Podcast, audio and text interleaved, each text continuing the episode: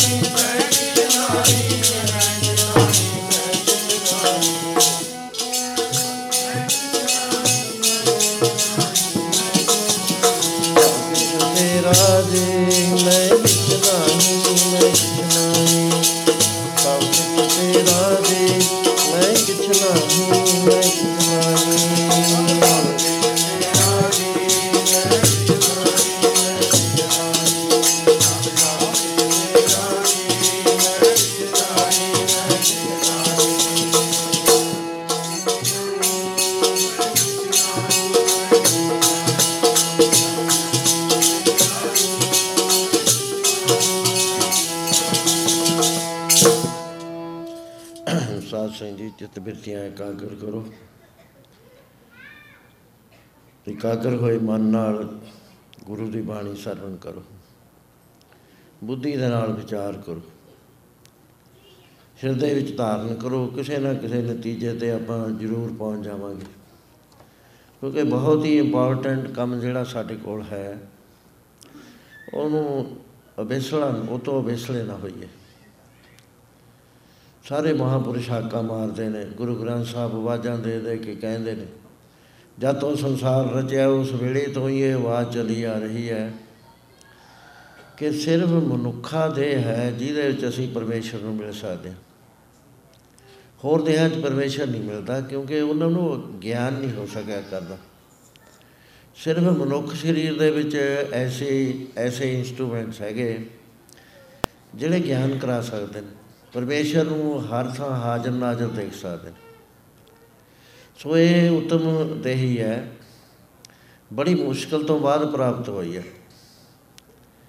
ਇਸ ਗੱਲ 'ਚ ਸਾਨੂੰ ਕੋਈ ਝਿਜਕ ਨਹੀਂ ਹੈ ਵੀ ਅਸੀਂ ਇਹ ਮੰਨ ਲਈਏ ਕਿ ਅਸੀਂ ਕਈ ਜਨਮ ਪਏ ਕੀਟ ਪਤੰਗਾ, ਕਈ ਜਨਮ ਕਾ ਜ਼ਮੀਨ ਕਰੰਗਾ, ਕਈ ਜਨਮ ਪੰਖੀ ਸਰਬ ਹੋਇਓ, ਕਈ ਜਨਮ ਹੈਬਰ ਬਿਰਖ ਜੋਇ ਮਿਲ ਜਗਦੀਸ਼ ਮਿਲਨ ਕੀ ਵਰਿਆ ਚਰੰਗ ਕਾਲੇ ਦੇਸ਼ ਜਈ। ਇਹ ਸਾਡੇ ਯਾਦ ਨਹੀਂ ਰਹਿੰਦੀ ਗੱਲ। ਕੋਈ ਐਸਾ ਨਹੀਂ ਹੈ ਸੰਗਤ ਵਿੱਚ ਜਿਹੜਾ ਡਿਨਾਈ ਕਰੇ ਵੀ ਨਹੀਂ ਜੀ, ਇਹ ਤਾਂ ਦੇਹੀ ਜਿਹੜੀ ਹੈ ਖਾਣ ਪੀਣ ਵਾਸਤੇ ਮਿਲੀ ਹੈ eat drink and be merry for we shall have to die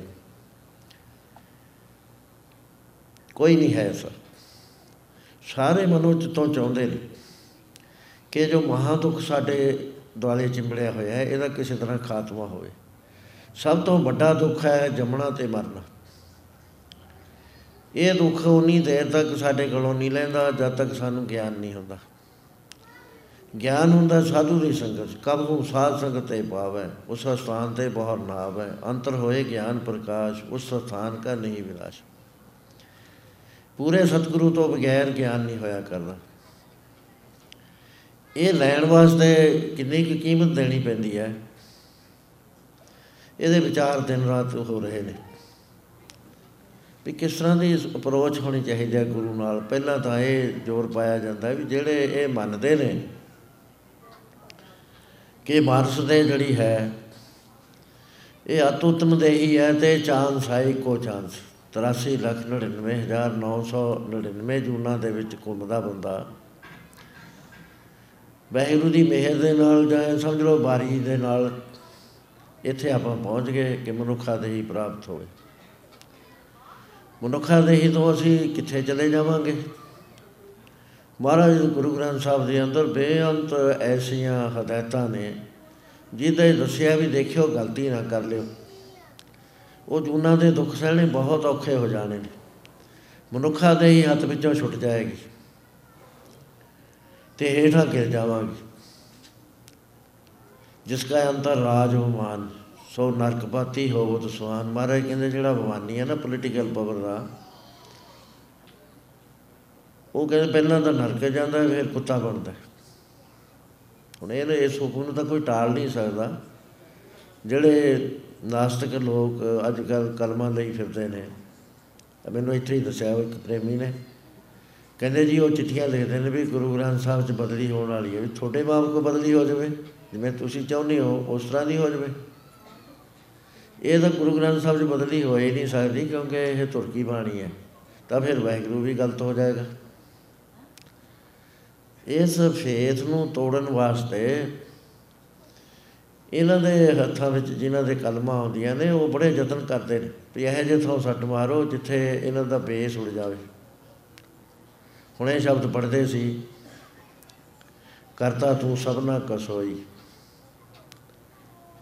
ਉਹਦੇ ਪਹਿਲੀ ਤੋਂ ਕਹੀ ਤੀ ਮਾਰ ਪਈ ਕੁਰਲਾਣੇ ਤੈ ਕੀ ਦਰਦ ਨਾ ਆਇਆ? ਇਸ ਤੰਤਰ ਅਰਥ ਤਾਂ ਹੋਰ ਤਰ੍ਹਾਂ ਨੇ ਪਰ ਪ੍ਰਸੰਗਕ ਅਰਥ ਜਿਹੜੇ ਨੇ ਨਾ ਕਨੈਕਟਡ ਅਰਥ ਉਹ ਹੋਰ ਤਰ੍ਹਾਂ ਨੇ। ਜਿਹੜੇ ਸੁਤੰਤਰ ਅਰਥ ਨੇ ਉਹਨਾਂ ਦੇ ਉੱਤੇ ਬੜਾ ਜ਼ਬਰਦਸਤ ਕਿੰਤੂ ਕੀ ਫਿਲਾਸਫੀ ਫੇਲ ਹੋ ਜਾਂਦੀ ਹੈ ਸਾਡੀ। ਜੇ ਸਕਤਾ ਸਕਤੇ ਕੋ ਮਾਰੇ ਤਾਂ ਮਨ ਰੋਸ਼ਨਾ ਕੋਈ। ਬੜੇ ਪੜ੍ਹੇ ਲਿਖੇ ਪ੍ਰੋਫੈਸਰ ਲਖਾਰੀ ਝਿਜਕਦੇ ਨਹੀਂ ਆ ਇਹ ਗੱਲ ਕਹਿਣ ਤੋਂ ਕਿ ਗੁਰੂ ਨਾਨਕ ਸਾਹਿਬ ਨੇ ਵਾਹਿਗੁਰੂ ਨੂੰ ਲਾਭਾ ਦਿੱਤਾ। ਵਾਹਿਗੁਰੂ ਨੂੰ ਲੰਬੇ ਤਾਂ ਸਵਾਲ ਇਹ ਪੈਦਾ ਨਹੀਂ ਹੁੰਦਾ, ਉਹ ਤਾਂ ਕਰਤਾ ਕਦੇ ਭੁੱਲਦਾ ਹੀ ਨਹੀਂ ਹੈ। ਉਹ ਸਾਡੀ ਮਰਜ਼ੀ ਦੇ ਮੁਤਾਬਕ ਨਹੀਂ ਗੱਲ ਕਰਦਾ, ਉਹ ਤਾਂ ਜਿਉਂ-ਜਿਉਂ ਉਹਨੂੰ ਪਾਉਂਦਾ ਹੈ, ਉਹੀ ਗੱਲ ਹੋਇਆ ਕਰਦੀ ਹੈ। ਤੇ ਗੁਰੂ ਨਾਨਕ ਸਾਹਿਬ ਨੇ ਛੁੱਟਣ ਦਾ ਰਸਤਾ ਜੇ ਇੱਕੋ ਇੱਕ ਦੱਸਿਆ ਹੈ, ਉਹ ਪੰਜਾਬੀ ਸਾਹਿਬ ਦੀ ਪਹਿਲੀ ਪੌੜੀ ਵਿੱਚ ਇਹ ਦੱਸ ਦਿੱਤਾ। ਸੋਚਿਆ ਸੋਚਣਾ ਹੋਵੇ, ਜੇ ਸੋਚੀ ਤਖਵਾਰ ਚੁਪਾ ਚੁਪਨਾ ਹੋਵੇ, ਜੇ ਲਾਇ ਰਹਾ ਲਿਪਤਾਰ, ਭੁਖੈ ਭੁਖ ਨਾ ਉਤਰੀ, ਜੇ ਬੰਨਾ ਪੁਰੀਆਂ ਪਾਰ ਸਹਿ ਸਿਆਣ ਪਾਲਾ ਖੋਏ ਤੇ ਇੱਕ ਨਾ ਚੱਲੇ ਨਾਲ। ਕਿੰਨੀ ਵੀ ਅਕਲ ਕਿਉਂ ਨਾ ਵੱਜ ਜਾਵੇ ਰੀਅਲਾਈਜੇਸ਼ਨ ਵਿੱਚ ਇੱਕ ਵੀ ਨਾਲ ਨਹੀਂ ਜਾਂਦੀ।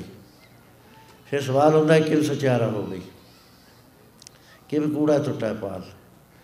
ਦੋ ਬਾਤਾਂ ਨੇ ਇਹ ਸਚਿਆਰ ਕਿਵੇਂ ਬਣਿਆ ਜਾਵੇ ਤੇ ਕੂੜ ਦੀ ਕੰਧ ਕਿਵੇਂ ਟੁੱਟੇ? ਇਹਦੇ ਉੱਤੇ ਵਿਚਾਰ ਕਰਕੇ ਮੇਰਾ ਖਿਆਲ ਹੈ ਕਿ ਕਿਵ ਸਚਾਰਾ ਹੋਵੇ ਤੇ 6 ਜਾਂ 8 ਦੀਵਾਨ ਲੱਗੇ 24 ਘੰਟੇ ਮੈਂ ਬੋਲਦਾ ਰਿਹਾ, ਸਰੀਰ ਹੈ ਤੇ ਦੂਸਰਾ ਕਿ ਕੂੜਾ ਟੁੱਟਾ ਪਾਲ 10 ਘੰਟੇ ਬੋਲਣ, ਬੋਲੇ। ਉਹਦੀਆਂ ਪੁਸਤਕਾਂ ਬਣੀਆਂ ਪਈਆਂ ਬਾਹਰ। ਹਰ ਪੁਰੋਸ ਕੌਣ ਤੋਂ ਵਿਚਾਰਿਆ ਗਿਆ ਵੀ ਇਹ ਜਿਹੜੇ ਅਰਥ ਚੱਲਦੇ ਨੇ, ਇਹ ਕਿੰਨੇ ਕਿ ਠੀਕ ਨੇ। ਹੁਣ ਮਹਾਰਾਜ ਨੇ ਜਿਹੜਾ ਫੈਸਲਾ ਦਿੱਤਾ, ਉਹਨਾਂ ਨੇ ਕਿਹਾ ਹੁਕਮ ਰਜ਼ਾਈ ਚੱਲਣਾ, ਨਾਨਕ ਲਿਖਿਆ ਨਾਲ। ਤੇ ਹੁਕਮ ਦੀ ਖੇਡ ਹੋ ਰਹੀ ਹੈ ਸੰਸਾਰ ਦੇ ਅੰਦਰ। ਹਰ ਜੀਵ ਦੇ ਨਾਲ ਮੱਥੇ 'ਚ ਲਿਖਿਆ ਹੋਇਆ, ਹੁਕਮ ਤੋਂ ਬਾਹਰ ਕੋਈ ਗੱਲ ਨਹੀਂ ਹੋਇਆ ਕਰਦੀ। ਹੁਕਮ ਹੈ ਅੰਦਰ, ਸਭ ਕੋ ਬਾਹਰ ਹੁਕਮ ਨਾ ਕੋਈ ਕਿਉਂਕਿ ਪਰਮੇਸ਼ਰ ਨੂੰ ਕੋਈ ਕਹਿ ਨਹੀਂ ਸਕਦਾ, ਅਸੀਂ ਕਿਉਂ ਕਹਿੰਦੇ ਆ ਕਿਉਂਕਿ ਭੁੱਲੇ ਹੋਏ ਆ ਅਸੀਂ। ਸਾਨੂੰ ਪਤਾ ਨਹੀਂ ਰਿਐਲਿਟੀ ਦਾ ਵੀ ਰਿਐਲਿਟੀ ਕੀ ਹੈ ਮਹਾਰਾਜ ਕਹਿੰਦੇ, ਸੇਜਤ ਸੇਜਤ, ਸਿੱਧਿਆ, ਗੁਰ ਪ੍ਰਸਾਦ ਸਭ ਕੁਝ ਤਤ ਸਭ ਬੁਝਿਆ। ਜਦ ਦੇਖੋ ਤਬ ਸਭ ਕੁਝ ਮੂਲ, ਨਾਨਕ ਸੋ ਸੁਖਮ ਸੋਈ ਅਸਤੂਲ ਜਿਸ ਵਾਰ ਇਹ ਗੱਲ ਬੁੱਝੀ ਗਈ ਤਾਂ ਇਸ ਨਿਰਣੇ ਤੇ ਪਹੁੰਚੇ, ਸੁਖਮ ਤੇ ਅਸਤੂਲ ਜਿਹੜੀਆਂ ਦੋ ਚੀਜ਼ਾਂ ਨੇ। ਇਹ ਦੋਏ ਪਰਮੇਸ਼ਰ ਆਪ ਹੀ ਹੈ, ਆਪਣੇ ਆਪਣੀ ਖੇਲ ਆਪ ਰਚਿਆ, ਆਪ ਇੱਕ ਤੋਂ ਅਨੇਕ ਹੋਇਆ। ਇੱਕ ਮੂਰਤ, ਅਨੇਕ ਦਰਸ਼ਨ, ਕੀਨ ਰੂਪ ਅਨੇਕ, ਖੇਲ ਖੇਲ ਖੇਲ, ਖੇਲਣ, ਅੰਤ ਕੋ ਫਿਰੇ। ਜੇ ਸਾਡਾ ਬੇਸ ਠੀਕ ਹੋਏਗਾ ਤਾਂ ਅਸੀਂ ਸਹੀ ਤਰੀਕੇ ਨਾਲ ਜਾ ਸਕਦੇ ਹਾਂ। ਜੇ ਬੇਸ ਸਾਡਾ ਆਪੋਜ਼ਿਟ ਰੁਖਦਾ ਹੈ ਅਸੀਂ ਪਹੁੰਚ ਨਹੀਂ ਸਕਦੇ, ਕਿਉਂਕਿ ਸਾਨੂੰ ਸਮਝ ਨਹੀਂ ਆਉਂਦੀ ਇਹਨਾਂ ਗੱਲਾਂ ਦੀ। ਤੇ ਮਹਾਰਾਜ ਕਹਿੰਦੇ ਵੀ ਇਹ ਸਾਰੀ ਖੇਲ ਹੁਕਮ ਦੀ ਹੋ ਰਹੀ ਹੈ। ਉਹ ਜੋ ਪ੍ਰਸੰਗਕ ਅਰਥ ਨੇ। ਉਹ ਮਹਾਰਾਜ ਜੀ ਜਸਵੰਤ ਬਾਬਰ ਪ੍ਰਭਾਵਿਤ ਹੋ ਗਿਆ। ਇੱਕ ਦਿਨ ਮੈਂ ਬੜੀ ਕਾਫੀ ਡਿਟੇਲ ਨਾਲ ਇਹ ਗੱਲ ਕਰੀ ਸੀ। ਗੁਰੂ ਨਾਨਕ ਸਾਹਿਬ ਦੇ ਪਾਸ ਆ ਕੇ ਕੁਝ ਦੇਣਾ, ਦੇਣ ਲੱਗਿਆ ਵੀ ਮੇਰੇ ਲੋ ਮਹਾਰਾਜ ਕਹਿੰਦੇ, ਕਹੇ, ਨਾਨਕ ਸੁਣ ਬਾਬਰ ਵੀਰ ਤੁਝ ਸੇ ਮੰਗੇ ਸੋ ਅਹਿਮਕ ਫਕੀਰ ਸੰਤਾਂ ਨੂੰ ਵੀ ਕੋਈ ਦੇ ਸਕਦਾ, ਸੰਤਾਂ ਆਪੇ ਮਾਲਕ ਹੋਇਆ ਕਰਦੇ ਨੇ। ਪਹਿਲੀ ਤਾਂ ਗੱਲ ਹੈ, ਲੋੜ ਨਹੀਂ ਉਹਨਾਂ ਨੂੰ ਹੁੰਦੀ। ਦੂਸਰੀ ਹੈ, ਜੇ ਜੀਵਾਂ ਦੇ ਪਰਪਕਾਰ ਵਾਸਤੇ ਉਹਨਾਂ ਨੇ ਟਾਈਮ ਡਿਵੋਟ ਕਰਨਾ ਹੈ, ਭਲਾ ਕਰਨਾ ਹੈ, ਉਹ ਜਿਹੜਾ ਦਿੰਦਾ ਉਹ ਆਪਣਾ ਭਲਾਈ ਕਰਦਾ ਸੰਤਾਂ ਦਾ ਕੁਝ ਨਹੀਂ ਹੁੰਦਾ ਵੀ ਸੰਤਾਂ ਨੂੰ ਅਮੀਰ ਅਮੀਰ ਬਣਾ ਦੂ ਵੱਡਾ ਬਣਾ ਦੂ ਜੇ ਲਈ ਫਿਰਦੇ ਨੇ ਸੰਤਾਂ ਨੂੰ, ਉਹ ਸਹੂਲਤ ਦੇਣ ਵਾਸਤੇ ਸ਼ਰਧਾਲੂ ਜਿਹੜੇ ਨੇ, ਉਹ ਸਹੂਲਤ ਦਿੰਦੇ ਨੇ ਵੀ ਤੁਰ ਕੇ ਨਾ ਕਿਤੇ ਆਵੇ। ਸੋ ਇਸ ਤਰ੍ਹਾਂ ਦੇ ਨਾਲ ਪਰਮੇਸ਼ਰ ਆਪਣੀ ਖੇਲ ਆਪ ਕਰ ਰਿਹਾ। ਜੋ ਸੁਖਮ ਹੈ, ਉਹੀ ਅਸੂਲ ਹੈ, ਆਪੇ ਹੀ ਐਕਸਪੈਂਡ ਹੋਇਆ। ਇੱਕ ਮੂਰਤ ਤੋਂ ਅਨੇਕ ਰੂਪ ਮੂਰਤਾਂ ਉਹਨੇ ਧਾਰੀਆਂ ਨੇ, ਫਿਰ ਸਾਨੂੰ ਕਿਉਂ ਨਹੀਂ ਪਤਾ ਲੱਗਦਾ? ਕਿਉਂਕਿ ਸਾਡੀ ਸੁਰਤ ਪ੍ਰਕਿਰਤੀ ਦੇ ਧੁੰਦਲੇਪਣ ਚ ਆ ਗਈ ਕਬੀਰ ਨਿਰਮਲ ਬੂਝ ਬੂਧ ਆਕਾਸ਼ ਕੀ ਲੀਨੀ ਭੂਮ ਲਾਏ। ਅਨਕ ਸਿਆਣੇ ਬਚ ਗਏ ਨਾ ਨਰਵਾਰੀ ਜਾਏ। ਕਬੀਰ ਨਿਰਮਲ ਬੂਧ ਆਕਾਸ਼ ਗਈ ਮਿਲ ਗਈ ਭੂਮ ਵਿਕਾਰ ਬਿਨ ਸੰਗਤਿਓ ਮਾਨਈ ਹੋਏ ਗਈ ਪਟਛਾ। ਬੈਗਰੂ ਨਾਲੋਂ ਟੁੱਟ ਕੇ ਉਹ ਜੋਤ ਜਿਹੜੀ ਹੈ ਪੱਠੀ ਦੀ ਸੁਆਹ ਵਰਗੀ ਹੋ ਗਈ। ਅਤੇ ਅਸੀਂ ਇੰਨਾ ਨੀਵਾ ਉਤਰਿਆ ਹੈ ਕਿ ਅਸੀਂ ਆਪਣੇ ਆਪ ਨੂੰ ਸਾਢੇ ਤਿੰਨ ਹੱਥ ਦੀ ਦੇਹ ਮੰਨਣਾ ਸ਼ੁਰੂ ਕਰਤਾ। ਹਾਲਾਂਕਿ ਇਹ ਜੇ ਦੇਹਾਂ ਸਾਨੂੰ ਕਰੋੜਾਂ ਮਿਲੀਆਂ ਨੇ, ਕਰੋੜਾਂ ਮਿਲਣਗੀਆਂ। ਪਤਾ ਨਹੀਂ ਕਿਹੜੀ ਕਿਹੜੀ ਦੇਹ ਮਿਲੇ, ਕਿਤੇ ਕੋਈ ਮਿਲਦੀ ਹੈ ਕਿਤੇ ਕੋਈ ਮਿਲਦੀ ਹੈ ਇੱਕ ਮੈਂ ਸਾਖੀ ਵਿੱਚੇ ਸੁਣਾ ਦੇਣਾ ਬਾਬਾ ਸਾਹਿਬ ਸਿੰਘ ਜੀ, ਉਹਨਾਂ ਸਾਹਿਬ ਵਾਲੇ, ਗੁਰੂ ਨਾਨਕ ਪਾਤਸ਼ਾਹ ਤੋਂ 11ਵੀਂ ਥਾਂ ਸੀ। ਮਿੰਦੀ ਬੰਦ ਸੀ ਉਹ। ਉਹਨਾਂ ਨੇ ਪੰਜਾਬ ਦੇ ਵਿੱਚ ਜਿਸ ਵਕਤ ਸਿੱਖ ਰਾਜ ਸਥਾਪਿਤ ਹੋਇਆ, ਉਸ ਵੇਲੇ ਅੰਮ੍ਰਿਤ ਛਕਾਇਆ ਉਹਨਾਂ ਨੇ। ਤੇ ਉਹ ਚੱਲਦੇ ਚੱਲਦੇ ਸਾਨੇਵਾਲ ਆ ਗਏ ਲੁਧਿਆਣੇ ਕੋਲ ਹੈ। ਸਾਨੇਵਾਲ ਉਸ ਵੇਲੇ ਸਰਦਾਰ ਸੀ, ਸੁਧ ਸਿੰਘ ਰਾਜ ਕਰਦਾ ਸੀ। ਤੇ ਸੁਧ ਸਿੰਘ ਜਿੱਥੇ ਬਾਬਾ ਜੀ ਦਾ satsang ਹੁੰਦਾ, ਉੱਥੇ ਆ ਕੇ ਉਤਰਿਆ, ਹਾਥੀ ਤੇ ਉਤਰਿਆ ਆ ਕੇ ਸਾਹਮਣੇ। ਬਾਬਾ ਜੀ ਨੇ ਵੀ ਦੇਖ ਲਿਆ, ਧਿਆਨ ਮਾਰਿਆ। ਜਦੋਂ ਨੇ ਮਸਤਕ ਨਵਾਇਆ ਬੈਠ ਕੇ satsang ਹੁੰਦਾ ਰਿਹਾ, ਉਹਦੇ ਬਾਅਦ ਜਦੋਂ ਆਗਿਆ ਮੰਗੀ ਕਿ ਬਾਬਾ ਜੀ ਮੈਨੂੰ ਆਗਿਆ ਦਿਓ, ਮੈਂ ਜਾਣਾ ਚਾਹੁੰਦਾ। ਕਹਿੰਦੇ, ਸੁਧ ਸਿੰਘ ਆ ਤੂੰ ਇਹ ਹਾਥੀ ਤੇ ਨਾ ਚੜੀ ਇਹ ਤੇਰਾ ਦੁਸ਼ਮਣ ਹੈ। ਹੈਰਾਨ ਹੋ ਗਿਆ ਵੀ ਹਾਥੀ ਤਾਂ ਮੇਰਾ ਪੈਟ ਐਨੀਮਲ ਹੈ ਮੈਂ ਬਾਰਾਬੰਕੀ ਤੋਂ ਲਿਆਂਦਾ ਤੇ ਬੜੀ ਟ੍ਰੇਨਿੰਗ ਦਿੱਤੀ ਹੈ, ਬੜੇ ਯੁੱਧਾਂ 'ਚ ਮੇਰੇ ਨਾਲ ਰਿਹਾ ਹੈ। ਕਹਿੰਦਾ ਬਾਬਾ ਜੀ ਇਹ ਦੁਸ਼ਮਣੀ ਕਰਨੀ ਹੁੰਦੀ, ਪਹਿਲਾਂ ਕਰ ਲੈਂਦਾ, ਮੈਂ ਇਕੱਲਾ ਵੀ ਆਇਆ, ਦੁਸ਼ਮਣਾਂ ਨਾਲ ਯੁੱਧ ਵੀ ਕੀਤੇ ਨੇ। ਇਹ ਤਾਂ ਬੜਾ ਟ੍ਰੇਨ ਕਰਿਆ ਹੋਇਆ ਹਾਥੀ ਹੈ ਮੇਰਾ ਦੁਸ਼ਮਣ ਕਿਵੇਂ ਹੋਇਆ, ਆਪ ਜੇ ਬਾਤ ਚਲਾਤੀ, ਹੁਣ ਕਿਰਪਾ ਕਰਕੇ ਉਹ ਵੀ ਖੋਲ ਦੋ। ਕਹਿਣ ਲੱਗੇ, ਸੁਧ ਸਿੰਘ, ਜਿਸ ਬਾਤ ਅਨੰਦਪੁਰ ਸਾਹਿਬ ਦੇ ਘੇਰਾ ਪਿਆ ਸੀ ਕਿਲੇ ਨੂੰ, ਉਸ ਵੇਲੇ ਕੁਝ ਪ੍ਰੇਮੀ ਇੱਕ ਅੱਧੇ ਨੰਬਰ ਤੋਂ ਫੇਲ ਹੋ ਗਏ। ਐ ਨਹੀਂ ਅਸੀਂ ਕਹਿ ਸਕਦੇ ਵੀ ਜੀ ਵਿਦਾਵਾ ਦੇ ਗਏ। ਸਾਡੇ ਨਾਲ ਤਾਂ ਲੱਖ ਗੁਣੇ ਚੰਗੇ ਆ। ਇੱਕ ਪੁਆਇੰਟ ਤੇ ਜੇ ਰਹਿ ਵੀ ਗਿਆ ਗੁਰਸਿੱਖ, ਤਾਂ ਕੋਈ ਬਾਤ ਨਹੀਂ, ਅਸੀਂ ਤਾਂ ਸਾਰੇ ਪੁਆਇੰਟਾਂ ਤੋਂ ਹੀ ਰਹੇ ਹੋਏ ਆ। ਇਹ ਨਹੀਂ ਵੀ ਇੱਕਦਮ ਅਸੀਂ ਚੱਕ ਕੇ ਨਾਲ ਸਾਡਾ ਤਾਂ ਵਿਦਾਵਾ ਸਦਾ ਹੀ ਦਿੱਤਾ ਹੋਇਆ ਗੁਰੂ। ਨੂੰ ਉਹ ਕਹਿੰਦੇ, ਉਸ ਵੇਲੇ ਨਾ ਤੂੰ ਵਿਦਾਵਾ ਦੇ ਗਿਆ, ਫਿਰ ਇੱਥੇ ਆ ਕੇ ਮੁਕਸਰ ਖਦਰਾਣੇ ਦੀ ਢਾਬ ਤੇ ਤੁਸੀਂ ਬਹੁਤ ਯੁੱਧ ਕਰਿਆ ਤੇ ਤੈਨੂੰ ਗੁਰੂ ਮਹਾਰਾਜ ਨੇ 5000 ਦਾ ਵਰਦਾਨ ਦਿੱਤਾ। ਇਸ ਕਰਕੇ ਤੂੰ ਇਸ ਇਲਾਕੇ ਦਾ ਰਾਜਾ ਹੋਇਆ। ਜਦ ਤੂੰ ਕਰ ਗਿਆ ਉਥੇ ਤੁਹਾਡੇ ਨੌਕਰ ਸੀ, ਉਹਨੇ ਤੁਹਾਡੇ ਚੋਰੀ ਹੋ ਗਈ, ਗਲਤੀ ਦੇ ਨਾਲ ਉਹਨੂੰ ਤੁਸੀਂ ਇੰਨਾ ਮਾਰਿਆ, ਉਹ ਚੜਾਈ ਕਰ ਗਿਆ। ਇਹ ਹਾਥੀ ਜਿਹੜਾ ਹੈ, ਉਹ ਹੀ ਨੌਕਰ ਹੈ ਤੁਹਾਡਾ। ਇਹ ਬਦਲਾ ਲੈਣ ਦੀ ਸੋਚਦਾ ਇਹਨੂੰ ਟਾਈਮ ਨਹੀਂ ਮਿਲਿਆ। ਬਚਨ ਹੁੰਦਾ ਪਿਆਰਿਆ, ਅਸੀਂ ਤਾਂ ਕੋਈ ਗੱਲ ਨਹੀਂ, ਐਵੇਂ ਤੈਨੂੰ ਭੇਤ ਲੀਕ ਆਊਟ ਕਰ ਦਿੱਤਾ। ਅੱਗੇ ਤੇਰੀ ਮਰਜ਼ੀ, ਜਿਸ ਵਾਰ ਬਾਬਾ ਜੀ ਚਲੇ ਗਏ, ਇਹ ਹਾਥੀ ਤੇ ਨਹੀਂ ਚੜਦਾ, ਨਾਲ ਨਾਲ ਤੁਰਿਆ ਜਾਂਦਾ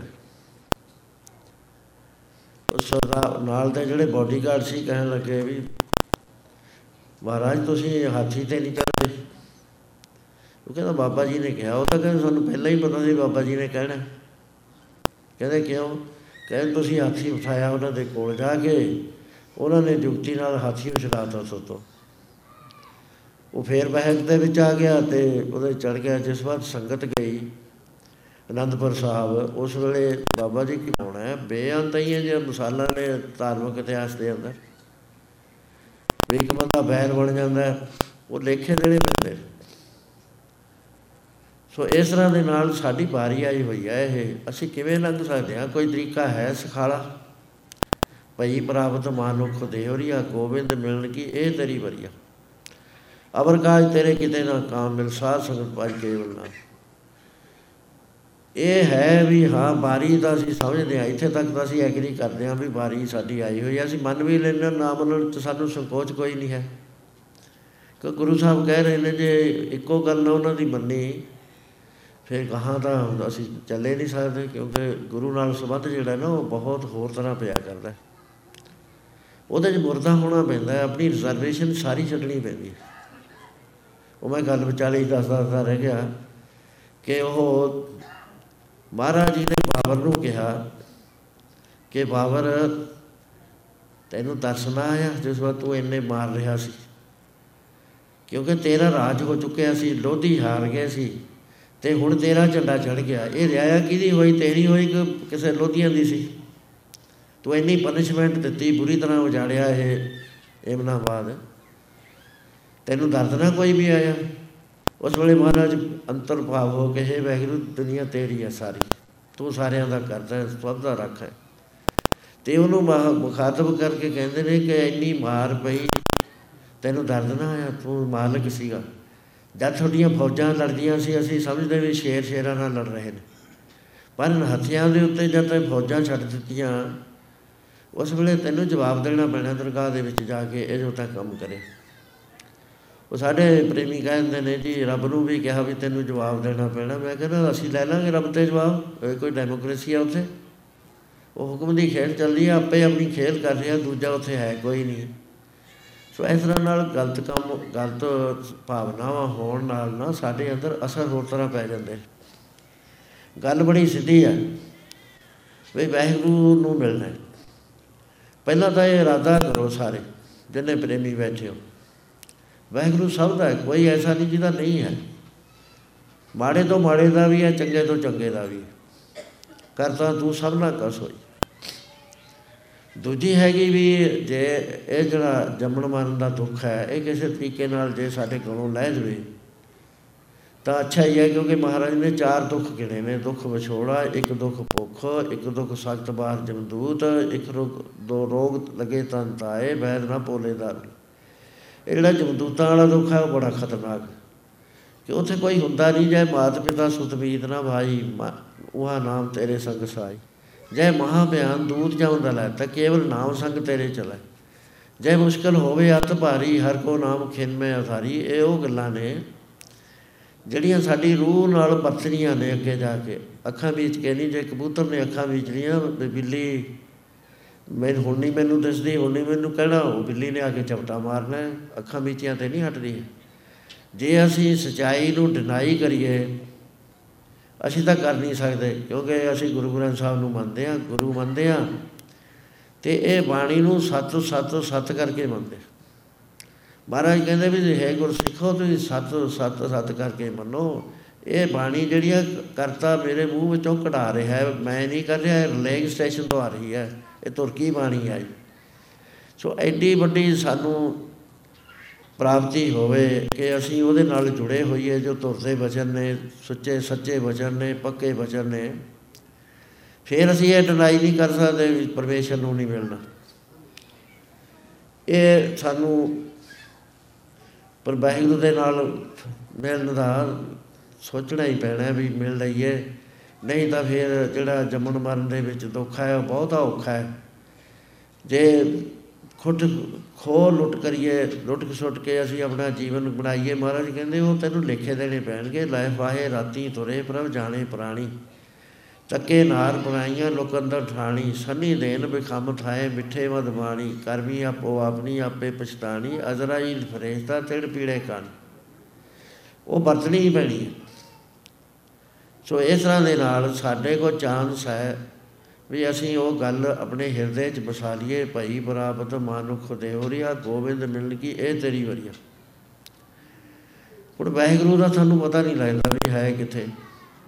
ਜੇ ਟੈਲੀਫੋਨ ਨੰਬਰ ਨਾ ਪਤਾ ਹੋਵੇ, ਨੰਬਰ ਉਹੀ ਘਮਾਈ ਜਾਓ, ਟੈਲੀਫੋਨ ਤੇ ਮਿਲਦੇ ਹੀ ਨਹੀਂ ਆ ਮਹਾਰਾਜ ਕਹਿੰਦੇ ਪਹਿਲਾਂ ਜਾਣ ਲੈ ਨਿਸ਼ਚਾ ਕਰ ਵੀ ਵਾਹਿਗੁਰੂ ਹੈ ਕਿੱਥੇ। ਚਲ ਗਿਆਨ ਦੀ ਗੱਲ ਤਾਂ ਤੂੰ ਛੱਡ। ਉਹ ਟਾਈਮ ਨਾਲ ਆਊਗਾ ਤੈਨੂੰ। ਹਾਲੇ ਨਹੀਂ ਆ ਸਕਦਾ। ਉਹਦੇ ਵਾਸਤੇ ਮੈਂਟਲ ਤਰੱਕੀ ਕਰਨੀ ਪੈਂਦੀ ਹੈ ਇਹ ਬੁੱਧ ਬਦਲ ਜਾਂਦੀ ਹੈ ਸਿੱਧ ਆ ਜਾਂਦੀ ਹੈ ਸਿੱਧ ਬਦਲ ਜਾਂਦੀ ਹੈ ਸੁੱਧ ਆ ਜਾਂਦੀ ਹੈ ਉਹ ਸੁਪਰੀਮ ਇੰਟੈਲੈਕਚੁਅਲ ਲੈਵਲ ਤੇ ਪਹੁੰਚ ਜਾਂਦਾ ਜਿੱਥੇ ਜਾ ਕੇ ਪਰਮੇਸ਼ਰ ਦੀ ਰੀਅਲਾਈਜੇਸ਼ਨ ਹੁੰਦੀ ਹੈ ਪਰ ਜਿਹੜਾ ਹੈ ਤਰੀਕਾ, ਉਹਨੂੰ ਮੰਨ ਲੈ ਵੀ ਤੂੰ ਸਚਾਈ ਜਿਹੜੀ ਗੁਰੂ ਸਾਹਿਬ ਕਹਿੰਦੇ ਨੇ, ਮਹਾਰਾਜ ਕਹਿੰਦੇ, ਕਾਇਆ ਨਗਰ ਨਗਰ ਗੜ ਅੰਦਰ। ਆ ਜਿਹੜਾ ਨਾ ਸਾਡੀ ਕਾਇਆ, ਇੱਕ ਨਗਰ ਹੈ। ਗੜ ਹੈ ਮਹਾਰਾਜ ਨੇ ਕਿਲੇ ਨਾਲ ਤਸ਼ਵੀਰ ਦਿੱਤੀ ਆ। ਸਾਚਾ ਬਾਸਾ ਪੁਰਗਗ ਨੰਦਰ। ਇਹਦੇ ਵਿੱਚ ਵਾਹਿਗੁਰੂ ਵਸਦਾ ਹੈ ਕਿੱਥੇ ਵਸਦਾ ਹੈ? ਕਹਿੰਦੇ ਨ- ਨਜ਼ਰ ਜੇ ਤੈਨੂੰ ਆਉਣਾ ਉਹ ਦਸਵੇਂ ਦਵਾਰ 'ਚ ਆਉਣਾ। ਹੋਰ ਥਾਂ ਤੇ ਨਜ਼ਰ ਨਹੀਂ ਆਉਣਾ ਪੈਰ 'ਚ ਨਹੀਂ ਨਜ਼ਰ ਆਉਣਾ ਹੱਥ 'ਚ ਨਹੀਂ ਆਉਣਾ। ਹੈ ਸਾਰੇ ਹੀ, ਕੋਈ ਥਾਂ ਐਸਾ ਨਹੀਂ ਜਿੱਥੇ ਪਰਮੇਸ਼ਰ ਨਹੀਂ ਹੈ। ਸੋ ਅੰਤਰ ਸੋ ਬਾਹਰ ਅਨੰਤ ਘਟ ਘਟ ਵਿਆਪ ਰਿਹਾ ਭਗਵੰਤ। ਉਹ ਜਿਹੜਾ ਦਰਵਾਜ਼ਾ ਹੈ ਉਹਦੀ ਤੈਨੂੰ ਸੋਝੀ ਨਹੀਂ ਆਈ। ਕਾਇਆ ਨਗਰ ਨਗਰਗੜ ਅੰਦਰ ਸਾਚਾ ਵਾਸਾ ਪੁਰਗ ਅਗਨੰਦਰ ਅਸਰ ਥਾਨ ਸਦਾ ਨਰਮੈਲ ਆਪੇ ਆਪ ਹੋ ਪਾਏਗਾ ਆਪੇ ਹੀ ਗੋਡ ਆਫ ਦਾ ਗੋਡ ਨੇ ਆਪਣੇ ਆਪ ਵਾਸਤੇ ਹਰ ਸਰੀਰ ਦੇ ਵਿੱਚ ਰੱਖਿਆ ਕਿਉਂਕਿ ਉਹ ਖੇਲ ਕਰ ਰਿਹਾ ਆਪਣੀ ਸ਼ਕਤੀ ਦੇ ਰਿਹਾ ਸਾਰਿਆਂ ਨੂੰ ਸਭ ਦੇ ਅੰਦਰ ਹੈ ਫਿਰ ਇਹ ਸਵਾਲ ਹੁੰਦਾ ਰੱਬ ਇੱਕ ਹੈ ਕਿ ਕਰੋੜਾਂ ਨੇ ਰੱਬ ਤਾਂ ਇੱਕੋ ਹੀ ਹੈ ਜਿਵੇਂ ਪਾ- ਪਾਣੀ ਦੇ ਅੰਦਰ ਵੱਖਰੇ ਵੱਖਰੇ ਭਾਂਡੇ ਪਏ ਹੁਣ ਚੰਦਰਮਾ ਸਾਰਿਆਂ 'ਚ ਦਿਸਦਾ ਹੈ ਇਸ ਤਰ੍ਹਾਂ ਉਹਦੀ ਜੋਤ ਹਰੇਕ ਦੇ ਅੰਦਰ ਹੈ ਉਹਦੀ ਕਿਰਪਾ ਕਰਕੇ ਹੀ ਸਾਡਾ ਸਰੀਰ ਚੱਲ ਰਿਹਾ। ਤੇ ਉਹ ਅੰਦਰ ਹੈ ਸਾਡੇ। ਅੰਤਰ ਕੋਟ ਸਜੇ ਹਟ ਨਾਲੇ, ਆਪੇ ਲੈਵੇ ਬਸ ਸਵਾਲੇ। ਬੱਜਰ ਕਪਾਟ ਜੜੇ ਜੜ ਜਾਣੇ ਗੁਰ ਸ਼ਬਦੀ ਕਲਾਇੰਦਾ ਲੇਕਿਨ ਇਹਦੇ ਵਿੱਚ ਬੱਜਰ ਕਪਾਟ ਜੜੇ ਹੋਏ ਨੇ, ਐਸੇ ਸਖਤ ਦਰਵਾਜ਼ੇ ਬੰਦ ਨੇ, ਜਿਹੜੇ ਗੁਰੂ ਤੋਂ ਸ਼ਬਦ ਲਏ ਬਿਨਾਂ ਖੁੱਲਦੇ ਨਹੀਂ ਹੈਗੇ। ਹੁਣ ਗੁਰੂ ਦਾ ਸ਼ਬਦ ਕਿੱਥੋਂ ਮਿਲੇ? ਜਦੋਂ ਸੰਸਾਰ ਚੱਲਿਆ, ਉਸ ਵੇਲੇ ਤੋਂ ਹੀ ਸ਼ਬਦ ਗੁਰੂ ਦਾ ਚੱਲਿਆ ਆ ਰਿਹਾ। ਅ- ਅਸੀਂ ਉਹ ਨਹੀਂ ਲੰਘੇ, ਪਹਿਲਾਂ ਸੰਸਾਰ ਵੀ ਲੰਘਦਾ ਰਿਹਾ। ਉਹਨਾਂ ਦੇ ਤਰੀਕੇ ਔਖੇ ਹੋਣ ਕਰਕੇ ਮਹਾਰਾਜ ਨੇ ਸਾਡੇ ਵਾਸਤੇ ਬਹੁਤ ਹੀ ਸਖਾਲਾ ਤਰੀਕਾ ਲਿਆਂਦਾ ਪਹਿਲੇ ਜਿਹੜੇ ਤਰੀਕੇ ਸੀ, ਤਪ ਕਰਦੇ ਸੀ। ਵੱਡੀਆਂ ਉਮਰਾਂ ਸੀ। ਫਲ ਘੱਟ ਹੁੰਦਾ ਸੀ। ਸਤਜੁਗ ਦੇ ਵਿੱਚ ਜੇ ਕੋਈ 10000 ਸਾਲ ਤਪੱਸਿਆ ਕਰੇ, ਉਹ ਤ੍ਰੇਤੇ ਯੁਗ ਦੀ 1000 ਸਾਲ ਦੀ ਤਪੱਸਿਆ ਦੇ ਬਰਾਬਰ ਹੁੰਦੀ ਸੀ। ਇਹ 1000 ਸਾਲ ਦੀ ਤਪੱਸਿਆ ਦੁਆਪਰ ਯੁਗ ਦੀ 100 ਸਾਲ ਦੀ ਤਪੱਸਿਆ ਦੇ ਬਰਾਬਰ। ਇਹ ਜਿਹੜੀ 100 ਸਾਲ ਦੀ, ਉਹ 10000 1000 ਤੇ 100 ਦੀ ਹੈ, ਇਹ ਕਲਯੁਗ ਦੇ ਅੰਦਰ ਜਿਹੜਾ ਤੁਸੀਂ ਇੱਥੇ ਥੋੜਾ ਟੇਕ ਕੇ ਬੈਠ ਜਾਣਾ ਨਾ satsang ਦੇ ਅੰਦਰ। ਮਨ ਚਿੱਤ ਲਾ ਕੇ ਤੁਸੀਂ satsang ਕਰ ਲੈਣੀ ਹੈ। ਉਹਦੇ ਬਰਾਬਰ ਹੈ। ਤੇ ਫਲ ਕਿੰਨਾ ਹੈ? ਮਹਾਰਾਜ ਕਹਿੰਦੇ ਜਿਹੜੇ ਮਨੋ ਚਿੱਤੋ ਸ਼ਰਧਾ ਨਾਲ satsang ਚ ਆਉਂਦੇ ਨੇ ਉਹ ਐਡਾ ਬੜਾ ਲਾਹਾ ਕੱਟ ਲੈਂਦੇ ਨੇ ਕਿ ਉਹਨਾਂ ਨੂੰ ਉਹ ਇਮੇਜਿਨ ਨਹੀਂ ਕਰ ਸਕਦੇ। ਕਈ ਕੋਟਿਕ ਜੱਗ ਫਲਾਂ ਸੁਣ ਗਾਵਣ ਹਾਰੇ RAM ਜ ਕਈ ਕਰੋੜ ਜੱਗਾਂ ਦਾ ਫਲ ਮਿਲਦਾ ਹੈ ਜਿਹੜਾ ਸੁਣਦਾ ਹੈ ਤੇ ਫਿਰ ਗਾਉਂਦਾ ਹੈ ਵਿਚਾਰ ਕਰਦਾ ਹੈ, ਸੇਵਕ ਸਿੱਖ ਪੂਜਣ ਸਭ ਆਵੇ ਸਭ ਗਾਵੇ ਹਰ ਹਰ ਉਤਮ ਬਾਣੀ।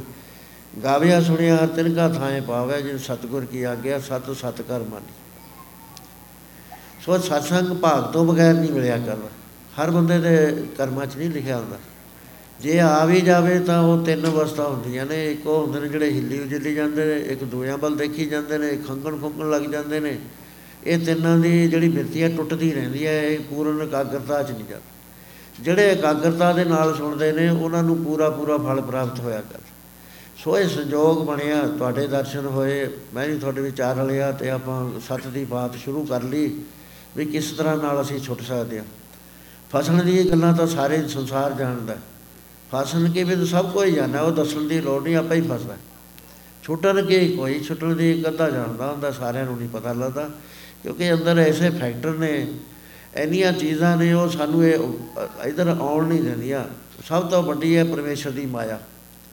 ਉਹ ਮਾਇਆ ਜਿਹੜੀ ਆ, ਸੁਰਤ ਨਹੀਂ, ਸੁਰਤ ਵਿੱਚ ਨਹੀਂ ਸਾਨੂੰ ਆਉਣ ਦਿੰਦੀ, ਉਹ ਇੰਜੈਕਸ਼ਨ ਹੈ ਨੀਂਦ ਦਾ। ਤੇ ਅਸੀਂ ਭੁੱਲੇ ਪਏ ਰਹਿੰਦੇ ਹਾਂ, ਤੇ ਹੀ ਗੁਣੀ ਸੰਸਾਰ ਭਰਮ ਸੁੱਤਾ ਸੁੱਤਿਆ ਰਹਿਣ ਵੀ ਹਨ।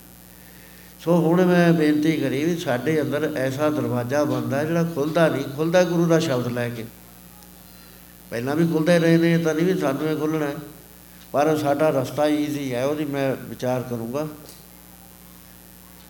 ਉਹਦੇ ਵਿੱਚ ਅਸੀਂ ਛੇਤੀ ਆਪਣੇ ਮੰਜ਼ਲੇ ਮਕਸੂਦ ਤੇ ਪਹੁੰਚ ਸਕਦੇ ਤਾਂ ਮਹਾਰਾਜ ਕਹਿੰਦੇ ਉਹ ਗੁਰੂ ਦੇ ਸ਼ਬਦ ਤੋਂ ਖੁੱਲਦਾ ਹੈ।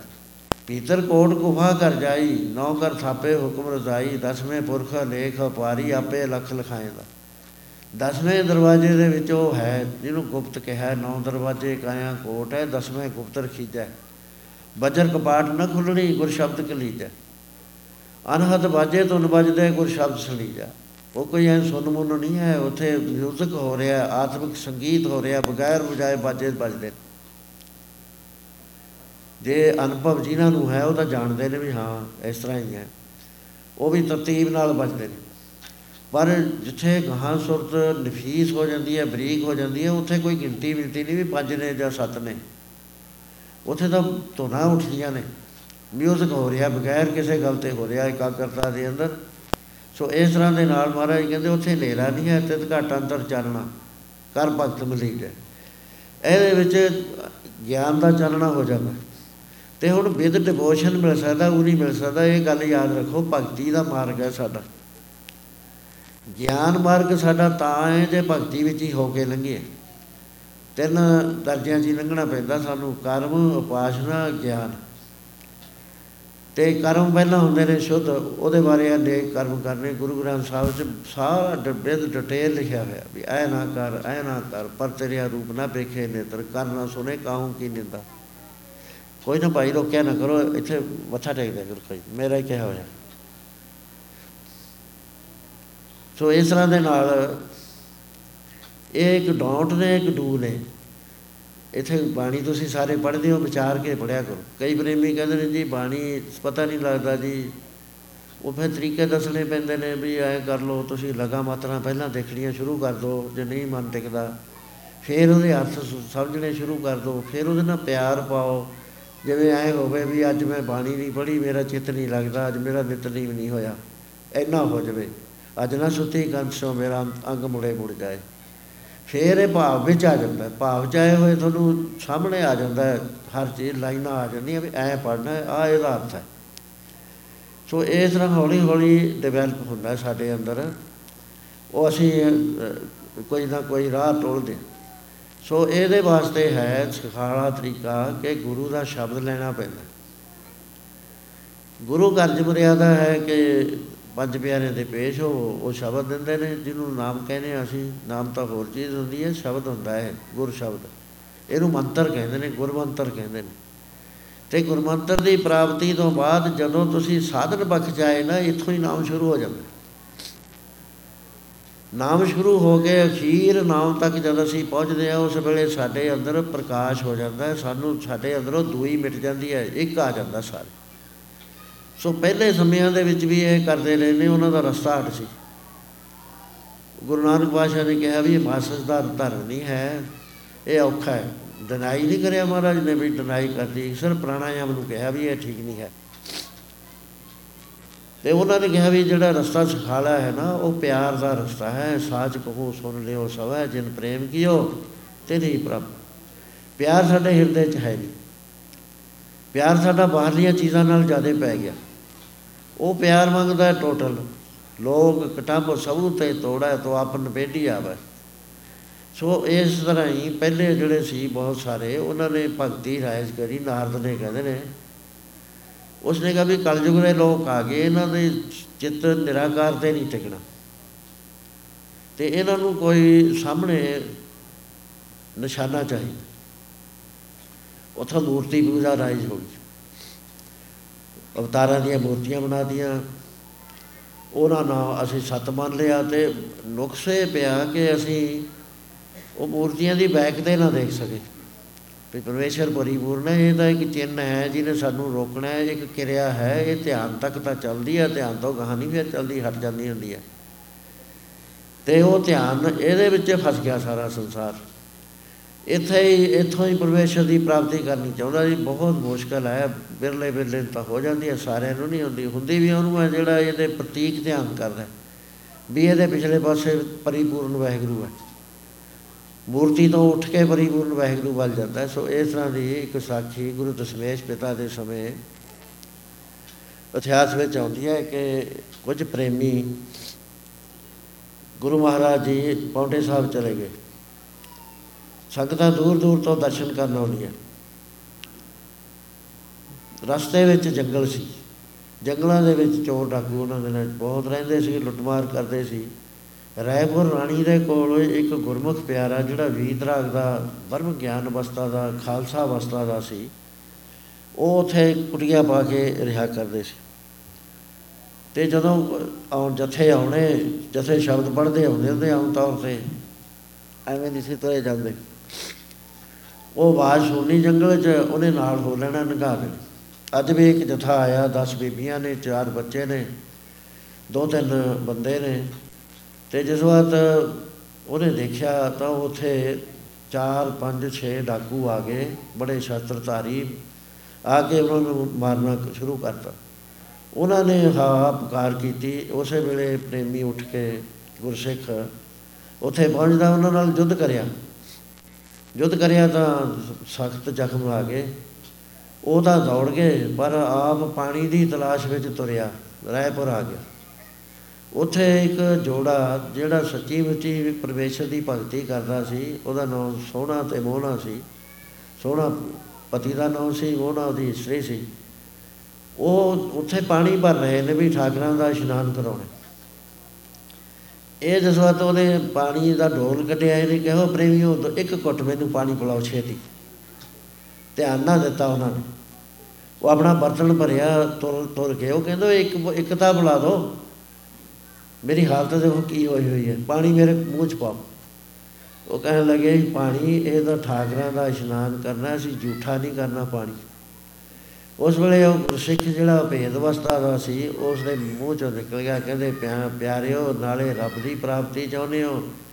ਐਡਾ ਕਠੋਰ ਤੁਹਾਡਾ ਰਸਤਾ, ਇੱਕ ਤੁਸੀਂ ਆਦਮੀ ਦੇ ਉੱਤੇ ਦਇਆ ਨਹੀਂ ਕਰਦੇ, ਦਇਆ ਬਿਨਾਂ ਤਾਂ ਧਰਮ ਚੱਲਦਾ ਹੀ ਨਹੀਂ ਹੈ, ਤਾਂ ਉਹ ਧਰਮ ਦਇਆ ਕਰੂ ਤੁਹਾਡੇ ਮਨ ਵਿੱਚ ਕੋਈ ਦਇਆ ਨਹੀਂ ਆਉਂਦੀ?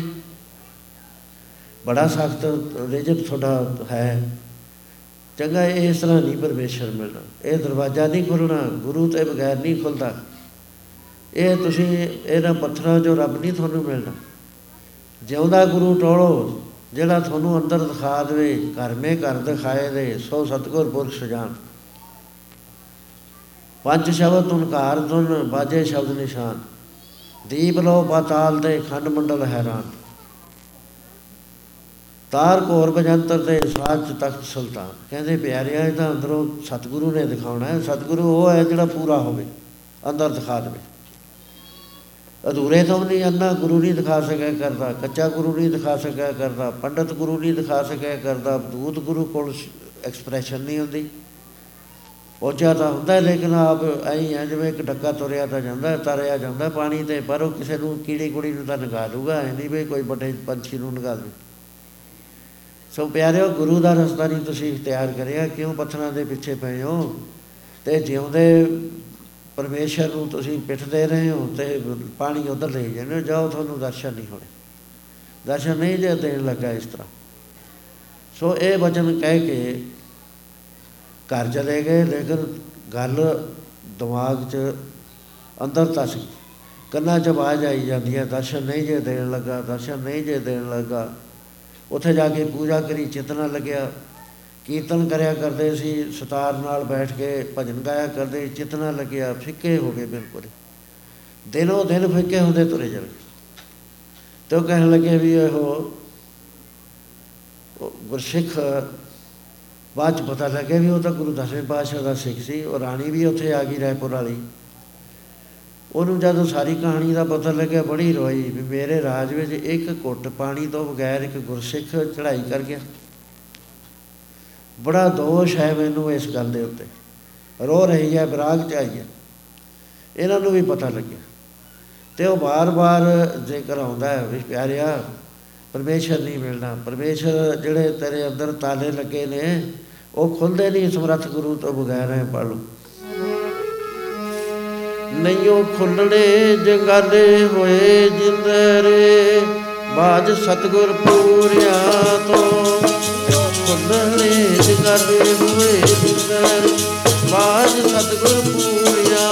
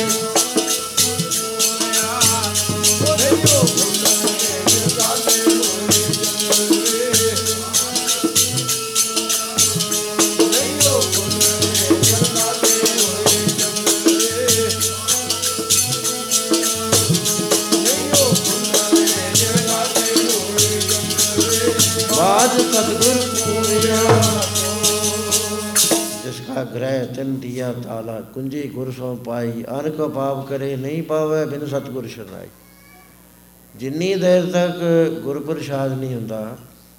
ਗੁਰੂ ਦੀ ਸਮਰੱਥ, ਗੁਰੂ ਦੀ ਕਿਰਪਾ ਨਹੀਂ ਹੁੰਦੀ। ਉਨੀ ਦੇਰ ਤੱਕ ਅੰਦਰ ਜਿਹੜਾ ਆਸ਼ਾ ਤੇ ਅੰਦੇਸ਼ਾ ਦੇ ਪੱਟ ਜਿਹੜੇ ਹੋਏ ਨੇ, ਅਗਿਆਨ ਦਾ ਤਾਰਾ ਲੱਗਿਆ ਹੈ ਉਹ ਖੁੱਲਿਆ ਨਹੀਂ ਕਰਦਾ ਕਦੇ ਵੀ। ਸੋ ਇਸ ਕਰਕੇ ਸਮਰੱਥ ਗੁਰੂ ਦੀ ਸ਼ਰਨ ਵਿੱਚ ਆਏ ਤੋਂ ਬਗੈਰ ਪਰਮੇਸ਼ਰ ਦਾ ਦਰਸ਼ਨ ਨਹੀਂ ਹੁੰਦਾ। ਬਿਨ ਸ਼ਬਦੇ ਅੰਤਰ ਹਨੇਰਾ। ਨਾ ਬਸ ਲਏ ਨਾ ਚੁੱਕੇ ਫੇਰਾ। ਸਤਗੁਰ ਹੱਥ ਕੁੰਜੀ, ਹੋਰ ਦਰ ਖੁੱਲੇ ਨਹੀਂ, ਗੁਰ ਪੂਰੇ ਭਾਗ ਮਿਲਾਵਣੇ ਸਤਗੁਰੂ ਦੇ ਕੋਲ ਚਾਬੀ ਹੈ ਇਹਦੀ ਤੇ ਗੁਰੂ ਪੂਰਾ ਭਾਗ ਹੋਵੇ ਜਿਨ ਵਸਤਕ ਤੋਂ ਹਰ ਲਿਖਿਆ, ਤੈਨੂੰ ਸਤਗੁਰ ਮਿਲਿਆ ਰਾਮ ਰਾਜ ਉਸ ਨੂੰ ਪੂਰਾ ਮਿਲਦਾ ਹੈ। ਜੇ ਮਹਾਰਾਜ ਨੇ ਪੂਰਾ ਲਿਖਿਆ ਹੈ, ਤਾਂ ਅਧੂਰਾ ਵੀ ਹੈ ਗੁਰੂ ਮਹਾਰਾਜ ਕਹਿੰਦੇ, ਅਧੂਰੇ ਕਾਚੇ ਗੁਰ ਤੇ ਮੁਕਤ ਨਾ ਹੋਈ ਉਹ ਤਾਂ ਆਪ ਵੀ ਡੁੱਬਦਾ ਹੈ। ਗੁਰੂ ਸਤਵੇਂ ਪਾਤਸ਼ਾਹ ਇਤਿਹਾਸ ਵਿੱਚ ਕਿਤੇ ਗੁਰੂ ਸਤਵੇਂ ਪਾਤਸ਼ਾਹ, ਕਿਤੇ ਛੇਵੇਂ ਪਾਤਸ਼ਾਹ ਦਾ ਜ਼ਿਕਰ ਹੁੰਦਾ ਹੈ। ਛੇਵੇਂ ਪਾਤਸ਼ਾਹ ਦਾ ਜ਼ਿਕਰ ਹੁੰਦਾ ਹੈ ਕਿ ਲਦਾਈ ਕੇ ਆਪ ਫਿਰੋਜ਼ਪੁਰ ਜ਼ਿਲ੍ਹੇ 'ਚ ਗਏ ਹੋਏ ਨੇ। ਉੱਥੇ ਆਪ ਬਾਹਰ ਸਰਕੜਾ ਬੜਾ ਸੰਘਣਾ ਹੈ, ਇੱਕ ਦਰਖਤ ਦੀ ਛਾਂ ਵਿੱਚ ਖੜੇ ਨੇ। ਉਹ ਸਰਕੜੇ ਵਿੱਚ ਕੈੜ ਕੈੜ ਦੀ ਆਵਾਜ਼ ਆਉਣ ਲੱਗੀ ਸਿੱਖਾਂ ਨੇ ਭਾਈ ਵੀਰੀ ਚੰਦ ਵਰਗਿਆਂ ਨੇ ਕਿਹਾ ਕਿ ਮਹਾਰਾਜ, ਕੋਈ ਐਂ ਲੱਗਦਾ ਜਿਵੇਂ ਕੋਈ ਜਾਨਵਰ ਭਿੜਦੇ ਹੁੰਦੇ ਨੇ ਆਪਸ ਵਿੱਚ। ਮਹਾਰਾਜ ਕਹਿੰਦੇ, ਕੋਈ ਨਾ। ਕੁਛ ਨਹੀਂ ਇੱਕ ਸਰਾਲ ਆ ਰਹੀ ਹੈ। ਅੱਜ ਤਾਂ ਆ ਰਿਹਾ ਉਹ ਆ ਗਿਆ ਤੇ ਮਹਾਰਾਜ ਕਹਿੰਦੇ, ਡਰੋ ਨਾ, ਇਹ ਕੁਛ ਨਹੀਂ ਕਹਿਣਾ ਇਹਨੇ। ਤੇ ਦੁਖੀ ਹੋਇਆ ਹੋਇਆ। ਉਹ ਜਦ ਮਹਾਰਾਜ ਜੀ ਦੇ ਕੋ ਆ ਗਿਆ, ਮਹਾਰਾਜ ਜੀ ਨੇ ਕਿਰਪਾ ਕਰੀ, ਜਲ ਛਿੜਕਾਤਾ ਉਹਦੇ ਉੱਤੇ, ਉਹ ਮਰ ਗਿਆ। ਮਰਿਆ ਹੋਇਆ ਤਾਂ ਸਾਰਿਆਂ ਦੇ ਮਨ 'ਚ ਹੋਇਆ ਵੀ ਇਹ। ਕੌਤਕ ਮਹਾਰਾਜ ਨੇ ਕਰਿਆ ਵੀ ਸਾਨੂੰ ਵੀ ਪਤਾ ਲੱਗੇ ਇਹ ਕੀ ਆ। ਮਹਾਰਾਜ ਨੇ ਉਹ ਦੇਵ ਦ੍ਰਿਸ਼ ਦੇਤੀ ਸਾਰਿਆਂ ਨੂੰ। ਕੀ ਦੇਖਦੇ ਨੇ ਇੱਕ ਰੂਹ ਖੜੀ ਆ? ਤੇ ਆਪਣੀ ਵਾਰਤਾ ਕਹਿ ਰਹੀ ਹੈ ਕਿ ਪਿਆਰਿਓ, ਮੈਂ ਕੱਚਾ ਗੁਰੂ ਸੀ। ਮੈਂ ਲੋਕਾਂ ਤੋਂ ਦਸਵੰਧ ਖਾਂਦਾ ਸੀ। ਕੋਈ ਨਾ ਕੋਈ ਬਹਾਨੇ ਬਣਾ ਬਣਾ ਕੇ ਦਸਵੰਧ ਖਿੱਚਦਾ ਸੀ ਤੇ ਮੁਕਤੀ ਮੈਂ ਦੇ ਨਹੀਂ ਸਕਿਆ। ਮੇਰੀ ਬਿਰਤੀ ਮਾਇਆ 'ਚ ਰਹਿਣ ਕਰਕੇ, ਮੇਰੀ ਸੁਰਤ ਮਾਇਆ 'ਚ ਰਹੀ। ਅੰਤਕਾਲ ਜੋ ਲక్ష్ਮੀ ਸਿਮਰੇ ਐਸੀ ਚਿੰਤਾ ਮੇ ਜੇ ਮਰੇ ਸਰਪ ਜੋ ਨੋ ਬਲ ਬਲ ਉਤਰੇ। ਉਹ ਸੱਪ ਬਣ ਜਾਇਆ ਕਰ। ਤੇ ਮੈਂ ਬੜਾ ਦੁਖੀ ਹਾਂ ਕਿਰਪਾ ਕਰੀ ਮੇਰੇ ਤੇ ਸਤਿਗੁਰੂ ਨੇ।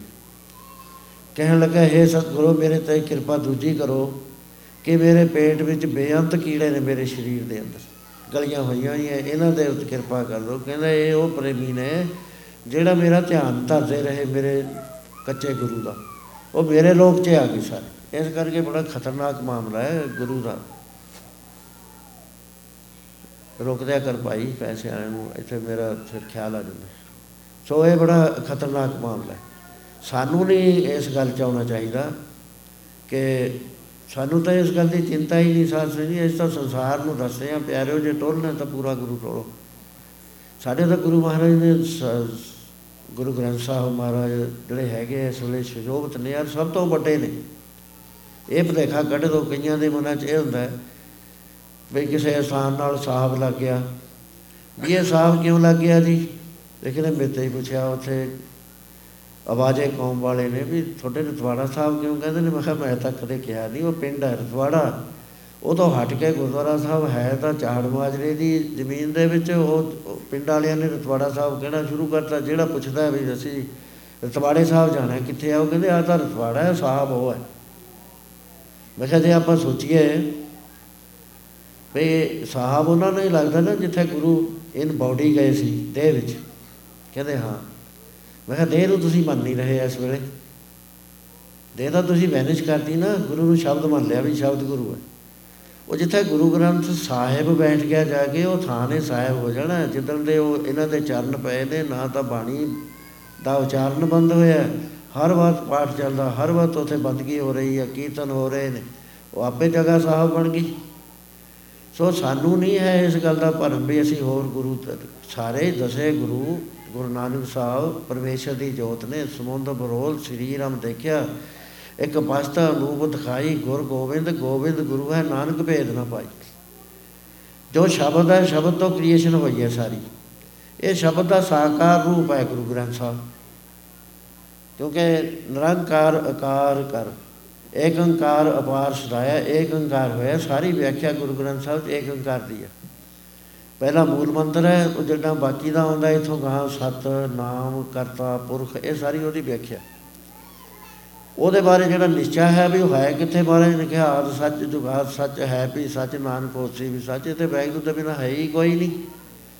ਉਹ ਤੋਂ ਬਾਹਰ ਇੱਥੇ ਨਾ ਪ੍ਰਕਿਰਤੀ ਆਈ ਹੈ, ਨਾ ਕੋਈ ਹੋਰ ਚੀਜ਼ਾਂ ਆਈਆਂ ਨੇ, ਇਹਦਾ ਇੱਕ ਖੇਲ ਕਰਿਆ ਉਹਨੇ, ਉਹ ਖੇਲ ਦੇ ਮੁਤਾਬਕ ਤਿੰਨ ਗੁਣ ਪੈਦਾ ਕਰਤੇ, ਰਜੋ ਗੁਣ ਤਮੋ ਗੁਣ, ਸਤੋ ਗੁਣ, ਉਹਦੇ ਅੰਦਰ ਦੁਨੀਆ ਖੇਲਦੀ ਹੈ, ਆਪਣਾ ਆਪ ਇਹ ਕੌਤਕ ਕਰ ਰਹੀ। ਸੋ ਇਸ ਤਰ੍ਹਾਂ ਦੇ ਨਾਲ ਉਹ ਸ਼ਬਦ ਜਿਹੜਾ ਸੀ ਏਕ ਓੰਕਾਰ ਤੋਂ ਸ਼ਬਦ ਹੋਇਆ ਏਕ ਓੰਕਾਰੋਂ ਸ਼ਬਦ ਤੋਂ ਓੰਕਾਰ ਆਕਾਰ ਬਣਾਇਆ। ਓੰਕਾਰ ਜਿਹੜੇ ਉਹਦਾ ਨਾਮ ਦਿੱਤਾ, ਸੰਗਿਆ ਪਈ, ਜਿਵੇਂ ਏਕ ਓੰਕਾਰ ਪਈ, ਉਹ ਸਸਤੀ ਦੀ ਜਿਹਨੂੰ ਪਰਮ ਚੇਤਨ ਕਹਿੰਦੇ ਨੇ ਪਰਬ੍ਰਹਮ ਪਰਮੇਸ਼ਰ ਕਹਿੰਦੇ ਨੇ ਇਸੇ ਤਰ੍ਹਾਂ ਉਹ ਸ਼ਬਦ ਦੀ ਸੰਗਿਆ ਓੰਕਾਰ ਪਈ ਮਹਾਰਾਜ ਨੇ ਕਿਹਾ ਵੀ ਸ਼ਬਦ ਤੇ ਏਕ ਓੰਕਾਰ ਦੋਏ ਇੱਕ ਨੇ, ਉਹਨਾਂ ਨੇ ਏਕ ਓੰਕਾਰ ਲਿਖੀ। ਇਕੱਠਾ ਕਰਤਾ ਨਹੀਂ ਏਕ ਓੰਕਾਰ ਓੰਕਾਰ ਹੋਣਾ ਸੀ। ਉਹ ਜਿਹੜਾ ਸ਼ਬਦ ਉਹ ਤੋਂ ਕ੍ਰੀਏਸ਼ਨ ਹੋਈ ਸਾਰੀ। ਓੰਕਾਰ ਬਰਮਾ ਉਤਪਤ, ਓੰਕਾਰ ਕੀਆ ਜਿਨ ਚਿਤ। ਓੰਕਾਰ ਸ਼ੈਲ ਜੁਗ ਪਏ, ਓੰਕਾਰ ਵੇਦ ਨਵੇਜ ਨਾ ਗਿਆਨ ਹੈ, ਸਾਰੇ ਦਾ ਸਾਰਾ ਓੰਕਾਰ ਤੋਂ ਆਇਆ। ਉਹ ਜਿਹੜੀ ਕ੍ਰੀਏਸ਼ਨ ਹੋਈ ਪ੍ਰਕਿਰਤੀ ਦੀ ਹੋਈ, ਇੱਕ ਰੂਪ ਉਹਦਾ ਚੱਲਿਆ ਗਿਆਨ ਵਾਲਾ। ਗਿਆਨ ਵਾਲਾ ਰੂਪ ਚੱਲਦਾ ਚੱਲਦਾ ਮਹਾਤਮਾ ਦੇ ਹਿਰਦਿਆਂ ਚ ਆਉਂਦਾ ਰਿਹਾ, ਵੇਦ ਬਣੇ, ਕੁਰਾਨ ਸ਼ਰੀਫ ਬਣਿਆ, ਬਾਈਬਲ ਬਣੀ ਤੇ ਉਹੀ ਗਿਆਨ ਗੁਰੂ ਗ੍ਰੰਥ ਸਾਹਿਬ ਚ ਸਾਕਾਰ ਹੋ ਕੇ ਓੰਕਾਰ ਗੁਰੂ ਗ੍ਰੰਥ ਸਾਹਿਬ ਦਾ ਰੂਪ ਬਣਿਆ, ਜਿਹਨੂੰ ਅਸੀਂ ਮਸਤਕ ਨਵਾਉਂਦੇ ਆ ਅਸੀਂ ਸ਼ਬਦ ਗੁਰੂ ਨੂੰ ਮੰਨਦੇ ਆ ਸੋ ਇਹਦੇ ਵਿੱਚ ਕੰਪਲੀਟ ਹੈ, ਜੇ ਇਹ ਨਿਸ਼ਚਾ ਕਰੋ, ਸੰਤੋ ਸਾਗਰ ਪਾਰ ਉਤਰਿਆ ਜੇ ਕੋ ਬਚਨ ਕਮਾਵੇ ਸੰਤਨ ਦਾ ਸੋ ਗੁਰ ਪ੍ਰਸਾਦੀ ਤਰੀ। ਸੋ ਇਸ ਕਰਕੇ ਸਾਨੂੰ ਇਹ ਕੋਈ ਡਿਫਿਕਲਟੀ ਨਹੀਂ ਹੈ ਵੀ ਅਸੀਂ ਟੋਲਦੇ ਫਿਰੀਏ ਵੀ ਗੁਰੂ ਕਿੱਥੋਂ ਟੋਲੀਏ। ਗੁਰੂ ਕਰਦਾ ਕੋਈ ਸੰਤ ਆਪਣੇ ਆਪ ਨੂੰ ਗੁਰੂ ਨਹੀਂ ਕਹਾਉਂਦਾ। ਉੱਚਾ ਵੀ ਨਹੀਂ ਬਣਦਾ ਹੈਗਾ ਵੀ ਕੋਈ ਮੱਥੇ ਟੇਕੇ ਉਹ ਵਿੱਚ ਨੇ ਸਾਰੇ ਉਹਨਾਂ ਨੂੰ ਗਿਆਨ ਹੈ ਵੀ ਇੱਥੇ ਪਰਮੇਸ਼ਰ ਬਿਨਾ ਹੋਰ ਹੈ ਹੀ ਕੋਈ ਨਹੀਂ। ਮਾੜੇ ਕਿਹੜੇ ਨੇ, ਘਟੀਆ ਕਿਹੜੇ ਨੇ ਜਿਹਨਾਂ ਤੋਂ ਮੱਥੇ ਟਿਕਾਉਣੇ ਤਾਂ ਪਰਮੇਸ਼ਰ ਹੀ ਆ ਸਾਰੇ। ਹੋਰ ਕੋਈ ਜਾ ਹੈ ਹੀ ਨਹੀਂ ਇੱਥੇ। ਦ੍ਰਿਸ਼ਟੀ ਅੰਦਰ ਹੋਏ ਆ ਕਿਰਿਆ ਦੀ ਦ੍ਰਿਸ਼ਟੀ ਕਿਰਿਆ ਦੇ ਮੁਤਾਬਕ ਸੋ ਇਸ ਕਰਕੇ ਇਹਦੀ ਗੁਰੂ ਗ੍ਰੰਥ ਸਾਹਿਬ ਦੀ ਸ਼ਰਨ ਪਏ ਤੋਂ ਬਗੈਰ, ਬਾਣੀ ਦੀ ਕਮਾਈ ਕਰੀ ਤੋਂ ਬਗੈਰ ਅੰਦਰਲਾ ਭਰਮ ਨਹੀਂ ਜਾਣਾ। ਆਪਾਂ ਨਹੀਂ ਜੀਨ ਹੋਣਾ ਆਪਾਂ ਤਾਂ ਹੀ ਜੀਨ ਹੋ ਜੇ ਗੁਰੂ ਦੀ ਬਾਣੀ ਨੂੰ ਅਸੀਂ ਅੰਦਰੋਂ ਜਾਣਾਂਗੇ। ਇਹ ਬਾਣੀ ਜੋ ਜੀਓ ਜਾਣੇ ਤੇ ਸੰਤਰ ਰਵੇ ਹਰਨਾਮਾ। ਜਿਹੜਾ ਬਾਣੀ ਨੂੰ ਜੀ ਤੋਂ ਜਾਣਦਾ, ਉਹਦੇ ਅੰਦਰ ਨਾਮ ਪ੍ਰਗਟ ਹੋ ਜਾਣਾ। ਨਾਮ ਉਹ ਵਸਤਾ ਹੈ ਜਿੱਥੇ ਜਾ ਕੇ ਦੁਆਇਤ ਖਤਮ ਹੋ ਕੇ ਸਭ ਗੋਬਿੰਦਾ ਹੈ, ਸਭ ਗੋਬਿੰਦਾ ਨਜ਼ਰ ਆ ਜਾਇਆ ਕਰਦਾ। ਸੋ ਇਸ ਕਰਕੇ ਸਾਨੂੰ ਇਹ ਡਿਫਿਕਲਟੀ ਨਹੀਂ ਹੈ। ਬਾਕੀ ਸੰਸਾਰ ਵਾਸਤੇ ਹੈ ਕਿ ਜਿੰਨਾ ਚਿਰ ਗੁਰੂ ਦੀ ਸ਼ਰਨ ਵਿੱਚ ਨਹੀਂ ਆਉਂਦੇ ਪਰਮੇਸ਼ਰ ਦੇ ਦਰਸ਼ਨ ਨਹੀਂ ਹੁੰਦੇ, ਉਸ ਗੁਰਸਿੱਖ ਦੇ ਮੁਖ ਤੋਂ ਵਾਗ ਨਿਕਲ ਗਿਆ ਕਿ ਪਿਆਰੇ ਪੱਥਰਾਂ ਜਗਾ ਨੂੰ ਟੋੜਦੇ ਆਪਣੇ ਇਸ ਤਰ੍ਹਾਂ ਦੇ ਬਹੁਤ ਸਾਰੇ ਬਚਨ ਆਉਂਦੇ ਨੇ। ਪਿਆਰੇ ਜੰਗਲਾਂ ਦੇ ਵਿੱਚ ਕਾਨੂੰ ਟੂੜਦਾ ਖੋਜ ਮਨ ਆਪਣੇ ਨੂੰ। ਜੰਗਲਾਂ ਦੇ ਵਿੱਚ ਕਾਨੂੰ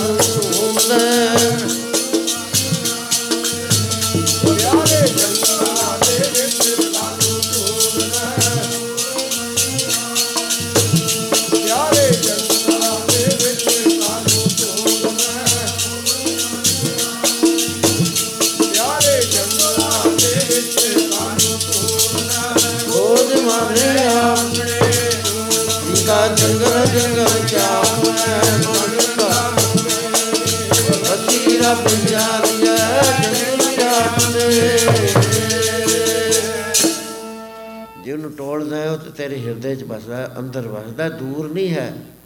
ਇੱਕ ਪੜਦਾ ਪਿਆ ਹੋਇਆ ਵਿਚਾਲੇ। ਜਿੰਨਾ ਚਿਰ ਉਹ ਪੜਦਾ ਨਹੀਂ ਟੁੱਟਦਾ ਕੰਧ ਨਹੀਂ ਟੁੱਟਦੀ ਕੰਧ ਕਹਿ ਲੋ ਪੜਦਾ ਕਹਿ ਲੋ ਬਿਥਮ ਕਹਿ ਲੋ ਤਨ ਪਿਰਕਾ ਇੱਕ ਹੀ ਸੰਗ ਵਾਸਾ ਵਿੱਚ ਹਉਮੈ ਪੀਤ ਕਰਾ ਵਾਹਿਗੁਰੂ ਤੇ ਆਪਾਂ ਜਿਹੜੇ ਮੈਂ ਆ ਨਾ ਇਹਦੇ ਅੰਦਰ ਉਹ ਇੱਕ ਇੱਕੋ ਪਲੰਗ ਤੇ ਪਏ ਨੇ ਦੋਏ ਇੱਕੋ ਇਕੱਠੇ ਨੇ। ਲੇਕਿਨ ਕੰਧ ਕੰਧ ਮੈਂ ਦੀ ਹੋ ਗਈ ਇਹਦੇ ਅੰਦਰ ਜਿੰਨਾ ਚਿਰ ਮੈਂ ਨਹੀਂ ਨਾ ਟੁੱਟਦੀ। ਉਹ ਗੁਰੂ ਦੇ ਬਗੈਰ ਨਹੀਂ ਟੁੱਟਦੀ, ਇਹ ਫੈਸਲਾ ਹੈ। ਗੁਰ ਪੂਰੇ ਹਉਮੈ ਪੀਤ ਤੋੜੀ, ਜਾਂ ਨਾਨਕ ਮਿਲੇ ਬਨਵਾਰੀ। ਗੁਰੂ ਤੋਂ ਬਗੈਰ ਕੋਈ ਤੋੜ ਨਹੀਂ ਸਕਦਾ ਇਸ ਨੂੰ ਇਹ ਜੇ ਮੈਂ ਮੰਜ਼ਲਾਂ ਦੀ ਗੱਲ ਕਰਾਂ, ਇਸਲਾਮ ਦੇ ਮੁਤਾਬਕ, ਆਪਣੇ ਸ਼ਾਸਤਰਾਂ ਦੇ ਮੁਤਾਬਕ, ਗੁਰੂ ਘਰ ਦੇ ਮੁਤਾਬਕ, ਗੁਰੂ ਘਰ 'ਚ ਪੰਜ ਮੰਜ਼ਲਾਂ ਨੇ। ਇਹਦੇ 'ਚ ਦੋ ਮਿਕਸ ਨੇ। ਬਾਕੀਆਂ ਦੀਆਂ ਹੈਗੀਆਂ ਇਸਲਾਮ ਹੈ, ਪਹਿਲੀ ਮੰਜ਼ਲੇ ਤਲਾਸ਼ ਹੋਇਆ ਕਰਦੀ ਹੈ, ਵਾਹਿਗੁਰੂ ਨੂੰ ਤਲਾਸ਼ ਕਰਨਾ।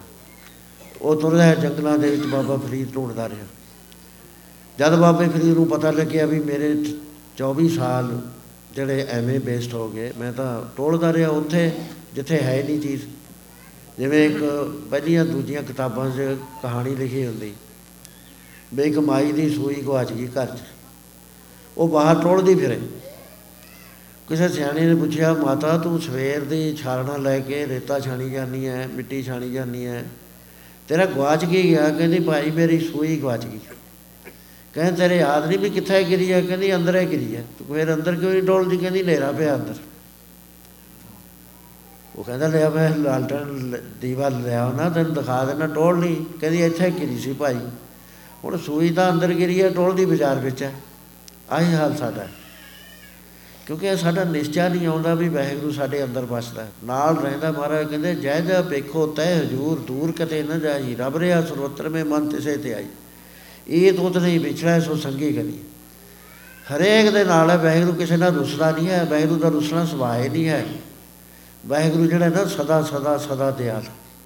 ਦਿਆਲ ਹੋਇਆ ਕਰਦਾ ਸਭ ਦੇ ਉੱਤੇ, ਕਿਉਂਕਿ ਉਹ ਆਪਣੇ ਆਪ ਹੀ ਹੈਗਾ ਸਾਰਿਆਂ ਦੇ। ਅਸੀਂ ਹੋਰ ਤਰ੍ਹਾਂ ਸੋਚਦੇ ਹਾਂ, ਸਾਡੀ ਵਿਊ ਪੁਆਇੰਟ ਆਫ ਵਿਊ ਹੋਰ ਹੈ ਤੇ ਪਰਮੇਸ਼ਰ ਹੋਰ ਤਰ੍ਹਾਂ ਵਰਤਦਾ ਹੈ। ਮਹਾਰਾਜ ਦੇ ਵਿੱਚ ਇੰਡੀਕੇਸ਼ਨਾਂ ਆਉਂਦੀਆਂ। ਫਿਰ ਰੱਬ ਦੇ ਨਾਲ ਨਾ ਤੁਸੀਂ ਕਰੋ, ਉਹ ਤਾਂ ਦਿਆਲੂ ਹੈ। ਜਦ ਵੀ ਸ਼ਰਨ ਆ ਜਾਓਗੇ, ਜੋ ਸ਼ਰਨ ਆਵੇ, ਤੁਸੀਂ ਕੰਠ ਲਾਵੇ ਬਿੰਦ ਸੁਆਮੀ ਸਦਾ। ਭੁੱਲਿਆ ਹੋਇਆ ਜਦੋਂ ਆ ਕੇ ਕਹਿ ਦੂ ਵੀ ਮੈਂ ਭੁੱਲ ਗਿਆ। ਉਹਨੇ ਕੰਠ ਨਾਲ ਲਾਏ ਲੈਣਾ ਉਹ ਕੋਈ, ਉਹ ਮਾਲਕ ਹੈ, ਸਾਡਾ ਸਾਡਾ ਪਿਆਰਾ ਹੈ। ਅਸੀਂ ਉਹ ਵਿਛੜੇ ਹੋਏ ਆ ਅਸੀਂ ਨਹੀਂ ਉਹਦੇ ਵਿੱਚ ਆਉਂਦੇ। ਸੋ ਇਸ ਤਰ੍ਹਾਂ ਦੇ ਨਾਲ ਪਰਮੇਸ਼ਰ ਅੰਦਰ ਇਹਦਾ ਨਿਸ਼ਚਾ ਸਾਨੂੰ ਕਰਨਾ ਪਏਗਾ, ਗੁਰੂ ਦਾ ਬਗੈਰ ਹੁੰਦਾ ਨਹੀਂ। ਹੁਣ ਇਧਰਲੇ ਪਾਸੇ ਗੁਰਸਿੱਖ ਨੇ ਕਹਿਤਾ, ਪਿਆਰਿਆ, ਦਰਸ਼ਨ ਨਹੀਂ ਜੇ ਦੇਣ ਲੱਗਾ। ਗੁਰੂ ਦਸ਼ਮੇਸ਼ ਪਿਤਾ ਨੂੰ ਪਹੁੰਚ ਗਈ, ਕਿਉਂਕਿ ਘਟ ਘਟ ਕੇ ਅੰਤਰ ਕੀ ਜਾਣਤ, ਭਰੇ ਬੁਲੇ ਕੀ ਪੀਰ ਉਸ਼ਾ ਗੁਰੂ ਕੋਈ ਅਣਜਾਣ ਨਹੀਂ ਹੁੰਦਾ, ਤੇ ਜੇ ਕਹੇ ਜੀ ਗੁਰੂ ਤਾਂ ਇੱਕ ਹੈ, ਉਹ ਸਭ ਨੂੰ ਜਾਣਦਾ, ਹਰੇਕ ਘਟ ਦੇ ਵਿੱਚ ਸਮਾਇਆ ਹੋਇਆ ਗੁਰੂ ਮੇਰੇ ਸੰਗ ਸਦਾ ਹੈ ਨਾਲੇ, ਸਿਮਰ ਸਿਮਰ ਤੇ ਸਦਾ ਸੰਭਾਲੇ। ਜੇ ਗੁਰੂ ਦੇ ਬਗੈਰ ਅਸੀਂ ਹੋਈਏ, ਫਿਰ ਤਾਂ ਖਾਲੀ ਹੋ ਗਏ ਅਸੀਂ। ਗੁਰੂ ਹਰੇਕ ਗੁਰਸਿੱਖ ਦੇ ਨਾਲ ਹੈ, ਹਰੇਕ ਦੀ ਪੀੜ ਜਾਣਦਾ ਹੈ। ਜਦੋਂ ਅਸੀਂ ਔਖੇ ਹੋ ਕੇ ਕਹਿ ਦਿੰਦੇ ਹੇ ਵਾਹਿਗੁਰੂ, ਹੈ ਗੁਰੂ ਸਾਹਿਬ, ਹੁਣ ਰੱਖ ਲੈ। ਸਾਡੇ ਕੋਲ ਟੈਲੀਵਿਜ਼ਨ ਹੈ, ਜਾਂ ਕੋਈ ਟੈਲੀਗ੍ਰਾਫ ਹੈ, ਜਾਂ ਕੋਈ ਕੰਪਿਊਟਰ ਦੀ ਈਮੇਲ ਹੈ। ਉਸੇ ਵੇਲੇ ਸੁਣ ਲੈਂਦਾ ਕੀਟੀ ਕੀ ਪੁਕਾਰ, ਚੀਟੀ ਕੀ ਪੁਕਾਰ ਹਾਥੀ ਕੀ ਪੁਕਾਰ, ਪਲ ਪਾਛੇ ਪਹੁੰਚਤਾ ਹੈ ਚੀਟੀ ਕੀ ਪੁਕਾਰ, ਪਹਿਲੇ ਹੀ ਸੁਣੀ ਜਾਂਦਾ। ਕੀੜੀ ਦੇ ਪੁਕਾਰ ਸਭ ਪਹਿਲਾਂ ਸੁਣ ਲੈ ਉਹ ਇੰਨਾ ਸਮਰੱਥ ਹੈ, ਹਰ ਥਾਂ ਸੁਣਦਾ ਹੈ, ਹਰ ਥਾਂ ਦੇਖਦਾ ਗੁਰੂ ਦੇ ਪਰਮੇਸ਼ਰ ਵਿੱਚ ਕੋਈ ਫ਼ਰਕ ਨਹੀਂ ਹੋਇਆ ਕਰਦਾ। ਸਮੁੰਦ, ਬਰੋਲ, ਸਰੀਰ, ਹਮ ਦੇਖਿਆ, ਇੱਕ ਬਸ ਦਾ ਰੂਪ ਦਿਖਾਈ। ਗੁਰ ਗੋਬਿੰਦ ਗੋਬਿੰਦ ਗੁਰੂ ਹੈ, ਨਾਨਕ ਭੇਦ ਨਾ ਪਾਈ। ਜਿਹਦਾ ਨਿਸ਼ਚਾ ਨਹੀਂ ਨਾ ਇਹ ਬਣਿਆ, ਬਈ ਗੁਰੂ ਸਮਰੱਥ ਨਹੀਂ ਗੁਰੂ ਨੂੰ ਮੰਨਦਾ, ਉਹ, ਉਹਦਾ ਕੰਮ ਔਖਾ ਬਣਦਾ। ਕਿਉਂਕਿ ਨਾਮ ਚੱਲਦਾ ਨਹੀਂ, ਜਾਂ ਕੇ ਮਨ ਗੁਰ ਕੀ ਪ੍ਰਤੀ ਤਿਸ ਜਨ ਆਵੇ ਹਰ ਪ੍ਰਭ ਚੀਤ। ਇੱਕ ਵਾਰੀ ਗੁਰੂ ਅੰਗਦ ਸਾਹਿਬ ਨੇ ਪੁੱਛਿਆ, ਕਹਿੰਦੇ, ਭਾਈ ਵਾਲਾ ਜੀ, ਤੁਸੀਂ ਗੁਰੂ ਨਾਨਕ ਪਾਤਸ਼ਾਹ ਦੇ ਨਾਲ ਰਹੇ ਹੋ? ਤੁਸੀਂ ਗੁਰੂ ਨਾਨਕ ਪਾਤਸ਼ਾਹ ਨੂੰ ਕੀ ਕਰ ਦਿੱਤਾ? ਕਹਿਣ ਲੱਗੇ, ਪਾਤਸ਼ਾਹ, ਉਹ ਤਾਂ ਪੂਰਨ ਸੰਤ ਸੀਗੇ। ਕਹਿੰਦਾ ਭਾਈ, ਤੂੰ ਸੰਤ ਹੋਇਆ। ਬਾਬਾ ਬੁੱਢਾ ਜੀ, ਤੁਸੀਂ ਕੀ ਕਰ ਜਾਤਾ ਕਹਿੰਦੇ, ਮਹਾਰਾਜ, ਉਹ ਤਾਂ ਪੂਰਨ ਬਰਮ ਗਿਆਨੀ ਸੀਗੇ। ਚੰਗਾ, ਤੁਸੀਂ ਬਰਮ ਗਿਆਨੀ ਹੋਏ। ਸਾਰਿਆਂ ਸਿੱਖਾਂ ਨੂੰ ਪੁੱਛਿਆ ਜਿਹੜਾ ਜਾਂ ਕਿਸੇ ਦਾ ਨਿਸ਼ਚਾ ਹੋਵੇ ਜੀ ਗੱਲ ਕਹਿ ਦੇਵੇ। ਸਾਰਿਆਂ ਨੇ ਪੁੱਛਿਆ। ਕਹਿਣ ਲੱਗੇ ਸੱਚੇ ਪਾਤਸ਼ਾਹ, ਤੁਸੀਂ ਗੁਰੂ ਨਾਨਕ ਨੂੰ ਕੀ ਕਰ ਦਿੱਤਾ? ਕਹਿਣ ਲੱਗੇ, ਪਿਆਰਿਓ, ਕਰੋੜਾਂ ਬ੍ਰਹਮੰਡਾਂ ਦਾ ਜੋ ਮਾਲਕ, ਉਹ ਗੁਰੂ ਨਾਨਕ ਸ਼ਰੀਰ ਦੇ ਵਿੱਚ ਪ੍ਰਗਟ ਹੋ ਕੇ ਗੁਰੂ ਨਾਨਕ ਹੀ ਸੀਗਾ। ਉਹ ਪਾਰਬ੍ਰਹਮ ਪਰਮੇਸ਼ਰ ਸੀ। ਸਾਰਿਆਂ ਨੇ ਸੀਸ ਨਵਾਤੇ ਕਹਿੰਦੇ, ਮਹਾਰਾਜ, ਤੁਸੀਂ ਤਾਂ ਹੀ ਏਡੀ ਪਦਵੀ ਪ੍ਰਾਪਤ ਕਰ ਲਈ। ਇਹ ਭਰੋਸੇ ਦੀ ਬਾਤ ਹੈ। ਇੱਕ ਤਾਂ ਆਪਣੇ ਗੁਰੂ ਨੂੰ ਜਾਣਦੇ ਆ ਵੀ ਮੇਰਾ ਗੁਰੂ ਬਹੁਤ ਵਧੀਆ ਸੰਤ ਹੈ। ਦੂਸਰਾ ਕਹਿੰਦਾ, ਇਹ ਸਾਰੇ ਸੰਤਾਂ ਨਾਲੋਂ ਵੱਡਾ ਸੰਤ ਹੈ। ਤੀਸਰਾ ਕਹਿੰਦਾ, ਮੇਰਾ ਗੁਰੂ ਤਾਂ ਰੱਬ ਵਰਗਾ ਹੈ। ਚੌਥਾ ਕਹਿੰਦਾ, ਰੱਬ ਵਰਗਾ ਨਹੀਂ, ਉਹ ਤਾਂ ਆਪੇ ਪਰਮੇਸ਼ਰ ਹੈ, ਗੁਰ ਪਰਮੇਸ਼ਰ ਇੱਕ ਹੋ ਜਾਣ। ਗੁਰੂ ਤੇ ਪਰਮੇਸ਼ਰ 'ਚ ਕੋਈ ਭੇਦ ਨਹੀਂ ਹੋਇਆ ਕਰਦਾ ਦੋਏ ਇੱਕ ਹੁੰਦੇ ਨੇ। ਇਹ ਗੱਲ ਸਮਝਣੀ ਔਖੀ ਹੈ, ਪੂਰਾ ਗੁਰੂ ਜਿਹੜਾ ਹੈ ਨਾ, ਉਹ ਪਰਮੇਸ਼ਰ ਹੀ ਹੁੰਦਾ, ਐਸਾ ਮਹਾਰਾਜ ਨੇ ਫਰਮਾਨ ਕੀਤਾ ਬਾਣੀ ਦੇ ਅੰਦਰ।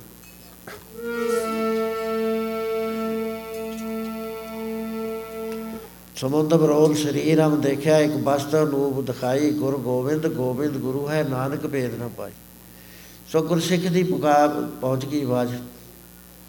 ਤੇ ਗੁਰੂ ਮਹਾਰਾਜ ਜੀ ਨੇ ਪੌਂਟਾ ਸਾਹਿਬ ਬੜਾ ਭਾਰੀ ਯੁੱਧ ਹੋਣ ਤੋਂ ਬਾਅਦ ਛੱਡਿਆ ਤੇ ਅਨੰਦਪੁਰ ਸਾਹਿਬ ਨੂੰ ਤਿਆਰੀ ਕਰ ਲਈ। ਥੋੜੇ ਛੋਟੇ ਛੋਟੇ ਕੈਂਪ 10-10 ਮੀਲ ਦੇ ਲੱਗਦੇ ਆਉਂਦੇ ਨੇ। ਤੇ ਜਿਸ ਵਕਤ ਰਾਏਪੁਰ ਦੀ ਰਾਣੀ ਨੂੰ ਵੀ ਖਬਰ ਪਹੁੰਚੀ ਵੀ ਮਹਾਰਾਜ ਆ ਰਹੇ ਨੇ, ਉਹਨੇ ਬਹੁਤ ਵੱਡਾ ਸਜਾਵਟਾਂ ਕੀਤੀਆਂ। ਸਾਰੇ ਜਿੰਨੇ ਪ੍ਰੇਮੀ ਸੀ ਸਟੇਟ ਦੇ ਸਭ ਨੂੰ ਹੁਕਮ ਹੋਇਆ ਕਿ ਗੁਰੂ ਮਹਾਰਾਜ ਨੇ ਆਉਣਾ ਤੁਸੀਂ ਸਾਰੇ ਸੜਕਾਂ ਦੇ ਆਲੇ ਦਾਲੇ ਖੜੋ। ਇਹ ਜਿਹੜੇ ਪ੍ਰੇਮੀ ਸੀ, ਸੋਹਣਾ ਮੋਣਾ ਇਹਨਾਂ ਨੇ ਕਿਹਾ ਵੀ ਗੁਰੂ ਮਹਾਰਾਜ ਆਉਣੇ ਆ। ਵੀ ਆਪਾਂ ਉਹਨਾਂ ਦੇ ਦਰਸ਼ਨ ਕਰ ਲਈਏ। ਉਹਨਾਂ ਦੇ ਗੁਰਸਿੱਖ ਨੂੰ ਆਪਾਂ ਇੱਕ ਘੁੱਟ ਪਾਣੀ ਨਾਲ ਪਲਾ ਸਕੇ ਤੇ ਹੋ ਸਕਦਾ ਆਪਣਾ ਕੋਈ ਭਲਾ ਹੋ ਜਾਏ। ਜਦੋਂ ਤੋਂ ਉਹਨੇ ਕਹਿ ਦਿੱਤਾ ਵੀ ਤੁਹਾਨੂੰ ਨਹੀਂ ਮਿਲਣਾ, ਦਰਸ਼ਨ ਨਹੀਂ ਜੇ ਦੇਣ ਲੱਗਾ, ਆਪਣਾ ਹਾਲ ਕੀ ਹੋ ਗਿਆ? ਨਾ ਹੁਣ ਪੂਜਾ ਕਰ ਸਕਦੇ ਆ ਨਾ ਕੋਈ ਸੁਰਾਸਾ ਆਉਂਦਾ ਇਹਦੇ ਵਿੱਚ ਭਜਨ 'ਚ। ਖਾਲੀ ਹੋ ਗਏ ਆਪਾਂ। ਉਹ ਵੀ ਜਾ ਕੇ ਖੜੇ ਹੋ ਗਏ ਇੱਕ ਥਾਂ ਦੇ ਉੱਤੇ। ਸੰਗਤ ਆ ਰਹੀ ਹੈ, ਕਾ ਸਾਰੇ ਸਿੰਘ ਆ ਰਹੇ ਨੇ, ਕਾਫਲਾ ਆ ਗਿਆ ਸਾਰਾ। ਸਵਾਗਤ ਹੋ ਰਿਹਾ ਲੇਕਿਨ ਗੁਰੂ ਮਹਾਰਾਜ ਜੀ ਆਪਣੇ ਘੋੜੇ ਨੂੰ ਲੈ ਕੇ ਨਾ ਇੱਕ ਪਾਸੇ ਦੀ ਨਿਕਲ ਗਏ, ਜਿੱਥੇ ਉਹ ਖੜੇ ਸੀ, ਉਹ ਤੋਂ ਲੰਬੇ ਹੋ ਗਏ। ਹੈਰਾਨ ਹੋ ਗਏ, ਸਾਰੇ ਕਹਿੰਦੇ ਪਤਾ ਨਹੀਂ ਕਿਹੜਾ ਸਾਡੇ ਵਿੱਚ ਆ ਗਿਆ ਕਿ ਸਾਨੂੰ ਨਹੀਂ ਦਰਸ਼ਨ ਹੋਏ। ਕੋਈ ਐਸਾ ਜੀਵ ਆ ਗਿਆ ਇੱਥੇ। ਅਖੀਰ ਉਹ ਜਾ ਕੇ ਪਰੇ ਟੋਕਾ ਸਾਹਿਬ ਨਾਲ ਹੀ ਹੈ, ਹੇਠਾਂ ਰਾਏਪੁਰ ਦੇ, ਉੱਥੇ ਮਹਾਰਾਜ ਨੇ ਕੈਂਪ ਲਾ ਲਿਆ। ਉੱਥੇ ਦੋ ਤਿੰਨ ਵਾਰੀ ਯਤਨ ਕਰਿਆ ਇਹਨਾਂ ਨੇ ਵੀ ਮਹਾਰਾਜ ਦੇ ਦਰਸ਼ਨ ਕਰੀਏ, ਹਰ ਵਾਰੀ ਰੋਕ ਪੈ ਗਈ। ਮਨ ਵਿੱਚ ਸਮਝਦਾ ਵੀ ਹੁਣ ਨਹੀਂ ਦਰਸ਼ਨ ਹੋਣੇ। ਇਹ ਜੀਵਨ ਤਾਂ ਗਿਆ ਹੈ ਵੀ ਮਹਾਰਾਜ ਚਲੇ ਜਾਂਦੇ ਨੇ ਅਨੰਦਪੁਰ ਸਾਹਿਬ, ਇਹ ਦੋਏ ਬਹੁਤ ਉਦਾਸ, ਰੋਈ ਜਾਂਦੇ ਕਹਿੰਦੇ ਕਿੱਡੀ ਬੜੀ ਸੱਤੇ ਪੁੱਲ ਹੋ ਗਈ। ਤੇ ਉਹ ਇੱਕ ਘੁੱਟ ਪਾਣੀ ਮੰਗਦਾ ਸੀ, ਹੋ ਸਕਦਾ ਉਹਦੇ ਪ੍ਰਾਣਾਂ ਦੀ ਰੱਖਿਆ ਹੋ ਜਾਂਦੀ। ਕਿੰਨਾ ਬੜਾ ਉਹਨੇ ਕੰਮ ਕਰਿਆ, ਮਹਾਰਾਣੀ ਨੇ ਇੱਥੇ ਦੀ ਰੋਂਦੀ ਰਹੀ ਹੈ, ਪਰਜਾ ਰੋਈ ਹੈ, ਤੇ ਅਸੀਂ ਐਡੇ ਕਠੋਰ ਗਏ, ਘੁੱਟ ਪਾਣੀ ਨਾ ਦਿੱਤਾ ਸੀ ਉਹਨੂੰ। ਪਛਤਾਪ ਹੋ ਗਿਆ ਅਖੀਰ ਫੈਸਲਾ ਹੋਇਆ ਕਿ ਆਪਾਂ ਉਸ ਗੁਰੂ ਦੇ ਚਰਨ ਛੰਨ ਜਾ ਕੇ ਰਹੋ ਤਾਂ ਆਪਣਾ ਭਲਾ ਹੋਣਾ ਨਹੀਂ ਹੋਣਾ ਉਸ ਵੇਲੇ ਹੋਇਆ ਅਮੀਰ ਬਹੁਤ ਸੀਗੇ। ਕਈ ਗੁਣ ਸੀ ਉਹਨਾਂ ਰਾਗ ਵਿਦਿਆ ਕਮਾਲ ਦੀ ਜਾਣਦੇ ਸੀ। ਦੂਸਰਾ ਉਹ ਫਲਵਾੜੀ ਦਾ ਕੰਮ ਬਹੁਤ ਵਧੀਆ ਜਾਣਦੇ ਸੀ। ਤੇ ਉਹਨਾਂ ਨੇ ਕਿਹਾ ਵੀ ਆਪਾਂ ਜੇ ਗੁਰੂ ਦੇ ਦਰ ਤੇ ਜਾਓ ਤਾਂ ਬਿਲਕੁਲ ਮੁਰਦੇ ਹੋ ਕੇ ਜਾਣਾ ਚਾਹੀਦਾ ਜੇ ਅਸੀਂ ਅਮੀਰ ਬਣ ਕੇ ਐਵੇਂ ਜਿਵੇਂ ਕਿ ਸਾਡੀ ਅਮੀਰੀ ਨੇ, ਸਾਨੂੰ ਪੜਦਾ ਪਾ ਰੱਖਣਾ ਕਿਉਂਕਿ ਹਮੇ ਦਾ ਕਾਜ ਹੋਇਆ ਕਰਦਾ। ਸੋ ਉਸ ਵੇਲੇ ਉਹਨਾਂ ਨੇ ਸਮਾਨ ਵੇਚਣਾ ਸ਼ੁਰੂ ਕਰਤਾ, ਜਾਇਦਾਦ ਵੇਚਦੀ ਪੁੰਨਦਾਨ ਕਰ ਦਿੱਤਾ, ਬਿਲਕੁਲ ਖਾਲੀ ਹੋ ਗਏ। ਖਾਲੀ ਹੋ ਕੇ ਗੁਰੂ ਮਹਾਰਾਜ ਦੇ ਦਰਸ਼ਨਾਂ ਨੂੰ ਚੱਲਦੇ ਆ। ਜਿਹੜੇ ਕੱਪੜੇ ਪਾਏ ਹੋਏ ਨੇ ਉਹੀ ਨੇ ਅੱਗੇ ਜਿਵੇਂ ਹੋਊ ਦੇਖੀ ਜਾਊ। ਸੋ ਉੱਥੇ ਚੱਲਦੇ ਚੱਲਦੇ ਜਿਸ ਵਾਰ ਗੁਰੂ ਕੇ ਬਾਗ ਚ ਗਏ, ਅਨੰਦਪੁਰ ਸਾਹਿਬ ਦੇ ਸਾਹਮਣੇ ਆ, ਤਾਂ ਉੱਥੇ ਭਾਈ ਕੇਸਰਾ ਸਿੰਘ ਮਿਲ ਗਏ, ਜਿਹੜੇ ਹੈਡ ਮਾਲੀ ਸੀ, ਫੁੱਲ ਵਗੈਰਾ ਗਾਉਂਦੇ ਸੀ। ਉਹਨਾਂ ਕੋ ਜਾ ਕੇ ਗੱਲ ਕਰੀ। ਉਹ ਕਹਿਣ ਲੱਗੇ, ਪ੍ਰੇਮੀਓ, ਇਹ ਤਾਂ ਤੁਹਾਨੂੰ ਟਿਕਣਾ ਪਏਗਾ। ਗੁਰੂ ਮਹਾਰਾਜ ਦੇ ਦਰਸ਼ਨ ਕਦ ਹੁੰਦੇ ਨੇ, ਕਿਹਨੂੰ ਹੁੰਦੇ ਨੇ, ਇਹ ਤਾਂ ਬਾਗਾਂ ਵਾਲੇ ਬੰਦੇ ਆ, ਤੁਹਾਨੂੰ ਕੁਝ ਦਿਨ ਟਿਕਣਾ ਪਏਗਾ। ਕਹਿਣ ਲੱਗੇ, ਫੇਰ ਇੰਤਜ਼ਾਮ, ਕਹਿੰਦੇ ਇੰਤਜ਼ਾਮ ਤਾਂ ਇੱਥੇ ਸਾਰੇ ਹੀ ਨੇ। ਉਹ ਕਹਿੰਦੇ, ਪਰ ਅਸੀਂ ਤਾਂ ਸੇਵਾ ਕਰਨੀ ਹੈ ਤੁਹਾਨੂੰ ਕੀ ਆਉਂਦਾ? ਕਹਿੰਦੇ, ਸਾਨੂੰ ਫੁੱਲਾਂ ਦਾ ਕੰਮ ਬਹੁਤ ਵਧੀਆ ਆਉਂਦਾ। ਕੁਰਤੇ ਫੁੱਲ ਅਸੀਂ ਉਗਾ ਸਕਦੇ ਹਾਂ ਉਹ ਕਹਿਣ ਲੱਗੇ, ਫੇਰ ਇੱਥੇ ਹੀ ਤੁਸੀਂ ਆ ਜਾਓ, ਇਹਦੇ ਵਿੱਚ ਸੇਵਾ ਕਰੋ ਗੁਰੂ ਕੇ ਬਾਗ ਦੇ ਵਿੱਚ। ਉੱਥੇ ਉਹਨਾਂ ਨੇ ਲੈ ਲਏ। ਉਹ ਕਹਿਣ ਲੱਗੇ, ਪ੍ਰੇਮੀਓ ਪ੍ਰਸ਼ਾਦੇ ਦਾ, ਕਹਿੰਦੇ ਪ੍ਰਸ਼ਾਦਾ ਅਸੀਂ ਗੁਰੂ ਕੇ ਲੰਗਰ 'ਚ ਨਹੀਂ ਛਕਣਾ। ਇਹਦੇ ਵਿੱਚ ਵੀ ਇੱਕ ਭੇਤ ਹੈ, ਜੇ ਰੋਜ਼ ਦਾ ਗੁਰੂ ਕੇ ਲੰਗਰ 'ਚੋਂ ਛਕੋ ਨਾ, ਇਹ ਉਲਟ ਫੁਲਟ ਵੀ ਹੋ ਜਾਇਆ ਕਰਦਾ। ਧਰਮਸ਼ਾਲਾ ਦੀਆਂ ਰੋਟੀਆਂ ਤਿੰਨ ਕੰਮ ਕਰੇਣ, ਹੱਡ ਗਾਲਣ, ਮੱਤ ਮਾਰਨ, ਭਜਨ ਕਰਨਾ ਦੇਣ। ਤੇ ਇਹਦੀ ਝਾਕ ਨੂੰ ਹਟਾਇਆ ਗੁਰੂ ਮਹਾਰਾਜ ਨੇ ਤੇ ਉਹ ਧਰਮਸ਼ਾਲਾ ਦੀ ਝਾਕ ਹੈ ਬਿਓ ਖੰਡੂ ਪਾਜੇ। ਜਿਵੇਂ ਬਿਓ ਦੇ ਕੈਪਸੂਲ ਹੁੰਦੇ ਨੇ, ਆਏ ਆ। ਇਹਦੇ ਉੱਤੇ ਆਧਾਰਿਤ ਨਹੀਂ, ਹਾਂ, ਸੰਗਤ 'ਚ ਬੈਠੇ ਆ ਪ੍ਰਸ਼ਾਦਾ ਤਿਆਰ, ਸਾਡੇ ਭਾਗਾਂ ਦਾ ਬਣ ਗਿਆ ਸੀ ਛਕ ਲੈਣਾ। ਨਿਤ ਨਹੀਂ ਹੁੰਦਾ ਵੀ ਗੁਰਦੁਆਰੇ ਆ ਕੇ ਕੰਮ ਆਪਣੇ ਕਰੋ ਤੇ ਪ੍ਰਸ਼ਾਦੇ ਇੱਥੇ ਛਕ ਲਓ। ਇਹ ਪੂਜਾ ਦਾ ਧਾਨ ਬਣ ਜਾਇਆ ਕਰਦਾ, ਲੇਖੇ ਦੇਣੇ ਪੈਂਦੇ ਨੇ ਇਹਦੇ ਬਹੁਤ ਬੜੇ ਚਾਹੇ ਕੋਈ ਸਾਧੂ ਹੈ, ਚਾਹੇ ਸੰਤ ਹੈ, ਕੋਈ ਹੈ, ਇਹਦੇ ਵਿੱਚੋਂ ਬਚ ਨਹੀਂ ਸਕਦਾ ਕੋਈ। ਸੋ ਇਸ ਤਰ੍ਹਾਂ ਦੇ ਨਾਲ ਕਹਿਣ ਲੱਗੇ, ਪ੍ਰਸ਼ਾਦਾ ਤਾਂ ਅਸੀਂ ਆਪਣਾ ਖਾਇਆ ਕਰਾਂਗੇ। ਬਾਕੀ ਸਾਨੂੰ ਸੇਵਾ ਕਰਨ ਦਾ ਮੌਕਾ ਦੇ। ਪਰ ਪਿਆਰਿਆ, ਸਾਨੂੰ ਦਰਸ਼ਨ ਨਹੀਂ ਹੋਏ। ਅਸੀਂ ਰਾਏਪੁਰ ਵੀ ਬੜੀ ਕੋਸ਼ਿਸ਼ ਕਰੀ। ਬਾਕੀ ਸਭ ਨੂੰ ਦਰਸ਼ਨ ਹੋ ਗਏ, ਸਾਨੂੰ ਨਹੀਂ ਹੋਏ। ਕਹਿੰਦਾ ਤੁਹਾਡੇ ਕੋਈ ਭੁੱਲ ਹੋਈ ਹੋਈ ਆ। ਕਹਿੰਦੇ ਹਾਂ, ਭੁੱਲ ਬਹੁਤ ਵੱਡੀ ਹੋਈ ਹੋਈ ਆ ਸਾਤੇ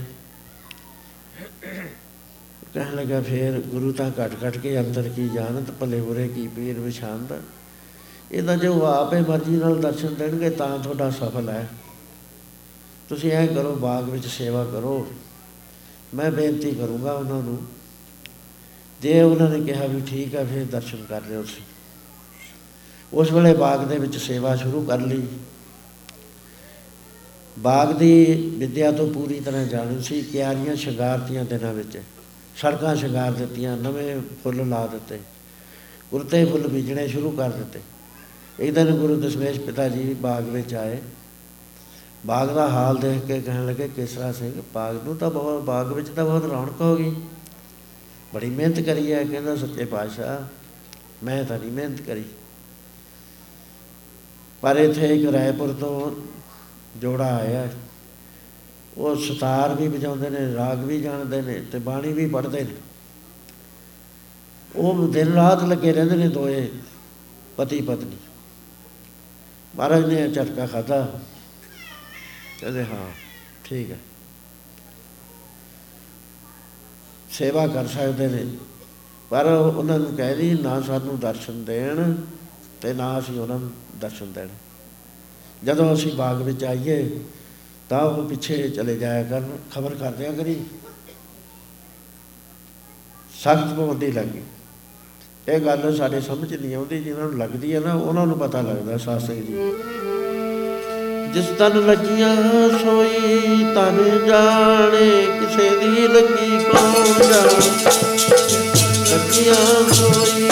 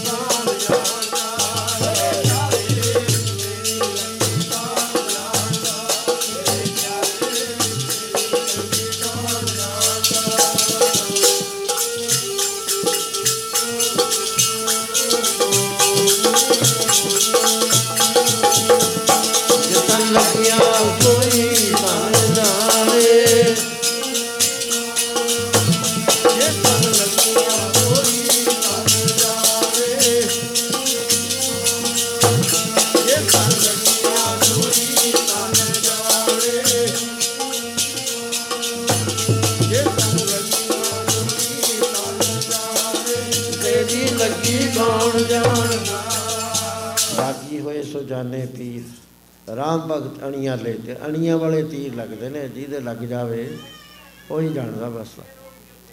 ਹੁਕਮ ਹੋ ਗਿਆ ਕਿ ਕੇਸਰਾ ਸਿੰਘ ਸੇਵਾ ਕਰ ਸਕਦੇ ਆ, ਪਰ ਦਰਸ਼ਨਾਂ ਦੀ ਮਨਾਈ ਹੈ। ਦੱਸ ਦਿੱਤਾ ਗਿਆ ਵੀ ਪ੍ਰੇਮੀਓ, ਤੁਹਾਡੀ ਮਰਜ਼ੀ ਹੈ, ਰਹੋ ਨਾ ਰਹੋ। ਪਰ ਹੁਕਮ ਇਹ ਹੋਇਆ ਕਿ ਤੁਸੀਂ ਦਰਸ਼ਨ ਨਾ ਦੇਣੇ ਨੇ, ਨਾ ਕਰਨੇ ਨੇ। ਪਤਾ ਲੱਗ ਗਿਆ ਵੀ ਸਾਤੇ ਬੜੀ ਭਾਰੀ ਭੁੱਲ ਹੋਈ ਹੈ। ਤੇ ਉਸ ਗੁਰਸਿੱਖ ਦਾ ਵਚਨ ਸੀ, ਦਰਸ਼ਨ ਨਹੀਂ ਜੇ ਦੇਣ ਲਗਾ ਆਈ ਠਾਕਰਾ ਅਸਲੀ ਜਿਹਦੇ ਅਸੀਂ ਦਰਸ਼ਨ ਚਾਹੁੰਦੇ ਸੀ। ਬਰਾਗ ਆ ਗਿਆ ਹਿਰਦੇ 'ਚ, ਬਹੁਤ ਵੱਡਾ। ਤੇ ਸੇਵਾ ਕਰਦੇ ਨੇ। ਇੱਕ ਮਿੰਟ ਵਾਸਤੇ ਵੀ ਹੰਝੂ ਨਹੀਂ ਰੁਕਦੇ। ਕਿਉਂਕਿ ਪ੍ਰਾਸ਼ਚਿਤ ਜਿਹੜਾ ਹੁੰਦਾ ਨਾ ਸਾਧ ਸਿੰਘ ਜੀ, ਉਹ ਬੜੀ ਚੰਗੀ ਚੀਜ਼ ਹੈ ਪ੍ਰਾਸ਼ਚਿਤ ਕਰੇ ਤੇ ਕਰੋੜਾਂ ਪਾਪਾਂ ਦਾ ਨਾਸ਼ ਹੋ ਜਾਇਆ ਕਰਦਾ। ਹੈ। ਹੰਝੂ ਕੋਈ ਐਵੇਂ ਨਹੀਂ ਹੋਇਆ ਕਰਦੇ, ਇਹ ਤਾਂ ਹਿਰਦੇ ਨੂੰ ਸ਼ੁੱਧ ਕਰ ਦਿਆ ਕਰਦੇ। ਕਹਿੰਦੇ ਜੇ ਹਿਰਦੇ ਵਿੱਚ ਨਹੀਂ ਹੈ ਨਾ, ਫਰੀਦਾ ਬਿਰਾ ਬਿਰਾ ਆਖੀਏ ਬਿਰਾ ਤੂੰ ਸੁਲਤਾਨ ਜਿਤ ਤਨ ਬਿਰਹ ਨਾ ਉਪਜੇ, ਸੋ ਤਨ ਜਾਣ ਮਚਾਨ। ਜਿਹਦੇ ਅੰਦਰ ਖਿੱਚੇ ਨਹੀਂ ਪੈਦਾ ਹੋਈ, ਉਹ ਤਾਂ ਐਵੇਂ ਹੀ ਆ, ਜਿਹਦੇ ਅੰਦਰ ਖਿੱਚ ਪੈਦਾ ਹੋ ਗਈ, ਸੀਨੇ ਖਿੱਚ ਜਿਨ੍ਹਾਂ ਨੇ ਖਾਧੀ, ਉਹ ਕਰ ਆਰਾਮ ਨਾ ਬੈਠਦੇ ਨਿਉ ਵਾਲੇ ਨੈਣਾ ਕੀ ਨੀਂਦ ਦਿਨੇ ਰਾਤ ਪੈ ਪੈ। ਇੱਕੋ ਲਗਨ ਲੱਗੀ ਲਈ ਜਾਂਦੀ, ਟੋਰ ਅਨੰਤ ਜਿਨ੍ਹਾਂ ਦੀ, ਬਸਲੋਂ ਉਰੇ ਮਕਾਮ ਨਾ ਕੋਈ, ਚਾਲ ਪਏ ਨਤਰੇ ਉਹ ਤਾਂ ਖਿੱਚ ਖਾਂਦਾ ਹਰ ਵਕਤ। ਉਹਦੇ ਮੁਖ ਤੋਂ ਐਸੀਆਂ, ਐਸੇ ਬੇਨਤੀਆਂ ਸਦਾ ਹੀ ਨਿਕਲਦੀਆਂ ਕਦੋਂ ਹੋਣਗੇ ਦਦਾਰੇ ਤੇਰੇ? ਕਦੋਂ ਹੋਣਗੇ? ਹੋਣਗੇ ਦਦਾਰੇ ਤੇਰੇ ਅੱਖੀਆਂ ਤਰਸਦੀਆਂ ਸਹਿਵਾ ਸਹਿਵਾ ਅੱਖੀਆਂ ਤਰਸਦੀਆਂ ਕਦੋਂ ਹੋਣਗੇ?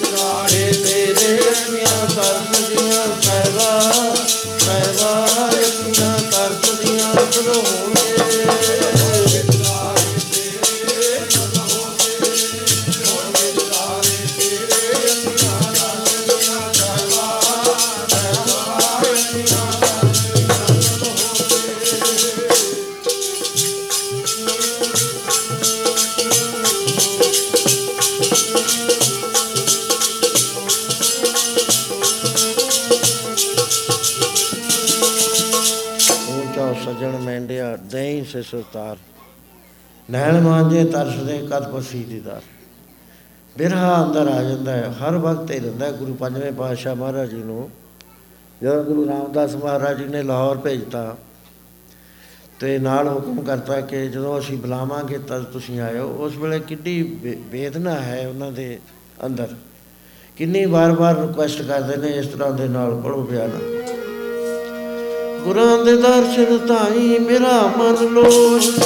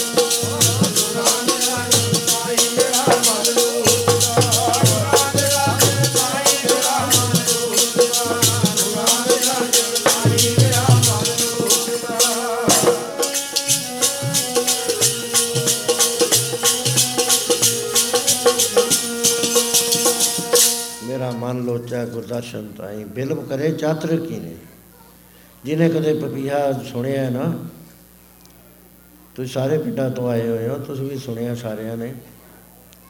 ਜਦੋਂ ਉਹਨੂੰ ਪ- ਪਿਆਸ ਹੁੰਦੀ ਹੈ, ਬੱਦਲ ਵਰਸਦੇ ਨੇ, ਲੇਕਿਨ ਸਵਾਂਤੀ ਮੀਂਹ ਬੂੰਦ ਮਿਲਦੀ ਨਹੀਂ ਹੈ। ਉਹ ਬਰਲਾਪ ਕਰਦਾ ਹੈ, ਪਿਰੋ ਪਿਰੋ ਪਿਰੋ ਪਿਰੋ। ਮਹਾਰਾਜ ਨੇ ਇਸ ਬਰਲਾਪ ਨੂੰ ਕਿਹਾ, ਜਿਵੇਂ ਪਿਰੋ ਕਰਦਾ ਹੈ ਨਾ ਪਪੀਹਾ ਜੇ ਤੇਰੇ ਅੰਦਰ ਇਹ ਸਿੱਕਾ ਜਾਵੇ ਤੈਨੂੰ ਸਾਰੇ ਪਰਦੇ ਤੋੜ ਕੇ ਪਰਮੇਸ਼ਰ ਦਰਸ਼ਨ ਦੇ ਦੇ। ਤੇਰੇ ਅੰਦਰ ਸਿੱਕ ਨਹੀਂ ਜਾਗਦੀ। ਖੁਸ਼ਕ ਹੋਇਆ ਹੋਇਆ ਤੇਰਾ। ਹਿਰਦਾ ਪਥਰਾਇਆ ਹੋਇਆ ਹੈ, ਮਾਇਆ ਨੇ ਜਾਲ ਦਿੱਤਾ। ਮਾਇਆ ਅਗਨ ਸਭੇ ਤੇਰਨ ਜਾਲਿਓ ਕੋਈ ਹਰਿਓ ਬੂਟ ਰਹਿ ਹੋਰੀ। ਪਿਆਰ ਪੈਦਾ ਨਹੀਂ ਤੇਰੇ ਅੰਦਰ ਹੋਇਆ ਖਿੱਚਦਾ ਨਹੀਂ ਤੂੰ। ਗੁਰੂ ਵੀ ਤੇਰੇ ਨਾਲ ਹੈ ਪਰਮੇਸ਼ਰ ਵੀ ਨਾਲ ਹੈ ਜਿਹਦਾ ਦਰਸ਼ਨ ਕਰਨਾ ਹੈ, ਕਰ ਲੈ ਕੋਈ ਔਖੀ ਬਾਤ ਨਹੀਂ ਹੈ। ਪਰ ਪਿਆਰ ਵੱਡੀ ਚੀਜ਼। ਹੈ। ਭਾਈ ਵੀਰ ਸਿੰਘ ਜੀ ਨੇ ਇੱਕ ਰਵਾਈ ਲਿਖੀ ਹੈ, ਸਾਬਣ ਲਾ ਲਾ, ਧੋਤਾ ਕੋਲਾ ਦੁੱਧ ਨਹੀਂ ਵਿੱਚ ਪਾਇਆ। ਰੰਗ ਚਾੜ ਖੁੰਬਣ ਵੀ ਚੜਿਆ, ਝਰਿਆ, ਰੰਗ ਨਾ ਉਸ ਮਟਾਇਆ। ਵਿਛੜ ਕੇ ਕਾਲਜ ਸੀ ਆਈ, ਮਿਲ ਮਿਲਿਆ ਨਹੀਂ ਲੈਂਦੀ। ਅੰਗ ਅੱਗ ਦੇ ਲਾ ਕੇ ਦੇਖੋ ਚੜਦਾ ਰੂਪ ਸਵਾਇਆ, ਵਿਛੜਿਆ ਕੋਲਾ ਕਾਲਾ ਹੋ ਗਿਆ।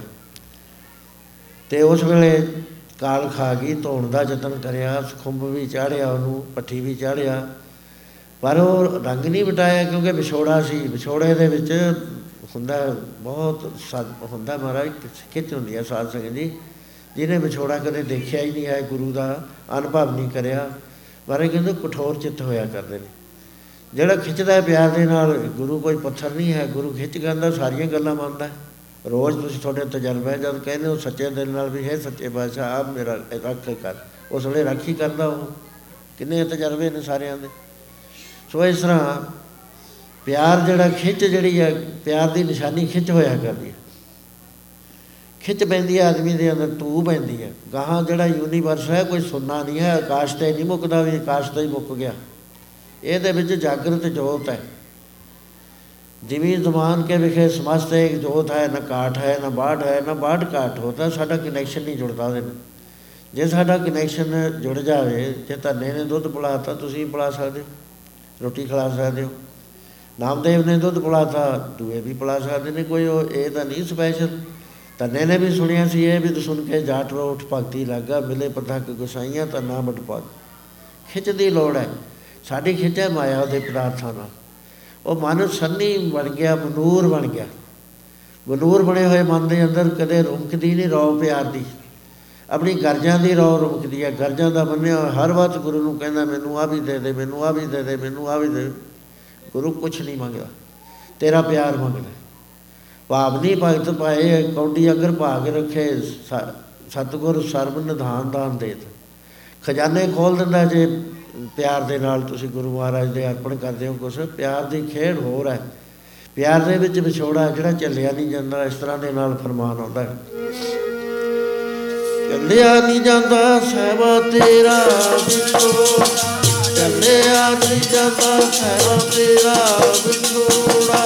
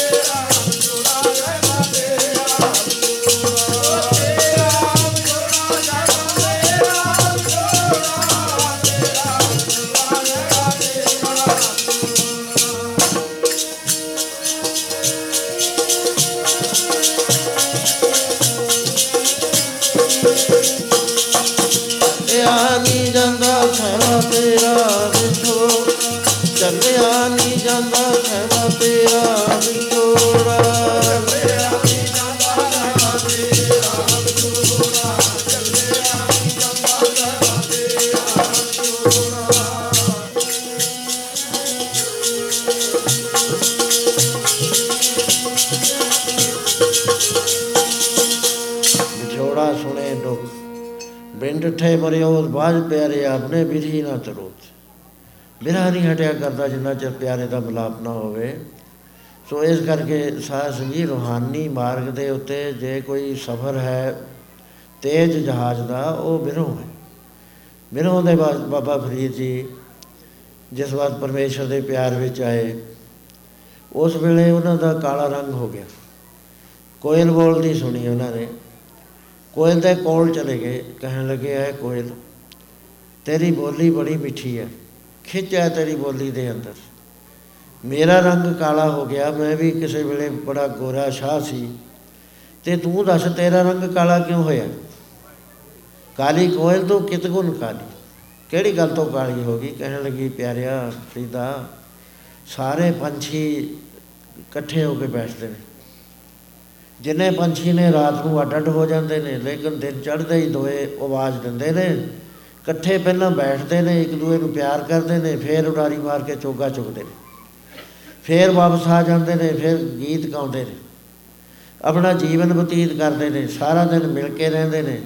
ਪਰ ਮੇਰੀ ਕਿਸਮਤ ਕਿ ਮੈਨੂੰ ਤਾਂ ਮੇਰਾ ਜਿਹੜਾ ਪਿਆਰਾ ਮਿਲਦਾ ਹੀ ਨਹੀਂ ਹੈ, ਜਾਲੀ ਪਿਆਰਿਆ। ਮੈਂ ਤਾਂ ਆਪਣੇ ਪਿਆਰੇ ਦੇ ਵਿਜੋਗ ਨੇ, ਕਾਲੀ ਕੋਇਲ ਤੂੰ ਕਿਤੇ ਨੂੰ ਕਾਲੀ ਆਪਣੇ ਪ੍ਰੀਤਮ ਕੇ ਹੋ ਬਿਰਹੋਂ ਜਾਲੀ।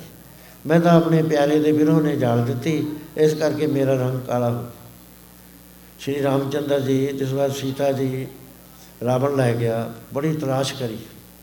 ਹਨੂਮਾਨ ਨੂੰ ਭੇਜਦੇ ਆ ਵੀ ਲੰਕਾ 'ਚ ਕੁਝ ਪਤਾ ਲੱਗਿਆ ਜਾ ਤੂੰ ਉੱਥੇ ਦੇਖ ਉਹਨਾਂ ਨੂੰ। ਉਹ ਜਿਸ ਵਾਰ ਵਾਪਸ ਆਉਂਦਾ ਹੈ ਉਸ ਵੇਲੇ ਉਹਨੂੰ ਪੁੱਛਦੇ ਨੇ ਇੱਕ ਸਵਾਲ ਹੈ ਬੜਾ ਹੀ ਅ, ਹੈ ਇੰਪੋਰਟੈਂਟ ਹੈ। ਉਹ ਕਹਿੰਦੇ ਇਹੋ ਹਨੂਮਾਨ ਕਹਿਓ ਰਗਵੀਰ ਕੁਝ ਸੁਧ ਹੈ ਸੀ ਕੀ ਚਿਤਮਾ ਦੁਨੀਆ 'ਚ ਕਿਤੇ ਪਤਾ ਲੱਗਦਾ ਸੀਤਾ ਦਾ? ਕਹਿੰਦੇ ਹੈ ਲੰਕ ਕਲੰਕ ਬਿਨ। ਮਹਾਰਾਜ ਹੈ, ਲੰਕਾ 'ਚ ਹੈ, ਕਲੰਕ ਨਹੀਂ ਲੱਗਿਆ। ਬਸ ਹੈ ਬਾਗ, ਰਾਵਣ ਬਾਗ ਕੇ ਸ਼ਾਹੀ ਥਿਰ ਸਾਈ ਤਰ ਤਰ ਦਰਖਤ ਦੇ ਥੱਲੇ ਉਹ ਰਹਿੰਦੀ ਹੈ। ਕਹਿੰਦੇ ਜੀਵਤ ਹੈ, ਕਹਿ ਬੇ ਕੋਈ ਨਾਥ। ਜਿਉਂਦੀ ਤਾਂ ਹੈ, ਪਰ ਕਹਿਣ ਵਾਸਤੇ ਇਹ ਹੈ ਵੀ ਜਿਉਂਦੀ ਹੈ। ਸੋ ਮਰ ਕਿਉਂ ਨਾ ਗਈ ਹਮਰੇ ਵਿਸਰਾਈ ਮੇਥੋਂ ਵਿਛੜ ਕੇ ਤਾਂ ਉਹਨੇ ਜਿਉਂਦੀ ਰਹਿਣਾ ਨਹੀਂ ਸੀ, ਉਹ ਚੜਾਈ ਕਿਉਂ ਨਾ ਕਰੀ? ਜਵਾਬ ਦਿੰਦਾ ਹੈ, ਕਹਿੰਦਾ, ਪ੍ਰਾਣ ਵਸੇ ਪਦ ਪੰਕਜ ਮੇ ਜਾ ਮੁਆਬਤ ਹੈ ਪਰ ਪਾਹ ਪਾਵਤ ਨਹੀਂ ਮਹਾਰਾਜ ਉਹਦੇ ਪ੍ਰਾਣ ਤਾਂ ਤੁਹਾਡੇ ਚਰਨਾਂ 'ਚ ਰਹਿੰਦੇ ਨੇ ਜਦ ਦੂਤ ਆਉਂਦਾ ਹੈ, ਪਰ ਉਹਨੂੰ ਲੱਭਦੇ ਨਹੀਂ। ਠੀਕ ਸਿੱਖ ਦਾ ਇਸ ਤਰ੍ਹਾਂ ਦੇ ਨਾਲ ਪਿਆਰ ਹੁੰਦਾ, ਗੁਰੂ ਨੂੰ, ਗੁਰੂ ਨਾਲ ਜਿਸ ਵਾਰ ਉਹ ਦੇਖਦੇ ਨੇ ਵੀ ਸਾਰੇ ਖੁਸ਼ੀ-ਖੁਸ਼ੀ ਆਉਂਦੇ ਨੇ, ਗੁਰੂ ਮਹਾਰਾਜ ਦੇ ਦਰਸ਼ਨ ਕਰਦੇ ਨੇ, ਤੇ ਸਾਡੀ ਕਿਸਮਤ ਵਿੱਚ ਦਰਸ਼ਨ ਬੰਦ ਹੋ ਗਏ। ਜਦੋਂ ਗੁਰੂ ਮਹਾਰਾਜ ਦੀ ਖਬਰ ਆਉਂਦੀ ਹੈ, ਪਹਿਰੇਦਾਰ ਬੋਲਦਾ ਹੈ ਕਿ ਗੁਰੂ ਮਹਾਰਾਜ ਪਧਾਰ ਰਹੇ ਨੇ, ਆ ਰਹੇ ਨੇ ਬਾਗ 'ਚ। ਉਸੇ ਵੇਲੇ ਸਾਰੇ ਕੰਮ ਛੱਡ ਕੇ ਪਿੱਛੇ ਡੂੰਘਿਆਂ ਥਾਵਾਂ ਤੇ ਨੀਵੇਂ ਥਾਵਾਂ ਤੇ ਕੁਟੀਆਂ ਬਣਾਈ ਹੋਈ ਸੀ, ਉੱਥੇ ਚਲੇ ਜਾਂਦੇ ਨੇ, ਬਹਿ ਜਾਂਦੇ ਨੇ। ਉਹਨਾਂ ਦੇ ਦਿਲ ਦਾ ਹਾਲ ਉਹੀ ਜਾਣ ਸਕਦੇ ਨੇ, ਦੂਜਾ ਨਹੀਂ ਜਾਣਦਾ, ਦੂਜੇ ਨੂੰ ਨਹੀਂ ਪਤਾ ਲੱਗ ਸਕਦਾ। ਸੋ ਇਸ ਤਰ੍ਹਾਂ ਦਾ ਵਿਰਹ ਦੇ ਬਾਗ ਦੇ ਉੱਤੇ ਦਿਨੋਂ ਦਿਨ ਰੌਣਕ ਆ ਰਹੀ ਹੈ। ਮਾਤਾ ਜੀ ਨੇ ਪੁੱਛਿਆ, ਕੇਸਰ ਸਿੰਘ ਨੂੰ, ਕੇਸਰ ਸਿੰਘ, ਬਾਗ ਬੜਾ ਵਧੀਆ ਹੋ ਰਿਹਾ ਹੈ, ਕੀ ਗੱਲ ਹੈ? ਕੌਣ ਕਰ ਰਿਹਾ? ਕਹਿਣ ਲੱਗੇ ਮਾਤਾ ਜੀ ਰਾਏ ਆਏ ਨੇ ਰੋਪੁਰ ਰਾਏਪੁਰ ਤੋਂ ਇੱਕ ਸੋਹਣਾ ਹੋਣਾ ਪਤੀ ਪਤਨੀ, ਉਹ ਕਰ ਰਹੇ ਨੇ। ਤੇ ਉਹ ਬਿਰਹੋਂ ਦੀ ਮੂਰਤ ਨੇ, ਹਰ ਵਕਤ ਨੇਤਰਾਂ ਚੋਂ ਜਲ ਜਾਂਦਾ। ਤੇ ਨੈਣ ਵਗਦੇ ਰਹਿੰਦੇ ਨੇ। ਬਰਾਗੀ ਜੀ ਜਿਹੜੇ ਨੇ, ਕਿਉਂ? ਕਹਿੰਦੇ ਗੁਰੂ ਮਹਾਰਾਜ ਦੇ ਦਰਸ਼ਨਾਂ ਨੂੰ ਲੋਚਦੇ ਨੇ। ਫੇਰ ਦਰਸ਼ਨ ਕਿਉਂ ਨਹੀਂ ਹੁੰਦੇ? ਕਹਿੰਦੇ ਕਿ ਮਹਾਰਾਜ ਨੇ ਮਨਾ ਕਰ ਦਿੱਤਾ। ਮਾਤਾ ਜੀ ਚਲੇ ਜਾਂਦੇ ਨੇ, ਜਾ ਕੇ ਰਾਗ ਦੇ ਉਹ ਧਨੀ ਸੀਗੇ ਕੀਰਤਨ ਕਰਦੇ ਨੇ, ਮਾਤਾ ਜੀ ਸੁਣਦੇ ਨੇ। ਜਦ ਦੋ ਚਾਰ ਦਿਨ ਦੇਖਿਆ ਵੀ ਇਹ ਤਾਂ ਬਿਲਕੁਲ ਬਿਰਹ ਦੀ ਮੂਰਤ ਬਣੇ ਹੋਏ ਨੇ, ਗੁਰੂ ਮਹਾਰਾਜ ਨੂੰ ਕਿਹਾ ਵੀ ਸੱਚੇ ਪਾਤਸ਼ਾਹ, ਬਾਗ ਦੇ ਵਿੱਚ ਸੇਵਾਦਾਰ ਆਏ ਹੋਏ ਨੇ, ਸੋਹਣਾ ਮੋਹਣਾ ਪਤੀ ਪਤਨੀ। ਤੇ ਤੁਸੀਂ ਕੀ ਗੱਲ ਹੈ, ਦਰਸ਼ਨ ਕਿਉਂ ਨਹੀਂ ਦਿੱਤੇ? ਕੋਈ ਬਾਤ ਹੈ, ਕੋਈ ਭੇਤਾ ਮਹਾਰਾਜ ਨੇ ਨੇਤਰ ਬੰਦ ਕਰ ਲਏ। ਖਿੱਚ ਖਾਦੀ ਕਹਿਣ ਲੱਗੇ, ਹਾਂ। ਇਹਨਾਂ ਨੇ ਮੇਰੇ ਇੱਕ ਗੁਰਸਿੱਖ ਨੂੰ ਇੱਕ ਘੁੱਟ ਪਾਣੀ ਨਹੀਂ ਸਿਖਲਾਇਆ ਉਹ ਬਚਨ ਕਰ ਗਿਆ। ਵੀ ਦਰਸ਼ਨ ਨਹੀਂ ਜੇ ਦੇਣ ਲੱਗਾ। ਅਸੀਂ ਖਿੱਚ ਖਾਂਦੇ ਆ ਪਰ ਉਹਦਾ ਬਚਨ ਮੈਂ ਬੇਫਲ ਨਹੀਂ ਕਰ ਸਕਦਾ। ਮਹਾਰਾਜ, ਤੁਸੀਂ ਤਾਂ ਸਮਰੱਥ ਹੋ, ਕਹਿੰਦੇ ਨਹੀਂ। ਗੁਰੂ ਕਦੇ ਵੀ ਸਿੱਖ ਦਾ ਬਚਨ ਬੇਫਲ ਨਹੀਂ ਕਰੇਗਾ। ਗੁਰੂ ਦਾ ਆਦ ਜਗਾਤ ਤੋਂ ਇਹ ਤੁਰਿਆ ਹੁੰਦਾ ਹੈ ਕਿ ਪਿਆਰਾ ਜਿਹੜਾ ਹੈ ਨਾ, ਉਹ ਆਪਣੇ ਗੁਰਸਿੱਖ ਦਾ, ਆਪਣੇ ਪਿਆਰੇ ਦਾ ਬਚਨ ਨਹੀਂ ਕਦੇ ਵੀ ਰੱਦਿਆ ਕਰਦਾ। ਚਾਹੇ ਬੁੱਧੂ ਸਾਹਿਬ ਵੇਲੇ ਭਾਈ ਲਖੂ ਨੇ ਕਰ ਦਿੱਤਾ, ਗੁਰੂ ਮਹਾਰਾਜ ਨੇ ਕਿਹਾ, ਨਹੀਂ, ਮੈਂ ਆਪਣੇ ਸਿੱਖ ਦਾ ਬਚਨ ਵਿਫਲ ਨਹੀਂ ਕਰ ਸਕਦਾ, ਇਸ ਤਰ੍ਹਾਂ ਪੜ੍ਹ ਲਓ। ਮੇਰੀ ਬੰਨੀ ਹੋਈ ਭਗਤ ਛਡਾਉਂਦੇ ਨੇ, ਭਗਤਾਂ ਦੀ ਬੰਨੀ ਨਾ ਛੁੱਟਦੀ। ਭਗਤ ਛਡਾਉਂਦੇ ਨੇ ਭਗਤਾਂ ਦੀ ਬੰਨੀ ਨਾ ਛੁੱਟਦੀ ਜਾਵੇ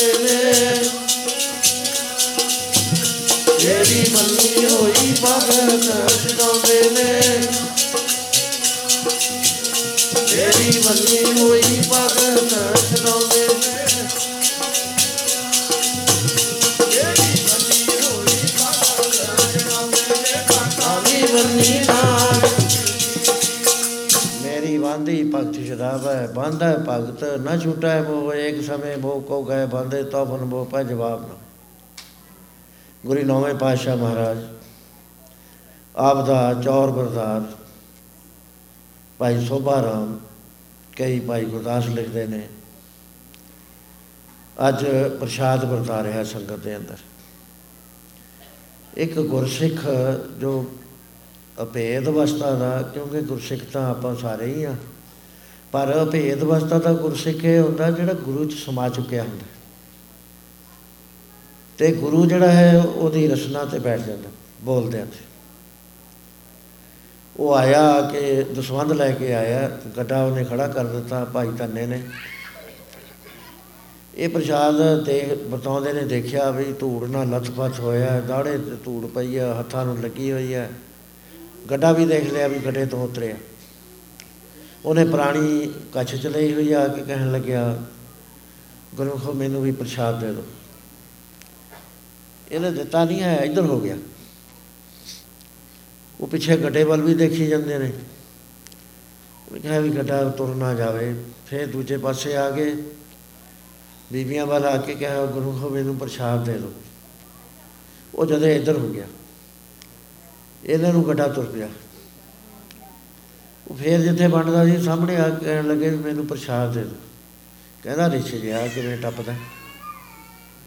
ਕਦੇ ਉੱਥੇ ਕਦੇ ਉੱਥੇ ਕਦੇ ਉੱਥੇ। ਕਹਿਣ ਲੱਗਾ, ਭਾਈ ਸਾਹਿਬ, ਮੇਰਾ ਗੱਡਾ ਤੁਰਿਆ ਜਾਂਦਾ। ਫੇਰ ਕਹਿੰਦਾ, ਤੂੰ ਕਿਸੇ ਸਿਸਟਮ 'ਚ ਬਹਿੰਦਾ, ਤੂੰ ਤਾਂ ਟੱਪਦਾ, ਛਾਲਾ ਮਾਰਦਾ। ਰਿਛ ਗਿਆ ਹੈ ਤੂੰ।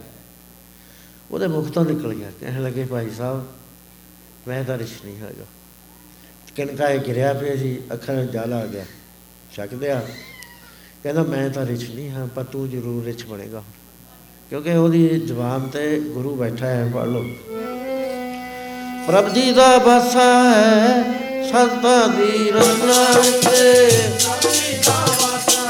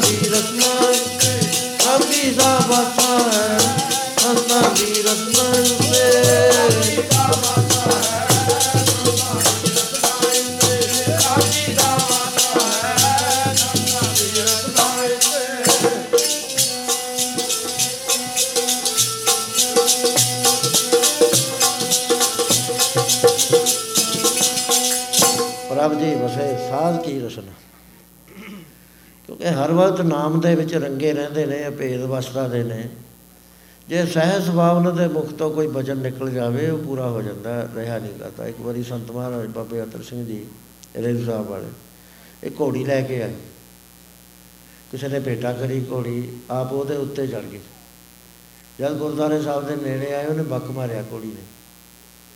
ਉਹ ਆਪ ਧਰਤੀ ਤੇ ਗਿਰ ਕੇ ਦਸਤਾਰ ਲੈ ਗਏ। ਉਹਨਾਂ ਨੇ ਉਥੋਂ ਡਲਾ ਚੁੱਕਿਆ, ਇਹ ਮਾਰਿਆ। ਕਹਿਣ ਲੱਗੇ, ਚੋਰਾਂ ਦੇ ਜਾਣੀਏ ਇਹ ਤਾਂ ਇਹ ਕੀ ਕਰਿਆ ਤੇ ਰਾਤ ਨੂੰ ਘੋੜੀ ਚੋਰੀ ਹੋ ਗਈ। ਸਵੇਰੇ ਉਹ ਰਾਮਪੁਰ ਵਾਲੇ ਹੋਰ ਪ੍ਰੇਮੀ ਆਏ ਸਾਰੇ। ਕਹਿਣ ਲੱਗੇ, ਬਾਬਾ ਜੀ, ਘੋੜੀ ਚੋਰੀ ਹੋ ਗਈ। ਕਹਿੰਦੇ, ਸਾਡੇ ਮੂੰਹ ਚੋਂ ਹੀ ਨਿਕਲ ਗਿਆ ਸੀ ਚੋਰੀ ਹੋਣਾ ਸੀ ਇਹਨੇ। ਇਹ ਨਹੀਂ ਵੀ ਕਿਸੇ ਦਾ ਵਚਨ ਵਚਨ ਆਲਾ ਨਹੀਂ ਜਾਇਆ ਕਰਦਾ ਸਾਧੂਆਂ ਦਾ। ਬਾਬਾ ਗੋਦੜੀਆ ਹੋਏ ਨੇ ਗੁਰੂ ਸਤਵੇਂ ਪਾਤਸ਼ਾਹ ਵੇਲੇ, ਗੁਰੂ ਦਸਵੇਂ ਪਾਤਸ਼ਾਹ ਵੇਲੇ। ਇਹ ਭਾਈ ਗੌਰੇ ਦੇ ਸੇਵਾ ਕਰਿਆ ਕਰਦੇ ਸੀ। ਚੱਕੀ ਵੀ ਆ ਕਰਦੇ ਸੀ ਘੋੜਿਆਂ ਦੇ ਦਾਣਿਆਂ ਵਾਸਤੇ। ਭਾਈ ਗੌਰੇ ਕੋ 300 ਘੋੜ ਸਵਾਰ ਸੀ, ਗੁਰੂ ਸਤਵੇਂ ਪਾਤਸ਼ਾਹ ਦੇ ਨਾਲ ਨਾਲ ਰਿਹਾ। ਉਹਨੂੰ ਸ਼ਰਾਬ ਹੋ ਗਈ ਸੀ 101 ਫਿਰ ਮਹਾਰਾਜ ਨੇ ਬਖਸ਼ੇ। ਉਹ ਇੱਕ ਨੌਕਰ ਨੂੰ ਕੁੱਟਣ ਲੱਗ ਗਿਆ ਭਾਈ ਗੌਰਾ। ਬਾਬਾ ਗੋਦੜੀਆਂ ਨੇ ਦੇਖਿਆ ਇਹ ਵਿਚਾਰੇ ਨੂੰ ਬਹੁਤ ਜ਼ਿਆਦਾ ਮਾਰਦਾ। ਕਹਿੰਦੇ ਉਹ ਭਾਈ ਗੌਰੇ ਉਹ ਭਾਈ ਗੌਰੇ, ਕਿਉਂ ਇਹਨੂੰ ਮਾਰਦਾ ਕਹਿੰਦਾ, ਬਾਬਾ ਤੂੰ ਆਪਣਾ ਕੰਮ ਕਰ, ਤੈਨੂੰ ਰਾਜਨੀਤੀ ਗੱਲਾਂ ਦਾ ਕੀ ਪਤਾ? ਕਹਿੰਦੇ, ਬੜਾ ਫਰਿਆ ਹੋਇਆ ਉਹ ਉਸੇ ਵੇਲੇ ਅਫਾਰਾ ਆ ਗਿਆ ਹਕੀਮ ਬੁਲਾ ਰਹੇ ਹਕੀਮ ਕਹਿੰਦੇ ਜੀ ਇਹ ਤਾਂ ਹਟਦਾ ਨਹੀਂ, ਇਹ ਤਾਂ ਬਹੁਤ ਬੁਰਾ ਅਫਾਰਾ ਤੁਹਾਨੂੰ ਹੋ ਗਿਆ, ਲਿਟਦਾ ਫਿਰਦਾ। ਉਹ ਕਹਿੰਦਾ ਉਹ ਬਾਬੇ ਗੋਦੜੀਏ ਨੇ ਕਹਿੰਦਾ ਵੀ ਆਫਰੇ ਹੋਏ ਆ। ਜਾਓ ਤੇ ਲਿਆਓ ਦਵਾਈ। ਉਥੇ ਗਏ ਤਾਂ ਚੱਕੀ ਪੀਂਦੇ ਸੀ, ਉਹਦੇ ਕੀਲੇ ਕੋਲ ਜਿਹੜਾ ਆਟਾ ਸੀ, ਐ ਚੁਟਕੀ ਭਰੀ, ਕਹਿੰਦੇ ਲੱਦੇ ਦੋ ਪਾਣੀ ਨਾਲ। ਅਫਾਰਾ ਲੈ ਜੂ। ਅਫਾਰਾ ਉਤਰ ਗਿਆ ਤੇ ਉਹਦੇ ਬਾਅਦ ਉਹਨੇ ਸਰੋਪਾ ਦਿੱਤਾ। ਉਹਨੇ ਕਿਹਾ ਵੀ ਅੱਜ ਤਾਂ ਇਹ ਵਚਨ ਕਹਿਤਾ ਕੱਲ ਨੂੰ ਕੁਝ ਹੋਰ ਕਹਿ ਦੂਗਾ। ਸਰੋਪਾ ਦੇ ਕੇ ਕਿਹਾ, ਬਾਬਾ ਜੀ, ਖਿਮਾ ਕਰਨਾ ਤੁਸੀਂ, ਹੁਣ ਤੁਹਾਡੀ ਸੇਵਾ ਪੂਰੀ ਹੋ ਗਈ ਤੇ ਤੁਸੀਂ ਘਰ ਜਾ ਸਕਦੇ ਘਰ ਆ ਗਏ। ਘਰ ਆਏ ਹੋਏ ਤਾਂ ਬੱਚਿਆਂ ਨੂੰ ਬੜੀ ਖੁਸ਼ੀ ਹੋਈ ਵੀ ਲੈ ਬੁੜਾ ਆ ਗਿਆ, ਹੁਣ ਇਹ ਕੰਮ ਕਰਾਵਾਂਗੇ ਤੇ। ਉਸ ਚੇਤ ਦਾ ਮਹੀਨਾ ਸੀ, ਸਰੋਂ ਵੱਢਣ ਭੇਜਦੇ। ਉਹ ਅਡਾਰ ਦਾ ਖੇਤ ਸੀਗਾ, ਕਹਿਣ ਲੱਗੇ, ਬਾਪੂ, ਜੇ ਦਾਤੀ ਦਿੱਤੀ ਨਾ ਤੈਨੂੰ, ਉਹ ਸਰੋਂ ਚੜ ਜੂਗੀ, ਪੱਕੀ ਹੋਈ ਜਾ ਰਹੀ ਹੈ। ਤੂੰ ਜੜਾਂ ਹੀ ਪੱਟੀ ਜਾਈ ਉਹਦੀਆਂ ਜੜਾਂ ਤੋਂ ਹੀ। ਰੇਤੇ 'ਚ ਨੇ ਸਖਾਲੀਆਂ ਹੀ ਨੇ। ਉਹ ਸਵੇਰੇ ਹੀ ਭੇਜਿਆ ਹੋਇਆ, ਨਾ ਤਾਂ ਉਹਨੂੰ ਕੋਈ ਲੱਸੀ ਵਗੈਰਾ 10 ਵਜੇ ਭੇਜੀ, ਨਾ ਦੁਪਹਿਰ ਦਾ ਪ੍ਰਸ਼ਾਦਾ ਭੇਜਿਆ 4 ਵਜੇ ਗਏ।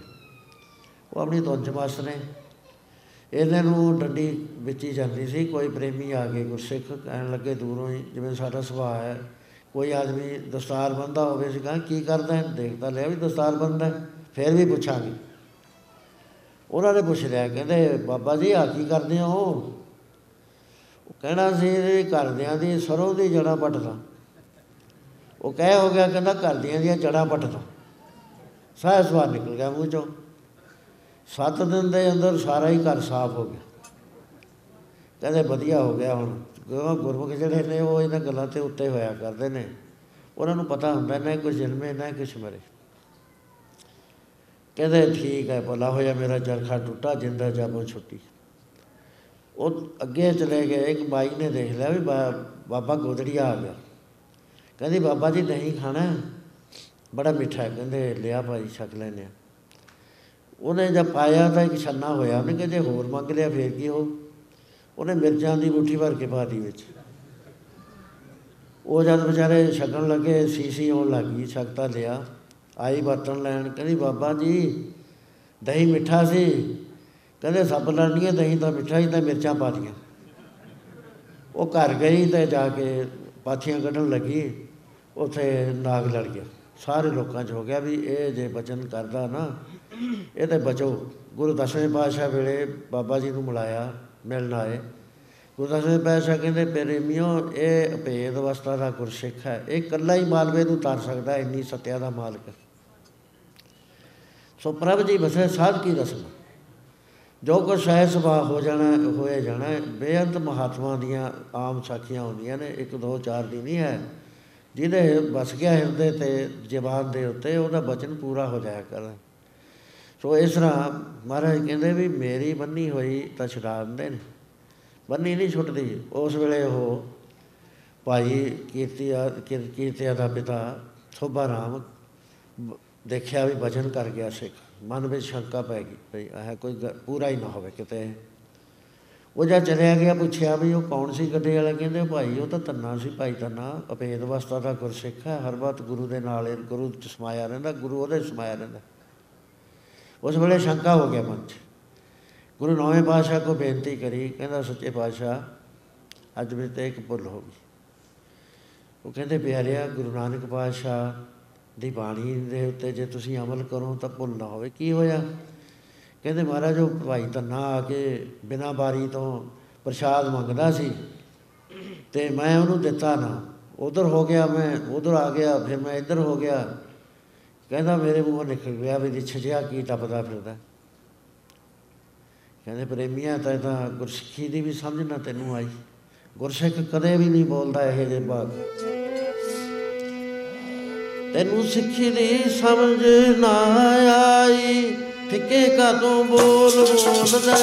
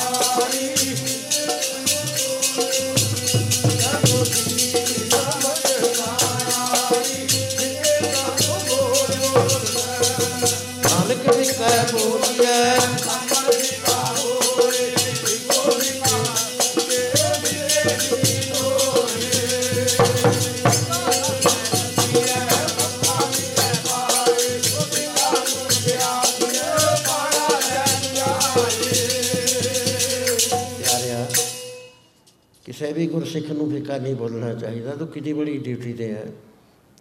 ਸਾਡੇ ਕੋਲ ਰਹਿਣਾ ਹੈ। ਇਹ ਵੀ ਨਾ ਤੈਨੂੰ ਪਤਾ ਲੱਗਿਆ ਵੀ ਫਿੱਕਾ ਨਹੀਂ ਬੋਲੀਦਾ ਹੁੰਦਾ ਜੇ ਤੋ ਬਰਿਆ ਦੀ ਸਿੱਖ ਹਿਆ ਨਾ ਢਾਹੇ ਕਹੀਦਾ ਫਿੱਕਾ ਬੋਲ ਕੇ ਤਾਂ ਦਿਲ ਤੋੜਿਆ, ਉਹਦਾ ਰਿਸ਼ ਕਿਹਾ। ਹੁਣ ਤਾਂ ਤੈਨੂੰ ਰਿਸ਼ ਬਣਨਾ ਪੈਣਾ। ਮਹਾਰਾਜ, ਮੈਂ ਤੁਹਾਡੀ ਸੇਵਾ ਕਰਦਾ। ਸਾਰੀ ਜ਼ਿੰਦਗੀ ਸੇਵਾ ਚ ਲੰਘ ਗਈ। ਕਹਿੰਦੇ, ਉਹ ਠੀਕ ਹੈ। ਛੁਡਾ ਤੈਨੂੰ ਲਵਾਂਗੇ। ਪਰ ਮੈਂ ਵਚਨ ਅੰਥਾ ਨਹੀਂ ਕਰ ਸਕਦਾ, ਕਿਉਂਕਿ ਜਿਹੜੇ ਮੇਰੇ ਬਣ ਗਏ, ਉਹ ਮੇਰੇ, ਮੇਰਾ ਹੀ ਰੂਪ ਹੋਇਆ ਕਰਦੇ ਨੇ। ਮੇਰਾ ਹੀ ਰੂਪ ਹੈ, ਮੇਰੇ ਹੀ ਬਣ ਗਏ ਜਿਹੜੇ ਮੇਰਾ ਹੀ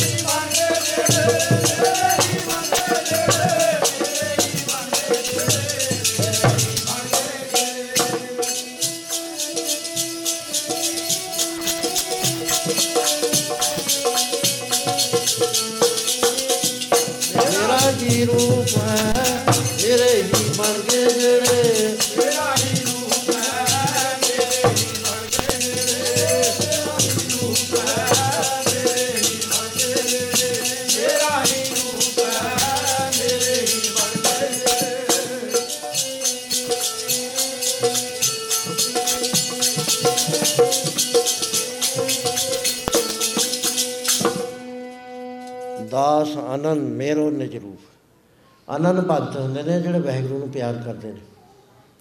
ਉਹ ਕਹਿੰਦੇ, ਉਹਦੇ ਵਿੱਚ ਤੇ ਮੇਰੇ 'ਚ ਕੋਈ ਫ਼ਰਕ ਨਾ ਜਾਣਿਆ ਕਰੋ ਖਾਲਸਾ ਮੇਰਾ ਰੂਪ ਹੈ, ਖਾਸ ਖਾਲਸੇ ਮੈਂ ਹਾਂ, ਕਰੋ ਨਿਵਾਸ ਜਿਨ੍ਹਾਂ ਨੇ ਵਿਸਰੇ ਨਾਮ ਸੇਕ ਨੇ, ਆ ਭੇਦ ਨਾ ਜਾਣੋ, ਮੂਲ ਸਾਈਂ ਜੀ ਕਹਿਣ ਲਗੇ, ਭਾਈ, ਸੋਭਾ ਰਾਮ, ਮੈਂ ਹੀ ਬੋਲਿਆ ਸੀ ਉਹਦੀ ਜ਼ੁਬਾਨ ਤੇ, ਗੁਰਸਿੱਖ ਹਰ ਮੇਰੇ 'ਚ ਭੇਦ ਨਾ ਜਾਣ। ਜਿਹੜਾ ਪੂਰਨ ਗੁਰਸਿੱਖ ਹੈ, ਗੁਰੂ ਦਾ ਹੀ ਰੂਪ ਹੋਇਆ ਕਰਦਾ ਖਾਲਸਾ ਪਦਵੀ ਤੇ ਜਿਹੜਾ ਪਹੁੰਚਿਆ, ਆਤਮ ਰਸ ਦੇ ਜਹਾਂ ਦੀ, ਸੋ ਹੈ ਖਾਲਸ ਦੇ, ਬ੍ਰਹਮ ਹੈ, ਮੋਹ ਹੈ, ਤਾਸ ਹੈ ਰਚਕ ਨਹੀਂ ਪੇ ਬਰਮ ਗਿਆਨੀ ਕੋ ਖੋਜੇ ਮਹੇਸ਼ਰ, ਨਾਨਕ ਬਰਮ ਗਿਆਨੀ, ਆਪ ਪਰਮੇਸ਼ਰ। ਉਦਾਸ ਹੋ ਗਿਆ। ਕਹਿਣ ਲੱਗਿਆ, ਮਹਾਰਾਜ, ਤੁਸੀਂ ਤਾਂ ਸਮਰੱਥ ਹੋ।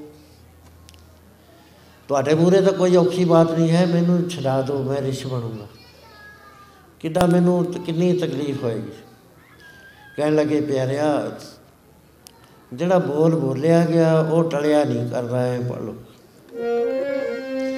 ਭਾਵੇਂ ਚੰਦਰਮਾ ਨਾਸ਼ ਹੋ ਜਾਵੇ, ਸੰਤਾਂ ਦਾ ਬੋਲ ਨਾ ਟਲੇ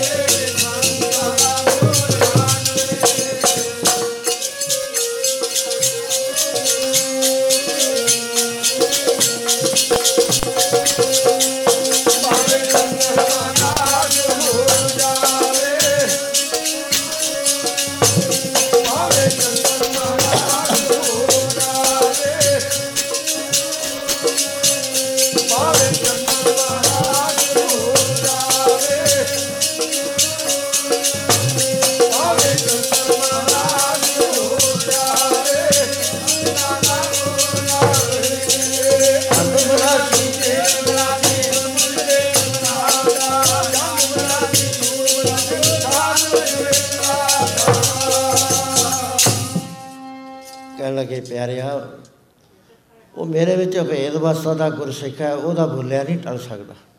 ਮਹਾਰਾਜ ਫਿਰ ਹੁਣ ਕੀ ਹੋਊਗਾ? ਇੱਕ ਗਲਤੀ ਹੋ ਗਈ, ਮੇਰੇ ਤੇ ਮਾਫ ਕਰ ਦੇਣੀ ਚਾਹੀਦੀ ਹੈ, ਸਾਰੀ ਜ਼ਿੰਦਗੀ ਮੈਂ ਸੇਵਾ ਕਰੀ ਹੈ। ਮਹਾਰਾਜ ਕਹਿੰਦੇ, ਕੋਈ ਨਹੀਂ, ਹੁਣ ਤੈਨੂੰ ਰਿਸ਼ਤਾ ਬਣਨਾ ਹੀ ਪਏਗਾ। ਪਰ ਦਸਵੇਂ ਜਾਮੇ ਚ ਅਸੀਂ ਤੇਰਾ ਖ- ਤੇਰਾ ਛੁਟਕਾਰਾ ਕਰਾ ਦਾਂਗੇ। ਗੁਰੂ ਦਸਵੇਂ ਪਾਤਸ਼ਾਹ ਮਹਾਰਾਜ ਜੀ ਦਾ ਦਰਬਾਰ ਲਾਈ ਬੈਠੇ ਸੀ। ਕੋਈ ਰਿਛ ਵਾਲਾ ਆਇਆ, ਮਦਾਰੀ ਆਪਨੇ ਮੁੱਲ ਲਿਆ ਤੇ ਲੈ ਕੇ ਉਹਦਾ ਆਧਾਰ ਕਰ ਦਿੱਤਾ। ਭਾਈ ਕੀਰਤੀਆਂ ਨੂੰ ਜਦ ਪਤਾ ਲੱਗਿਆ ਉਹ ਜੋ ਤਮਾਸ਼ਾ ਕਰਦਾ ਸੀ, ਮਦਾਰੀ ਕਰਾ ਰਿਹਾ ਸੀ, ਭਾਈ ਕੀਰਤੀਆਂ ਵੀ ਹੱਸਦਾ ਸੀ, ਸੰਗਤ ਵੀ ਉੱਚੀ ਉੱਚੀ ਹੱਸਦੀ ਸੀ। ਮਸੰਦ ਖਿੱਚਦੇ ਸੀ। ਮਹਾਰਾਜ ਕਿਸ਼ੋਰ ਵਸਤਾ ਸੀ, ਕਹਿੰਦੇ ਬਾਲਕਾਂ ਵਾਲੀ ਗੱਲ ਕਰ ਲਈ ਕਿੱਥੇ ਕੀਰਤਨ ਹੁੰਦਾ, ਕਿੱਥੇ ਰਿਛ ਨਚਾਉਣ ਲੱਗੇ ਕਿਉਂਕਿ ਉਹ ਪੂਜਾ ਨਾਲ ਅੰਨੇ ਹੋਏ ਸੀ ਉਹ। ਤੇ ਉਸ ਵੇਲੇ ਕੀਰਤੀਆ ਵੀ ਹੱਸਣ ਲੱਗ ਗਿਆ, ਮਹਾਰਾਜ ਦਾ ਚੌਰ ਬਰਦਾਰ ਮਹਾਰਾਜ ਕਹਿਣ ਲੱਗੇ, ਭਾਈ ਕੀਰਤੀਆ, ਤੂੰ ਨਾ ਹੱਸ। ਕਹਿੰਦਾ, ਮਹਾਰਾਜ, ਸਾਰੇ ਹੱਸਦੇ ਨੇ, ਮੈਨੂੰ ਮਨਾਈ ਕਿਉਂ ਹੈ? ਕਹਿੰਦੇ, ਤੇਰਾ ਬਾਪੂ ਐ ਸੋ ਭਾਰਾ ਆ ਕੇ ਚਰਨਾਂ ਤੇ ਚੌਰ ਰੱਖਤਾ। ਕਹਿੰਦਾ, ਮੇਰਾ ਬਾਪੂ ਤਾਂ ਬਣ ਗਿਆ ਰਿਛ। ਨਵੇਂ ਪਾਤਸ਼ਾਹ ਦੀ ਸੇਵਾ ਕਰਕੇ ਤੇ ਮੈਂ ਪਤਾ ਨਹੀਂ ਬਾਂਦਰ ਬਣੂੰਗਾ। ਤੁਹਾਡੀ ਸੇਵਾ ਦਾ ਕੀ ਫਲ? ਮਹਾਰਾਜ ਕਹਿੰਦੇ, ਕਿਉਂ ਗੱਲ ਕਰਦਾ ਬੇ ਵਿਚਾਰੇ ਉਹਨੇ ਆ ਗੱਲ ਕਰੀ ਸੀ। ਉਹ ਗੁਰਸਿੱਖ ਦਾ ਵਚਨ ਨਹੀਂ ਸੀ ਟਾਲ ਸਕਦੇ ਤੇ ਸਵਾਲ ਵੀ ਰਿਹਾ ਸਿੱਖ ਸੋ ਇਸ ਤਰ੍ਹਾਂ ਦੇ ਨਾਲ ਗੁਰੂ ਦਸ਼ਮੇਸ਼ ਪਿਤਾ ਕਹਿਣ ਲੱਗੇ, ਮਾਤਾ ਜੀ ਨੂੰ ਕਹਿਣ ਲੱਗੇ ਵੀ ਅਸੀਂ ਕਿਵੇਂ, ਕੀ ਕਰ ਸਕਦੇ ਹਾਂ? ਖਿੱਚ ਅਸੀਂ ਵੀ ਖਾਂਦੇ ਆ ਉਹਨਾਂ ਦਾ ਵਿਰਹਾ ਸਾਡੇ ਤੇ ਹੀ ਪਹੁੰਚਦਾ ਪਰ ਸਿੱਖ ਦਾ ਵਚਨ ਰਸਤੇ ਵਿੱਚ ਖੜਾ ਉਹ ਨਹੀਂ ਅਸੀਂ ਟਾਲ ਸਕਦੇ ਕਿਸੇ ਕਿਉਂਕਿ ਵਚਨ ਹੋ ਗਿਆ, ਇਹਨੇ ਦੋ ਘੁੱਟਾਂ ਪਾਣੀ ਨਹੀਂ ਸੀ ਪਿਲਾਇਆ। ਅਭੇਦ ਅਵਸਥਾ ਦਾ ਗੁਰਸਿੱਖ ਸੀ। ਸੰਗਤਾਂ ਦੀ ਰਾਖੀ ਕਰਦਾ ਸੀ ਉੱਥੇ ਬੈਠ ਕੇ। ਕਹਿਣ ਲੱਗੀ, ਮਹਾਰਾਜ, ਕੋਈ ਵੀ ਦੇ ਯਤਨ ਤਾਂ ਹੈਗਾ। ਇਹ ਹਉਮੈ ਦੇ ਮੰਡਲ ਚੋਂ ਜਿਸ ਵਕਤ ਨਿਕਲ ਕੇ ਆਤਮ ਮੰਡਲ ਚ ਪ੍ਰਵੇਸ਼ ਕਰ ਜਾਏ, ਜਿਹੜਾ ਹੈ, ਇਹ ਟਲ ਜਾਏਗਾ। ਫੇ ਮਹਾਰਾਜ, ਮੈਨੂੰ ਕੀ ਹੁਕਮ ਹੈ ਕਹਿੰਦੇ, ਤੁਸੀਂ ਇਹਨਾਂ ਨੂੰ ਜਾਗ ਲਾਓ, ਨਾਮ ਜਪਣ ਦੀ। ਬੰਦਗੀ ਕਰਾਓ ਇਹਨਾਂ ਤੇ? ਹੌਲੀ ਹੌਲੀ ਉੱਚੇ ਲੈ ਕੇ ਜਾਓ। ਚਿਰ ਜਾ ਕੇ ਜਿੱਥੇ ਆ ਕੇ ਗਿਆਨ ਦਾ ਪ੍ਰਕਾਸ਼ ਹੋ ਜਾਏਗਾ, ਇਹਨਾਂ ਦੀ ਮੈਂ ਮਿਟ ਜਾਏਗੀ ਤੇ ਤੂੰ ਹੋ ਜਾਏਗਾ। ਉਸ ਵੇਲੇ ਇਹ ਹਸਤੀ ਜਿਹੜੀ ਹੈ, ਹਸਤੀ ਖਤਮ ਹੋ ਜਾਏਗੀ ਹੋ ਜਾਣਗੇ। ਇਹ ਮੈਂ ਦਾ ਹੀ ਰੌਲਾ, ਸਾਰਾ ਹਮੇ ਦਾ ਹੀ। ਸੋ ਮਾਤਾ ਜੀ ਨੇ ਆ ਕੇ ਕਿਹਾ, ਬੱਚਿਓ, ਤੁਸੀਂ ਉਦਾਸ ਨਾ ਹੋਵੋ। ਕਿਰਨ ਨਜ਼ਰ ਆਉਂਦੀ ਹੈ। ਬੱਦਲਾਂ ਦੇ ਕਿਨਾਰੇ ਤੇ ਵੀ ਰੋਸ਼ਨੀ ਦੀ ਕਿਰਨ ਹੁੰਦੀ ਹੈ। ਹੁਕਮ ਇਹ ਹੋਇਆ ਕਿ ਤੁਸੀਂ ਬੰਦਗੀ ਕਰੋ। ਆਸ ਚ ਹੋ ਗਏ ਵੀ ਦਰਸ਼ਨ ਹੋ ਤਾਂ ਜਾਣਗੇ, ਪਰ ਹੋਣਗੇ ਜਦ, ਜਦੋਂ ਹਉਮੈ ਦਾ ਨਾਸ਼ ਅੰਦਰ ਹੋ ਜਾਏ।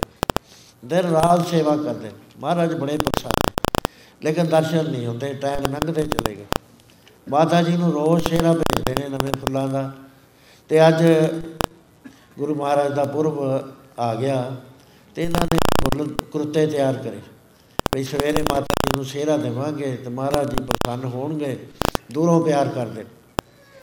ਮਾਤਾ ਜੀ ਨੇ ਵੀ ਦੇਖ ਲਿਆ ਵੀ ਕੱਲ ਨੂੰ ਸ਼ੇਰਾ ਦਿਆਇਓ ਇਹ, ਅਸੀਂ ਪਹਿ ਸਭ ਤੋਂ ਪਹਿਲਾਂ ਗੁਰੂ ਮਹਾਰਾਜ ਦੇ ਗਲੇ ਵਿੱਚ ਪਹਿਨਾਵਾਂਗੇ। ਉੱਥੇ ਇੱਕ ਰੋਡਾ ਜਲਾਲੀ ਆ ਗਿਆ। ਆ ਕੇ ਲੱਗ ਗਿਆ ਸਵਾਲ ਕਰਨ। ਕਹਿੰਦੇ, ਫਕੀਰ ਆਇਆ, ਜਵਾਬ ਨਾ ਦੇਈ, ਨਹੀਂ ਦੁੱਖ ਪਾਏਗੀ? ਉਹ ਬੀਬੀ ਸੀ ਕੱਲੀ ਘਰ। ਕਹਿੰਦੀ ਫਕੀਰ ਸਾਈ ਕੀ ਚਾਹੁੰਦਾ ਇਸ ਤਾਂ ਗਰੀਬ ਮਿਹਨਤ ਕਰਦੇ ਆ, ਪੈਸਾ ਸਾਡੇ ਕੋਲ ਨਹੀਂ ਹੈ ਆ ਟੋਕਰੀਆਂ ਬਣਾ ਕੇ ਵੇਚਦੇ ਆ, ਉਹਦਾ ਰਾਸ਼ਨ ਖਰੀਦ ਕੇ ਲਿਆਉਣਾ ਪ੍ਰਸ਼ਾਦ ਪਾਣੀ ਚਾਹੀਦਾ, ਦੱਸ ਤੇਰੀ ਸੇਵਾ ਕਰਦੇ ਆ। ਕਹਿੰਦਾ ਕਿਵੇਂ ਚਾਹੁੰਦਾ? ਇਹ ਬਥੇਰਾ ਮੇਰੇ ਦੀ, ਮੇਰੇ ਕੋਲ ਨਹੀਂ ਇਸ ਤਾਂ ਮਜ਼ਦੂਰ ਆ, ਇੱਥੇ ਮਜ਼ਦੂਰੀ ਕਰਦੇ ਆ। ਸਾਡੇ ਵਿੱਚ ਇਹ ਤਾਕਤ ਨਹੀਂ ਅਸੀਂ ਕੋਲ ਦੇ ਦੀ ਕਹ, ਚੰਗਾ, ਫਿਰ ਮਾਪੇ ਲੈ ਲੂ ਇਹਨਾਂ ਨੂੰ ਬੈਠੀ ਬਰਾਗ ਦੇ ਵਿੱਚ ਰੋਈ ਜਾਂਦੀ ਹੈ, ਸ਼ਾਮ ਹੋ ਗਈ। ਭਾਈ ਮੋਹਣਾ ਜੀ ਵੀ ਸੋਹਣਾ ਜੀ ਵੀ ਆ ਗਏ ਟੋਕਰੀਆਂ ਵੇਚਣ ਗਏ ਹੋਏ ਸੀ ਕੁਝ ਪੈਸਾ ਸੀ ਵੀ ਮਹਾਰਾਜ ਨੂੰ ਸਵੇਰੇ ਭੇਟਾ ਭੇਜਾਂਗੇ ਥੋੜੇ ਬਹੁਤੇ, ਕਿਉਂ ਖਾਲੀ ਹੱਥ ਮਹਾਪੁਰਸ਼ਾਂ ਦੇ ਕੋਲ ਵੀ ਜਾਣਾ ਠੀਕ ਨਹੀਂ ਹੁੰਦਾ। ਸੋ ਉਸ ਵੇਲੇ ਪੈ ਗਏ ਸਾਰੀ ਰਾਤ ਰਹੇ ਇਸ ਗੱਲ ਦੇ ਅੰਦਰ, ਵੀ ਕੀ ਹੋਇਆ, ਸਵਾਲ ਪਾਇਆ ਉਹਨੇ, ਕੋਈ ਬਿਗੜ ਨਾ ਪੈ ਜਾਵੇ। ਜਦੋਂ ਥੋੜੀ ਦੇਰ ਵਾਸਤੇ ਆਰਾਮ ਕਰਨ ਲੱਗੇ, ਉਸੇ ਵੇਲੇ ਮੌਕਾ ਬਚਾ ਕੇ ਸਾਰੇ ਹੀ ਫੁੱਲ ਤੋੜ ਲਏ, ਜਿਹੜੇ ਪਰਾਲੀ ਨਾਲ ਢਕੇ ਹੋਏ, ਕੱਪੜੇ ਪਾ ਪਾ ਕੇ ਢਕੇ ਹੋਏ, ਮੌਸਮ ਤੋਂ ਬਚਾ ਕੇ ਧੂਣੇ ਲਾ ਕੇ ਗਰਮ ਕੀਤਾ ਹੋਇਆ। ਜਦ ਸਵੇਰੇ ਉੱਠ ਕੇ ਸੇਰਾ ਬਣਾਉਣ ਵਾਸਤੇ ਦੋਏ ਜਣੇ ਉੱਠੇ, ਕੀ ਦੇਖਦੇ ਬਾਗ ਤਾਂ ਫੁੱਲੇ ਕੋਈ ਨਹੀਂ ਹੈ। ਸਾਰਾ ਹੀ ਉਜਾੜਾ ਪੈ ਗਿਆ। ਕਿਤੇ ਫੁੱਲ ਦਾ ਨਾਮ ਨਿਸ਼ਾਨ ਨਹੀਂ, ਟਾਹਣੀਆਂ ਟੁੱਟੀਆਂ ਪਈਆਂ, ਬੂਟੇ ਟੁੱਟੇ ਪਏ ਨੇ, ਪਰਾਲੀ ਖਿੰਡੀ ਪਈ ਹੈ। ਉਸ ਵੇਲੇ ਸਾਧ ਸੰਗਤ ਜੀ ਹਾਲਤ ਜਿਹੜੀ ਉਹਨਾਂ ਨਾਲ ਉਹੀ ਜਾਣ ਸਕਦੇ ਆ। ਅਸੀਂ ਤਾਂ ਗੱਲ ਕਰਦੇ ਆ, ਸਾਨੂੰ ਇੰਨਾ ਨਹੀਂ ਅਨੁਭਵ ਹੋ ਸਕਦਾ। ਉਸ ਵੇਲੇ ਦੋਏ ਬੇਹੋਸ਼ ਹੋ ਕੇ ਗਿਰਦੇ। ਪਾਣੀ ਦਿੱਤਾ ਹੋਇਆ ਕਿਆਰੀਆਂ ਨੂੰ। ਪੋਹ ਦਾ ਮਹੀਨਾ ਹੈ। ਇੱਕਦਮ ਗਿਰੇ ਦੋਏ ਉਸ ਵੇਲੇ ਗੁਰੂ ਦਸ਼ਮੇਸ਼ ਪਿਤਾ ਜੀ ਸੰਗਤਾਂ 'ਚ ਬੈਠੇ, ਇੱਕਦਮ ਉੱਠ ਖੜੇ। ਜੋੜਾ ਵੀ ਨਹੀਂ ਪਹਿਨਿਆ ਬਾਗ ਵੱਲ ਨੂੰ ਦੌੜ ਪਏ। ਸਾਰੇ ਹੈਰਾਨ ਨੇ, ਜੋੜੇ, ਜੋੜਾ ਬਰਦਾਰ ਜੋੜਾ ਲਈ ਆ ਰਿਹਾ ਮਹਾਰਾਜ। ਜੋੜਾ ਤਾਂ ਪਹਿਨ ਲਓ ਕਿਸੇ ਦੀ ਨਹੀਂ ਸੁਣਦੇ। ਐਸੀ ਹਾਲਤ ਜੋ ਪੜੋ ਬਿਆਨ ਨਾ। ਅਤੋ ਅਤ ਪੜੇ ਭਾਈ। ਹਾਗੀ ਛੱਡ ਕੇ ਸਿੰਘਾਸਨ ਆਏ ਸੱਜੇ ਹੋਏ ਸੱਚੇ ਪਿਆਰੇ ਹਾਗੀ ਛੱਡ ਕੇ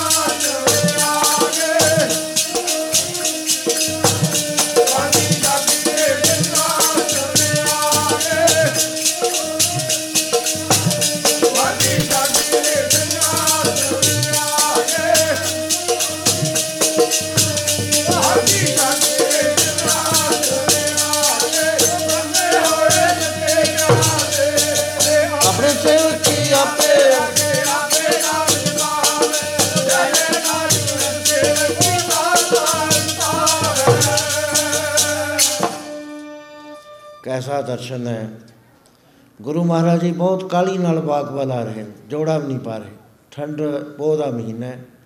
ਸੇਵਾਦਾਰ ਬਾਰ-ਬਾਰ ਬੇਨਤੀਆਂ ਪਾਤਸ਼ਾਹ ਜੋੜਾ ਪਾ ਲਓ। ਇਧਰੋਂ ਮਾਤਾ ਜੀ ਨੇ ਜਦ ਦੇਖਿਆ ਵੀ ਫੁੱਲ ਆਏ ਨਹੀਂ, ਉਹ ਵੀ ਬਾਗ ਵਿੱਚ ਆ ਗਈ ਇੱਕੋ ਟਾਈਮ ਦੋਹਾਂ ਦੇ ਪਾਸ ਪਹੁੰਚਦੇ, ਅੱਗੇ ਕੀ ਦੇਖਦੇ ਆ ਵੀ ਫੁੱਲ ਤਾਂ ਕੋਈ ਹੈ ਹੀ ਨਹੀਂ, ਉਜਾੜਾ ਪਿਆ ਹੋਇਆ ਤੇ ਦੋਵੇਂ ਬੇਹੋਸ਼ ਹੋ ਕੇ ਠੰਡੀ ਧਰਤੀ ਦੇ ਉੱਤੇ ਪਾਣੀ ਵਾਲੀ ਕਿਆਰੀਆਂ 'ਚ ਗਿਰੇ ਪਏ ਗੁਰੂ ਦਸ਼ਮੇਸ਼ ਪਿਤਾ ਨੇ ਭਾਈ ਸੋਹਣੇ ਦਾ ਮਸਤਕ ਸੀਸ ਚੁੱਕਿਆ, ਚੌਂਕੜਾ ਮਾਰਿਆ, ਆਪਣੀ ਗੋਦੀ 'ਚ ਲੈ ਲਿਆ। ਮਾਤਾ ਜੀ ਨੇ ਬੀਬੀ ਦਾ ਲੈ, ਗੋਦੀ 'ਚ ਲੈ ਲਿਆ, ਆਪਣੇ ਹੱਥ ਫੇਰਦੇ ਆ, ਬੱਚਿਓ, ਮੈਂ ਆ ਗਿਆ। ਦਰਸ਼ਨ ਜਿਹੜਾ ਨਹੀਂ ਦੇਣ ਲੱਗਾ, ਨਹੀਂ ਕੱਢ ਦੋ, ਮੈਂ ਦਰਸ਼ਨ ਦੇਣ ਆ ਗਿਆ। ਪੁੱਤਰੋ, ਤੁਸੀਂ ਹੋਸ਼ ਚ ਆਓ।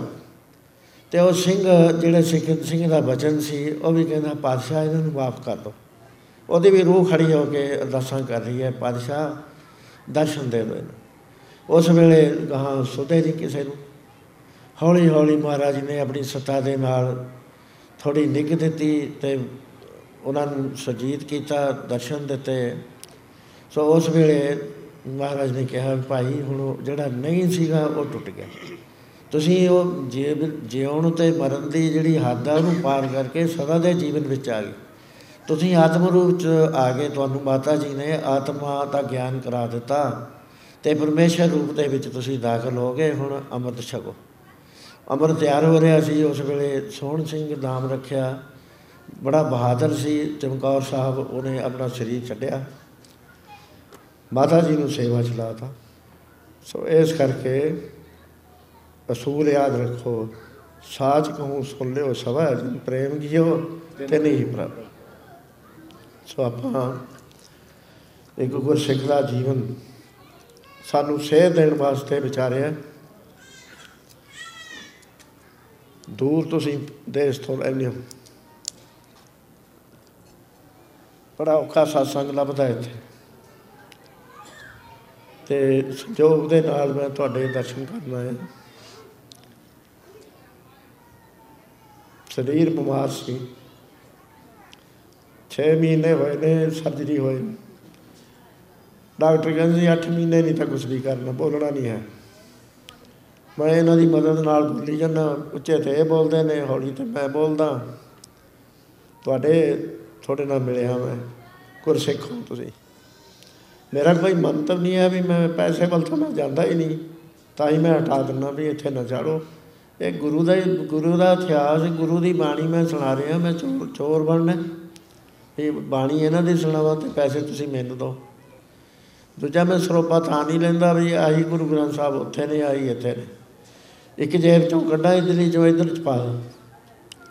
ਮੈਨੂੰ ਪੁੱਛਦੇ ਨੇ ਵੀ ਤੁਹਾਡਾ ਗੁਜ਼ਾਰਾ ਕਿਵੇਂ ਚੱਲਦਾ ਹੈ? ਮੈਂ ਕਿਹਾ, ਸਾਡਾ ਗੁਜ਼ਾਰਾ ਤਾਂ ਅਸੀਂ ਰੋ- ਰੋਟੀਆਂ ਖਾਂਦੇ ਹਾਂ ਕਿ ਜ਼ਮੀਨ ਆ ਉੱਤੇ ਖੇਤੀਆਂ ਕਰਦੇ ਹਾਂ, ਲੰਗਰ ਚੱਲਦੇ ਨੇ, ਦਿਨ ਰਾਤ 24 ਘੰਟੇ ਚੱਲਦਾ। ਜਿਹੜੇ ਮਾਇਆ ਦੇ ਜਾਂਦੇ ਨੇ, ਉਹਨੂੰ ਸਾਨੂੰ ਸੌਂ ਫਿਕਰ ਪੈ ਜਾਂਦਾ ਵੀ ਇਹਨੂੰ ਕਿੱਥੇ ਲਾਈਏ। ਸਰਕਾਰ ਕਰਨ ਵਾਸਤੇ ਬਿਲਡਿੰਗਾਂ ਬਣਦੀਆਂ ਜਿਉਂ ਜਿਉਂ ਵੱਧ ਰਿਹਾ ਤਿਉਂ ਤੋਂ ਰੌਣਕਾਂ ਵੱਧ ਰਹੀਆਂ ਨੇ, ਸੰਗਤਾਂ ਆ ਰਹੀਆਂ ਨੇ। ਸੋ ਇਸ ਕਰਕੇ ਇਹ ਮਨਸ਼ਾ ਨਹੀਂ ਹੁੰਦੀ ਸਾਡੀ। ਸਾਡਾ ਹੁੰਦਾ ਹੈ ਗੁਰਸਿੱਖਾਂ ਨਾਲ ਸਾਂਝ ਪਾਉਣੀ। ਤੁਹਾਡੇ ਵਿੱਚ ਮੈਂ ਆਇਆ। ਮੈਂ ਦੇਖਿਆ ਕਿ ਬੜੀ ਸੂਝ ਵਾਲੇ ਗੁਰਸਿੱਖ ਨੇ ਇੱਥੇ। ਚਾਹੇ ਉਹ ਸਿੱਖੀ ਸੂਰਜ ਨੇ, ਚਾਹੇ ਉਹ ਦੂਸਰੇ ਨੇ, ਪਿਆਰ ਸਾਰਿਆਂ ਦੇ ਮਨਾਂ 'ਚ ਗੁਰੂ ਦਾ ਹੈ। ਗੁਰੂ ਜਿਹੜਾ ਉਹ ਪਿਆਰ ਦਾ ਭੁੱਖ ਹੈ, ਤੇਰੇ ਭਾਉ ਨਾ ਦਸਈ ਮੇਰੇ ਨਾਹੀ ਅਵਤਾ ਦੁਖਾ, ਪਾਉ ਜਿਵੇਂ ਬਿਦਰ ਦੇ ਹੋਰੀ ਦੇ ਚਿਤ ਚਾਉ ਨਾ ਚੁਖਾ, ਗੋਬਿੰਦ ਭਾਉ ਭਗਤ ਦਾ ਭੁੱਖ। ਸੋ ਪਿਆਰ ਦੇ ਨਾਲ ਗੁਰੂ ਨਾਲ ਜੁੜ ਜਾਓ ਸਾਧ ਸੰਗਤ ਜੀ, ਬਾਣੀ ਨੂੰ ਵਿਚਾਰੋ, ਸਮਾਂ ਬਾਰ-ਬਾਰ ਹੱਥ ਨਹੀਂ ਆਉਣਾ, ਜਿਹੜਾ ਲੰਘ ਗਿਆ ਉਹ ਤਾਂ ਗਿਆ ਆ। ਇਹਦੇ ਵਾਸਤੇ ਗੁਰੂ ਦੇ ਬਣ ਕੇ ਬੰਦਗੀ ਕਰੋ, ਨਾਮ ਜਪੋ, ਨਾਮ ਜਪੇ ਬਿਨਾ ਅੰਦਰ ਨਹੀਂ ਅਸੀਂ ਜਾ ਸਕਦੇ, ਵਾਹਿਗੁਰੂ ਦੂਰ ਨਹੀਂ ਹੈ, ਅੰਦਰ ਹੀ ਹੁੰਦਾ ਹੈ। ਗੁਰੂ ਮਹਾਰਾਜ ਨੇ ਜਿਸ ਵਕਤ ਬੱਜਰ ਕਪਾਟ ਖੋਲਤੇ ਉਹਦੇ, ਕੀ ਦੇਖਦੇ ਨੇ? ਹਰ ਥਾਂ ਦੇ ਉੱਤੇ ਵਾਹਿਗੁਰੂ ਹੈ ਵਾਹਿਗੁਰੂ ਹੈ। ਇਹ ਨੇਤਰੋ ਮੇਰੇ ਹੱਥ ਮੈਂ ਜੋ ਤਰੀ ਹਰ ਬਿਨ ਅਬਰ ਨਾ ਦੇਖੋ ਕੋਈ, ਹਰ ਬਿਨ ਅਬਰ ਨਾ ਦੇਖੋ ਕੋਈ, ਨਦਰੀ ਹਰ ਨਿਆਲੇ ਇਹ ਬਿਸੰਸਾਰ ਤੁਮ ਦੇਖਦੇ, ਹਰ ਕਾ ਰੂਪ ਹੈ, ਹਰ ਰੂਪ ਨਦਰੀ ਆਏ। ਇਹ ਪਰਮੇਸ਼ਰ ਦਾ ਹੀ ਸਰੂਪ ਹੈ। ਏਕ ਮੂਰਤ, ਅਨੇਕ ਦਰਸ਼ਨ, ਕੀਨ ਰੂਪ, ਅਨੇਕ ਖੇਲ ਖੇਲ ਖੇਲ, ਖੇਲਣ, ਅੰਤ ਕੋ ਫਿਰੇ। ਆਪੇ ਹੀ ਆਪਣੀ ਖੇਡ ਕਰ ਰਿਹਾ ਹੈ ਪਰਮੇਸ਼ਰ। ਸਾਨੂੰ ਭੁੱਲ ਪੈਣ ਕਰਕੇ ਅਸੀਂ ਦੂਏ ਤੀਏ ਬਣੇ ਹੋਏ ਆ ਤੇ ਜਦੋਂ ਸਾਡੇ ਅੰਦਰੋਂ ਦੁਆਇਤ ਖਤਮ ਹੋ ਜਾਏਗੀ, ਇੱਕੋ ਜੋਤ ਨਜ਼ਰ ਆਏਗੀ, ਉਸ ਵੇਲੇ ਪਰਮੇਸ਼ਰ ਮਿਲ ਜਾਏਗਾ। ਤੁਸੀਂ ਆਪੇ ਪਰਮੇਸ਼ਰ ਹੋ ਜਾਓਗੇ। ਤੂੰ ਤੂੰ ਕਰਤਾ ਤੂੰ ਹੁਆ, ਮੁਝ ਮੇ ਰਹਾ ਨਾ ਹੂੰ ਜਬ ਆਪਾ ਵਰਗਾ ਮਿਟ ਗਿਆ ਜਦ ਦੇਖਾਂ ਤਾਂ ਸੋ ਇਸ ਤਰ੍ਹਾਂ ਮੈਂ ਜੋ ਪ੍ਰੇਰਨਾ ਆਈ, ਮੈਂ ਉਹਦੇ ਅਨੁਸਾਰ ਬੇਨਤੀ ਕਰਤੀ ਆਪ ਨੂੰ। ਸੋ ਹੁਣ ਅਸੀਂ ਇਹ ਚਲੇ ਜਾਣਾ ਇਥੋਂ। ਤੇ ਐਤਕੀ ਤਾਂ ਮੈਂ ਆ ਗਿਆ ਲਾਸਟ ਵਿਜ਼ਿਟ ਹੈ ਮੇਰੀ ਇਹ ਫਿਰ ਬੜੇ ਆਇਆ ਮੈਂ ਕਿਸੇ ਢੰਗ ਦੇ ਨਾਲ। ਬਿਮਾਰ ਹੋ ਗਿਆ ਸੀ। ਪਹਿਲਾਂ ਤਾਂ ਇਹਦੇ ਨਾਲ ਫਿਰ ਹਰਪੀਸ ਹੋ ਗਈ। ਫਿਰ ਮੈਨੂੰ ਇੱਥੇ ਸਿੰਘ ਬੁਲਾਉਂਦੇ ਸੀ। ਉਹ ਹੋਇਆ ਕਿ ਮੈਨੂੰ ਮਹਾਰਾਜ ਨੇ ਇੱਕ ਗਿਲਟੀ ਕੱਢਤੀ ਇੱਥੇ। ਉਹ ਡਾਕਟਰਾਂ ਨੇ ਕਿਹਾ, ਕੈਂਸਰ ਹੈ। ਮੈਂ ਆ ਕੇ ਇੰਗਲੈਂਡ ਇਲਾਜ ਕਰਾਉਣ ਲੱਗ ਗਿਆ।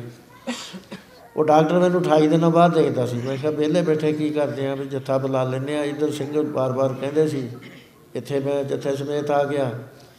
ਹੁਣ ਉਹ ਡਾਕਟਰ ਕਹਿੰਦਾ ਵੀ 50% ਤਾਂ ਹਟ ਗਿਆ, ਅਪ੍ਰੈਲ ਵਿੱਚ ਪੂਰਾ ਹੀ ਹਟ ਜਾਣਾ। ਮੈਂ ਕਿਹਾ, ਡਾਕਟਰ ਸਾਹਿਬ, ਇਹ ਮੇਰੇ ਮਾਲਕ ਨੇ ਮੈਨੂੰ ਕਰਿਆ ਸੀਗਾ। ਨਹੀਂ, ਮੈਂ ਆਉਂਦਾ ਨਹੀਂ ਸੀ। ਉਹ ਮੈਨੂੰ ਐ ਫੜ ਕੇ ਲਿਆ ਜ਼ਬਰਦਸਤੀ, ਵੀ ਇੱਥੇ ਜਾਣਾ ਹੈ ਤਾਂ।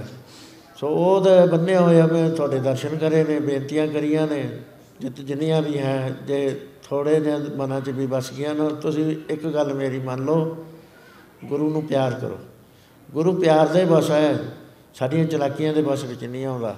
ਜਦ ਪਿਆਰ ਕਰੋਗੇ, ਤੁਹਾਡੀ ਚੜ੍ਹਦੀ ਕਲਾ ਹੋਏਗੀ, ਤੁਹਾਡੀ ਹਰਸਾ ਮੰਨੀ ਜਾਏਗੀ, ਗੁਰੂ ਤੁਹਾਡੇ ਨਾਲ ਹੋਏਗਾ, ਜਦ ਨਾਲ ਹੋ ਗਿਆ, ਫਿਰ ਰੋਗਨ ਤੇ ਅਰ ਸੋਗਨ ਤੇ ਜਲ ਜੋਗਨ ਤੇ ਬਹੁ ਭਾਂਤ ਵਿੱਚ ਆਵੇ ਸ਼ਤਰੂ ਨੇਕ ਚਲਾਵਤ ਕਾਵ ਤਉ ਤਾਂ ਨੇਕ ਨਾ ਲਾਗਨ ਪਾਵੇ ਰਾਗ ਥਾ ਆਪਣੋ ਕਰਦਾ ਕਰ ਪਾਪ ਸਮੂਹ ਨਾ ਪੇਟਨ ਪਾਵੇ। ਔਰ ਕੀ ਬਾਤ ਕਹਾਂ ਕਹਿ ਤੋ ਸੋ ਪੇਟ ਹੀ ਕੇ ਬਟ ਵਿੱਚ ਆਵੇ। ਸੋ ਮੈਂ ਬੇਨਤੀ ਕਰਨੀ ਹੈ ਆਖਰੀ। ਉਹ ਇਹ ਹੈ ਕਿ ਹੁਣੇ ਅਨਾਉਂਸਮੈਂਟ ਹੋਈ ਸੀ। ਇਹ ਸ- ਭਾਈ ਜਗਦੀਸ਼ ਸਿੰਘ ਜੀ ਜਾਣਦੇ ਹੋ ਤੁਸੀਂ ਸਾਰੇ? ਉਹਦੇ ਮਨ ਵਿੱਚ ਕੋਈ ਮਹਾਰਾਜ ਨੇ ਬਲਬਲਾ ਉਠਾਲਿਆ। ਉਹਨੇ ਕਿਹਾ ਵੀ ਅੱਜ ਸੰਗਤ ਚੋਂ ਜਿੰਨੇ ਪ੍ਰੇਮੀ ਨਾਂ ਲਿਖਾ ਦੇਣਗੇ ਆਤਮ ਮਾਰਗ ਦਾ ਜਿਹੜੇ ਲੈ ਨਹੀਂ ਸਕਦੇ। ਉਹਨਾਂ ਸਾਰਿਆਂ ਦੀ ਪੇਮੈਂਟ ਮੈਂ ਕਰੂੰ। ਮੈਂ ਮੈਂ ਕਿਹਾ ਜੇ 2-300 ਹੋ ਗਏ 2-300 ਦੀ ਕਰੂੰਗਾ। ਬੋਲੇ ਸੋ ਨਿਹਾਲ। ਸੋ ਉਹ ਬਹੁਤ ਸਾਰੇ ਪ੍ਰੇਮੀਆਂ ਨੂੰ ਸ਼ਾਇਦ ਇਹ ਗੱਲ ਆਪਾਂ ਸਮਝੀ ਨਾ ਹੋਵੇ। ਉਹ ਹੈਗੇ, ਉਹਨੇ ਕਿਹਾ ਵੀ ਜਿੰਨਾ ਚਿਰ ਸਤਸੰਗ ਹੁੰਦਾ ਨਾ ਉਹਨਾਂ ਚਿਰ ਜਿਹੜੇ ਵੀ ਲਿਖਾ ਦੇਣਗੇ। ਚਲੋ, ਉਹ ਤੇ ਹੋਰ ਅੱਧਾ ਘੰਟਾ ਲੈ ਲੈਂਦੇ ਆ ਵੀ ਕੋਈ ਨਹੀਂ ਸਤਸੰਗ 'ਚ ਬੈਠੇ ਸੀ। ਜਿਹੜੇ ਪ੍ਰੇਮੀਆਂ ਨੇ, ਬੀਬੀਆਂ ਨੇ ਪੈਸਾ ਨਹੀਂ ਦੇ ਸਕਦੀਆਂ ਆਤਮਾਰਗ ਦਾ, ਉਹ ਉਹਦੇ ਮੈਂਬਰ ਬਣ ਕੇ ਉਹਨੂੰ ਰੈਸਟ ਦੇ ਦਿਓ ਉਹਨੇ ਸਾਰੀ ਪੇਮੈਂਟ ਕਰ ਦੇਣੀ ਹੈ ਇੱਕ ਸਾਲ ਵਾਸਤੇ ਆਤਮਾਰਗ ਫ੍ਰੀ ਆਏਗਾ। ਆਤਮ ਮਾਰਗ ਜਿਹੜਾ ਹੈ, ਇਹ ਸਾਰਿਆਂ ਦਾ ਸਾਂਝਾ ਹੈ। ਕੋਈ ਅਧਿਆਤਮਵਾਦ ਦਾ ਮੈਗਜ਼ੀਨ 40000 ਨਹੀਂ ਛਪਦਾ, ਇਹ 40000 ਛਪ ਕੇ ਵੱਧਦਾ ਜਾ ਰਿਹਾ। ਇਹਨੂੰ ਸਾਰੇ ਹੀ ਪੜ੍ਹਦੇ ਨੇ। ਸਾਰਿਆਂ ਨੇ ਅਪਣਾ ਲਿਆ ਜਿੰਨੇ ਅਧਿਆਤਮਵਾਦ ਵਿੱਚ ਨੇ। ਸੋ ਇਸ ਕਰਕੇ ਤੁਸੀਂ ਵੀ ਜਿਹੜੇ ਨਹੀਂ ਪੜ੍ਹ ਸਕਦੇ, ਉਹ ਲੈ ਲਓ। ਬਾਕੀ ਇਹਦੇ ਚ ਸਤਸੰਗ ਹੈ ਪੂਰੀ। ਕੋਈ ਦੁਆਇਤ ਦੀ ਬਾਤ ਨਹੀਂ ਆਉਂਦੀ। ਜਿਹੜੇ ਬਚਨ ਮੈਂ ਬੋਲੇ ਨੇ, ਇਸ ਤਰ੍ਹਾਂ ਦੇ ਹੀ ਬਚਨ ਇਹਦੇ ਵਿੱਚ ਆਉਂਦੇ ਨੇ। ਸੋ ਆਪਾਂ ਇਹਦੇ ਨਾਲ ਆਪਣਾ ਜੀਵਨ ਸਫਲਾ ਹੋਏਗਾ। ਸੋ ਹੁਣ ਮੈਂ ਤੁਹਾਤੇ ਜਾਣ ਦੀ ਛੁੱਟੀ ਮੰਗਦਾ।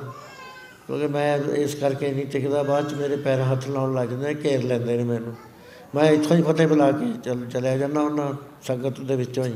ਸੋ ਮੈਨੂੰ ਆਗਿਆ ਦਿਓ, ਵਾਹਿਗੁਰੂ ਜੀ ਕਾ ਖਾਲਸਾ, ਵਾਹਿਗੁਰੂ ਜੀ ਕੀ ਫਤਿਹ।